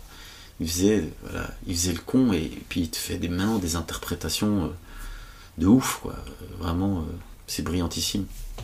Et Pour terminer avec le name dropping, on va continuer. Mais là, là, c'est moi qui te donne deux noms d'humoristes. Et je te demande de me dire lequel te fait le plus rire entre les deux. Ok. Ok le, Sur scène, lequel te fait le plus rire entre les deux. Juste ça. C'est vraiment. Bon, clairement, toutes les personnes que je cite, c'est que des gens qui ont un talent incroyable, impressionnant. Il n'y en a pas un qui est nul, c'est pas parce que tu l'as pas choisi que l'autre est pas bon. C'est juste qu'est-ce qui te touche toi plus entre les deux? J'ai essayé de faire des choix compliqués par rapport à des choses que tu aimes bien ou des gens que tu connais pour te foutre dans la merde. Dis-moi lequel te fait le plus rire entre les deux. Et on commence tout de suite entre bah, Will Ferrell et Seinfeld. Bah, moi, clairement, Will Ferrell, tu vois. Je suis clairement de cette école-là. Parce que moi, ce que j'aime, c'est interpréter la bêtise. Ce que j'aime, c'est les cons qui sont convaincus, tu vois, qu'ils ont raison. Moi, c'est ça qui me fait marrer. Tout ce que je fais, c'est que ça. J'interprète des abrutis qui croient qu'ils le sont pas, tu vois. Et ça, c'est l'école de Will Ferrell. euh, c'est ce qu'il fait de manière brillante. Et voilà. Après, Seinfeld, je le trouve brillant. Et je trouve son. Il me fascine. Son éthique de travail me fascine. Sa productivité me fascine. Son talent euh, aussi, aussi précoce. Sa plume est fascinante. Mais ce la manière dont il a exprimé son art me touche moins. Et la personne me touche beaucoup moins, encore moins. Quoi. Je trouve que. Pour moi, voilà, l'humour et la personne, c'est indissociable, quoi. Et Seinfeld, tu vois, c'est quelqu'un quand même de très froid, très distant, l'ego surdimensionné. J'arrive pas à m'identifier à lui. Et je le trouve pas sympathique. Il est, insu- il est un peu insupportable, le gars, tu vois. Il, il est un peu horrible, ce mec. Mais il est brillant. Mais voilà, ça me touche moins. J'ai jamais été. euh, je, je respecte de ouf. J'ai vu ses spectacles, pas tous, mais je- j'en ai vu. Mais voilà, ça me touche pas. Et, euh, et tout comme Will Ferrell, il y a plein de gens qui vont regarder, ils vont trouver ça complètement con, tu vois. C'est une question de, de genre. Mais c'est pour ça que c'est vraiment ce qui te touche toi. Vraiment, personne va dire que Seinfeld n'a aucun talent. Oh, bah oui, oui, oui. Il y a surtout beaucoup de travail aussi, mais ouais, il a du talent. il- Voilà. C'est c'est- c'est pas non plus celui qui me touche le plus, mais je reconnais euh, le talent clairement. Euh, deuxième choix, entre les inconnus et les nuls. Moi, enfant, les inconnus. Moi, adulte, je dirais les nuls. C'est un autre public, quoi. Et les, les inconnus, c'est parce que c'est ce qui m'a. J'ai pris dans la face, je crois. J'avais jamais vu un truc comme ça. Mais Alain Chabat, je l'ai pas cité. Mais pour moi, en francophonie, bah, c'est. Le C'est le pape, hein, tu vois. Il n'y a pas mieux. Il n'y a pas mieux, surtout que pour moi, euh, c'est tout ce que c'est tout ce que je kiffe, c'est-à-dire que c'est sa polyvalence, quoi. Le gars, il sait tout faire. Il sait écrire, il sait jouer, il réalise, produit, il peut faire de l'absurde, il a joué dans des films d'auteur. Merci, bonsoir. Terminé, tu vois. Personne a cette polyvalence. Pour moi, il est dans des levels de, de Robin Williams, quoi. Il est dans ces ligues-là, quoi. Et en plus, humainement, il est, il est tu vois, tu sens la personne, t'as envie de l'aimer, quoi. Tu sens C'est que c'est un- c'est l'inverse de Seinfeld, sur le coup. On s'y attache euh, tout de suite. euh. C'est ça. Voilà, les inconnus, c'était quand j'étais gamin et tout. Voilà. Et Aujourd'hui, je revois, c'est différent. Après, voilà, c'est une autre époque et tout. Mais c'est sûr que les nuls pour Shabbat, ça, c'est, tu vois, c'est le patron. hein. Entre euh, Cody et Guillaume vous détend. Seul. Écoute, Guillaume a fait qu'un seul spectacle. Je le trouve très bon euh, sur scène. C'est très différent, c'est dégueulasse ce que tu me fais faire. Euh, Après, c'est aussi incomparable. Mais moi, Guillaume, je trouve que, pareil, euh, je pense que tout le monde peut pas comprendre. Et il peut y avoir une forme un peu, voilà, où les gens captent pas et trouvent ça nanana. Mais c'est quelqu'un aussi de très brillant, très précoce, euh, qui est vraiment un bosseur de ouf. Je peux pas, fieu. Joker. Non, mais après, voilà, il, c'est- très difficile. Je dirais, euh, je dirais les deux. Ok. De toute façon, je- cette, euh, cette, cette interview, il n'y a jamais personne qui me dit Bah, lui, d'office. euh, à partir d'un moment que je commence à prendre des gens qui sont plus proches, d'office, euh, ça pose problème. Mais je vais continuer quand même un petit peu. Entre Dan Gagnon et Alex Vizorek. Sur scène hein? Ouais. Bah, franchement, pendant tout un temps, je t'aurais dit Alex. Et je trouve que là, bah, après moi, Dan, je le connais très bien aussi. Je trouve que là, récemment, il se passe quelque chose. Et je pense que il va atteindre vraiment un level. euh, il a passé un palier comme ça. De par son parcours, quoi. Parce que c'est quelqu'un qui a aussi, quand même, un parcours. euh, atypique ou très précocement, il a, fait beaucoup de choses, et puis tout à coup, paf, il a tout arrêté, il est, enfin, en tout cas dans la forme, lui, il est parti au Canada, puis il a plus bossé en tant que co-auteur, mais il s'est passé un truc qui était pas mal, qui était super intéressant, c'est que un, jour, il, a dit, il me disait, voilà, moi de toute façon, je vais arrêter la scène, et puis il est revenu, il est revenu à Bruxelles, c'était pour le Golden Tea, je crois, je l'avais invité, et du coup, moi, je testais des nouvelles choses qu'on écrivait ensemble. Il est venu me voir, et puis du coup, il lui testait pour le Golden Tish. Et il était venu, et il avait, il a ce personnage un peu euh, où il dit Moi, je suis un génie de la vanne, euh, de toute façon, je suis trop fort. Et en fait, moi, ça me faisait péter de rire. Parce que je sais qu'il rigole, tu vois. Enfin, il le pense un peu, tu vois. il le pense un il, peu. a, il a un peu raison d'y penser. Mais il, ri- il- il rigole quand même, tu vois. Mais ce qu'il y a, c'est que, et c'est ce que j'ai toujours trouvé avec Dan, c'est que il, il n'arrive pas toujours à prendre les gens à- avec lui, tu vois. Et donc en fait, il avait fait un passage qui était, c'était pas, il y avait eu des rires et tout. Et quand il est descendu, je lui dit, franchement, Dan, moi, tu m'as fait péter de rire. Et parce que moi, je sais que ce personnage que tu joues un peu imbu, je sais que c'est un jeu, tu vois. Parce qu'il est là en mode rien à foutre, c'est un punk sur scène, il, limite les gens ils peuvent pas rire, il s'en bat les couilles, tu vois. Mais je lui dis, tu peux pas faire ça. Tu fais la même chose, mais juste au début, tu fais un petit clin d'œil, tu fais comprendre qu'en fait c'est un jeu, tu fais comprendre que tu exagères, tu fais comprendre que tu te la pètes, et, tu fais juste ça au début, et mec, les gens, et tu vas voir que les gens ils vont péter de rire. Et il a fait au Golden, il est venu après, et il a cartonné. Et il a fait un des meilleurs passages, tout humoriste confondu au Golden Tish, tu vois. Il a vraiment cartonné, tu vois.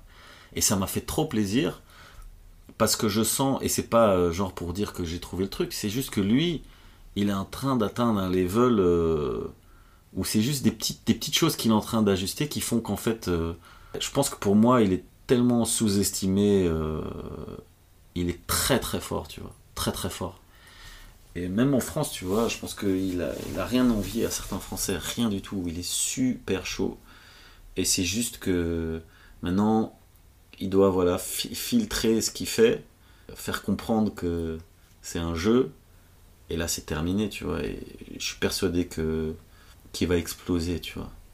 C'est sûr. À fond. Mais moi, je, je suis immensément fan de ce qu'il fait. Euh, je- dès, dès que j'ai commencé le podcast, je me suis dit, bah, j'invite Dan de, directement. J'adore ce qu'il fait. Son spectacle Rose m'a fait pleurer de rire. ouais. Et en même temps, je trouvais ça émouvant. C'est bien écrit, c'est beau. Dan, si tu écoutes, tu peux continuer à être un génie. Pour moi, ça me va. Et puis, euh, ouais, il fait ça depuis tellement longtemps. euh, C'est une encyclopédie. euh, Oui. de la vanne, tu vois. Je charrie toujours avec ça.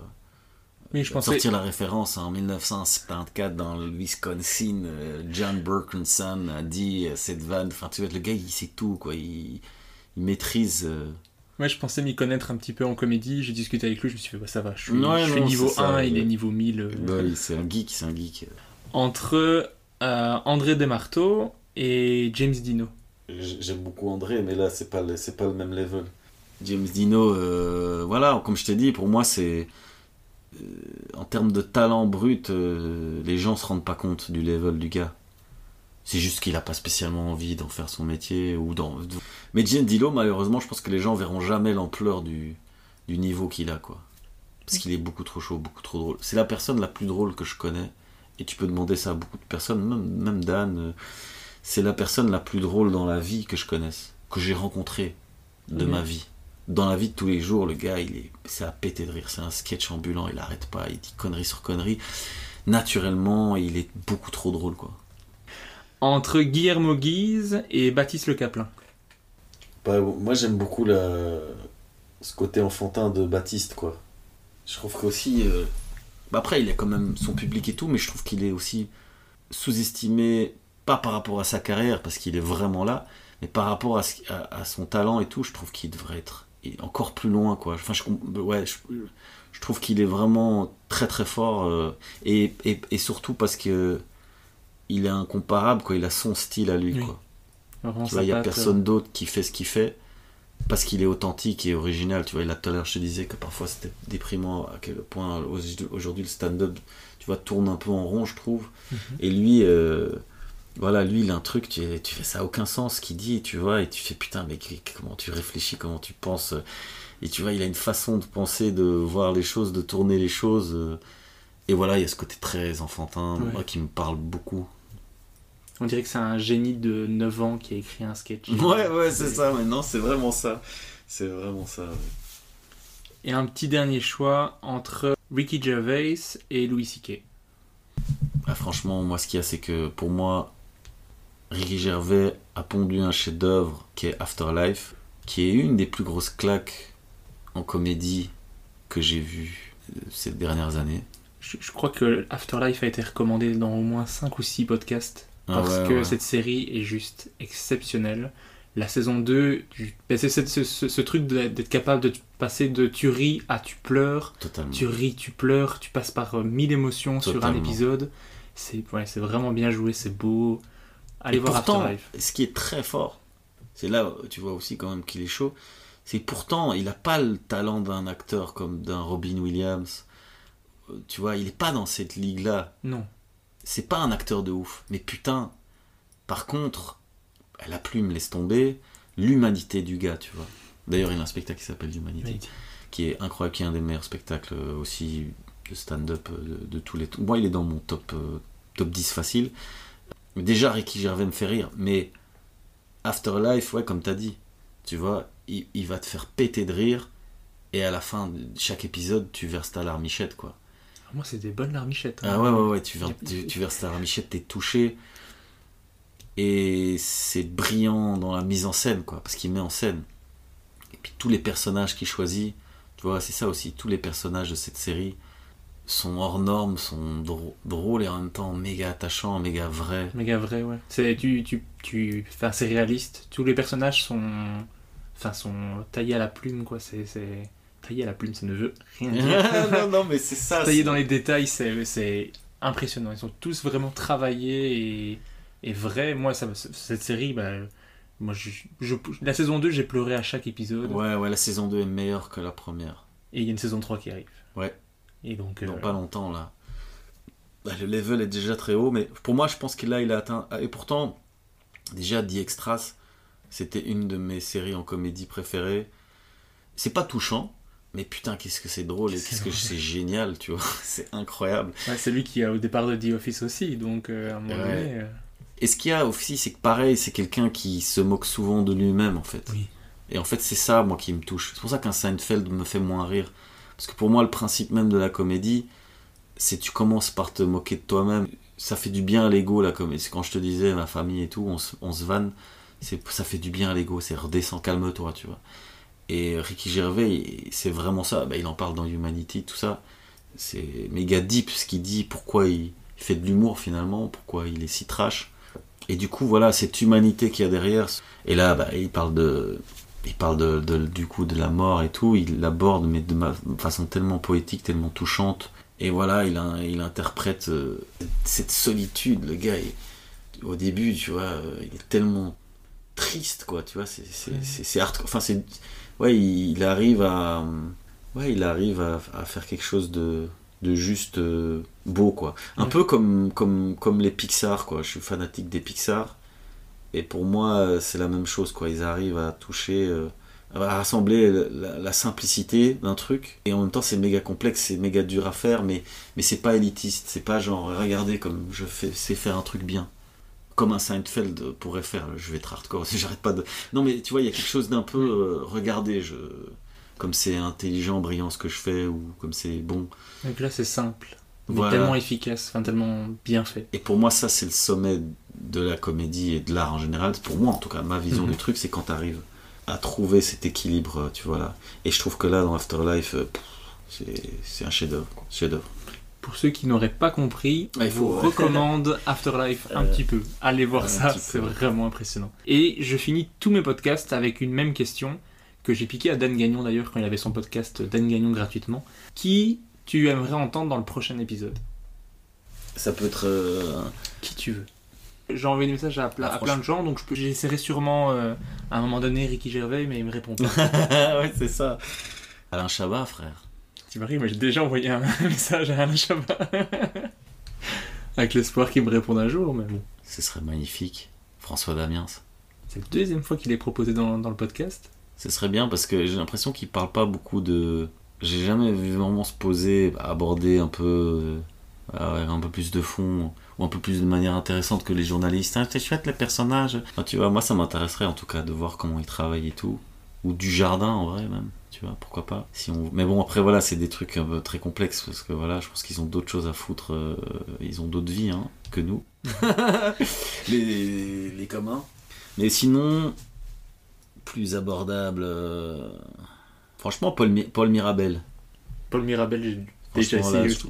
Roman Frécinet, putain. Ouais, aussi. Roman, je, quand il va voir tous les messages que je lui ai envoyés parce qu'il ne les a pas vus, Mhm. je pense qu'il va croire que je le harcèle et il me répondra pas une fois qu'il les aura qui pourrait être super intéressant et qu'on a eu au Golden Tish aussi, qui étaient brillants tous les deux, c'est Jimo et Jason Brokers. Brokers. Jason, euh, tellement. bah, après, le gars est en place aussi, mais je trouve sous-estimé par rapport à, à son talent. Son, son- Il est très drôle. Bah, je prends note de tout ça et je suis tellement d'accord avec toi, donc euh, ça peut être des prochains, des prochains invités. Ah ouais, D'ailleurs. Après, il y en a tellement, il y en a tellement qui sont chauds. Ouais. hein, euh. Bah d'ailleurs, si vous les voulez, vous, dans le podcast, ceux qui écoutent, bah demandez-leur, dites-leur, tu participerais pas à Humeur Humoristique Et il va faire c'est quoi Humeur Humoristique Puis il va voir que je lui ai envoyé plein de messages. soit il va flipper, soit il va se dire, allez, pourquoi pas. Ah, bah ouais, c'est ça, c'est ça. En tout cas, merci beaucoup d'avoir accepté de faire le podcast avec moi, d'avoir passé plaisir. tout ce temps à discuter avec moi. Je n'ai pas vu le temps passer. Je viens de voir maintenant le temps sur euh, l'enregistrement. Je me dis, oula, on va peut-être faire deux épisodes. Peut-être ça sera un seul épisode très long ou deux épisodes. Je ne sais pas, mais en tout cas, merci beaucoup. Avec plaisir. euh, Écoute, euh, j'ai parlé longuement, mais euh, ça fait vraiment plaisir de pouvoir justement avoir le temps de dire les choses. Bah, merci beaucoup. Merci à tous ceux qui ont écouté jusque-là. N'hésitez pas à vous abonner. Je Ils pense sont que deux. si vous avez écouté jusque-là, même si vous êtes deux, abonnez-vous sur YouTube, mettez 5 étoiles, recommandez, mettez des commentaires, faites-moi des retours, comme ça je sais ce que vous avez aimé, ce que vous n'avez pas aimé. Me dire fais plus court la prochaine fois, fais plus court, fais le taire. Voilà, ça, clairement, si vous, vous pouvez gagner du temps, ne me le dites pas. Je continuerai à faire des podcasts longs, j'adore ça. Merci de nous avoir écoutés et à bientôt.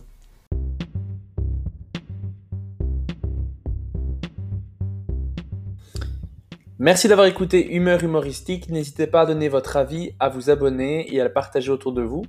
Si vous avez détesté, écoutez le suivant. Il sera mieux. Bisous.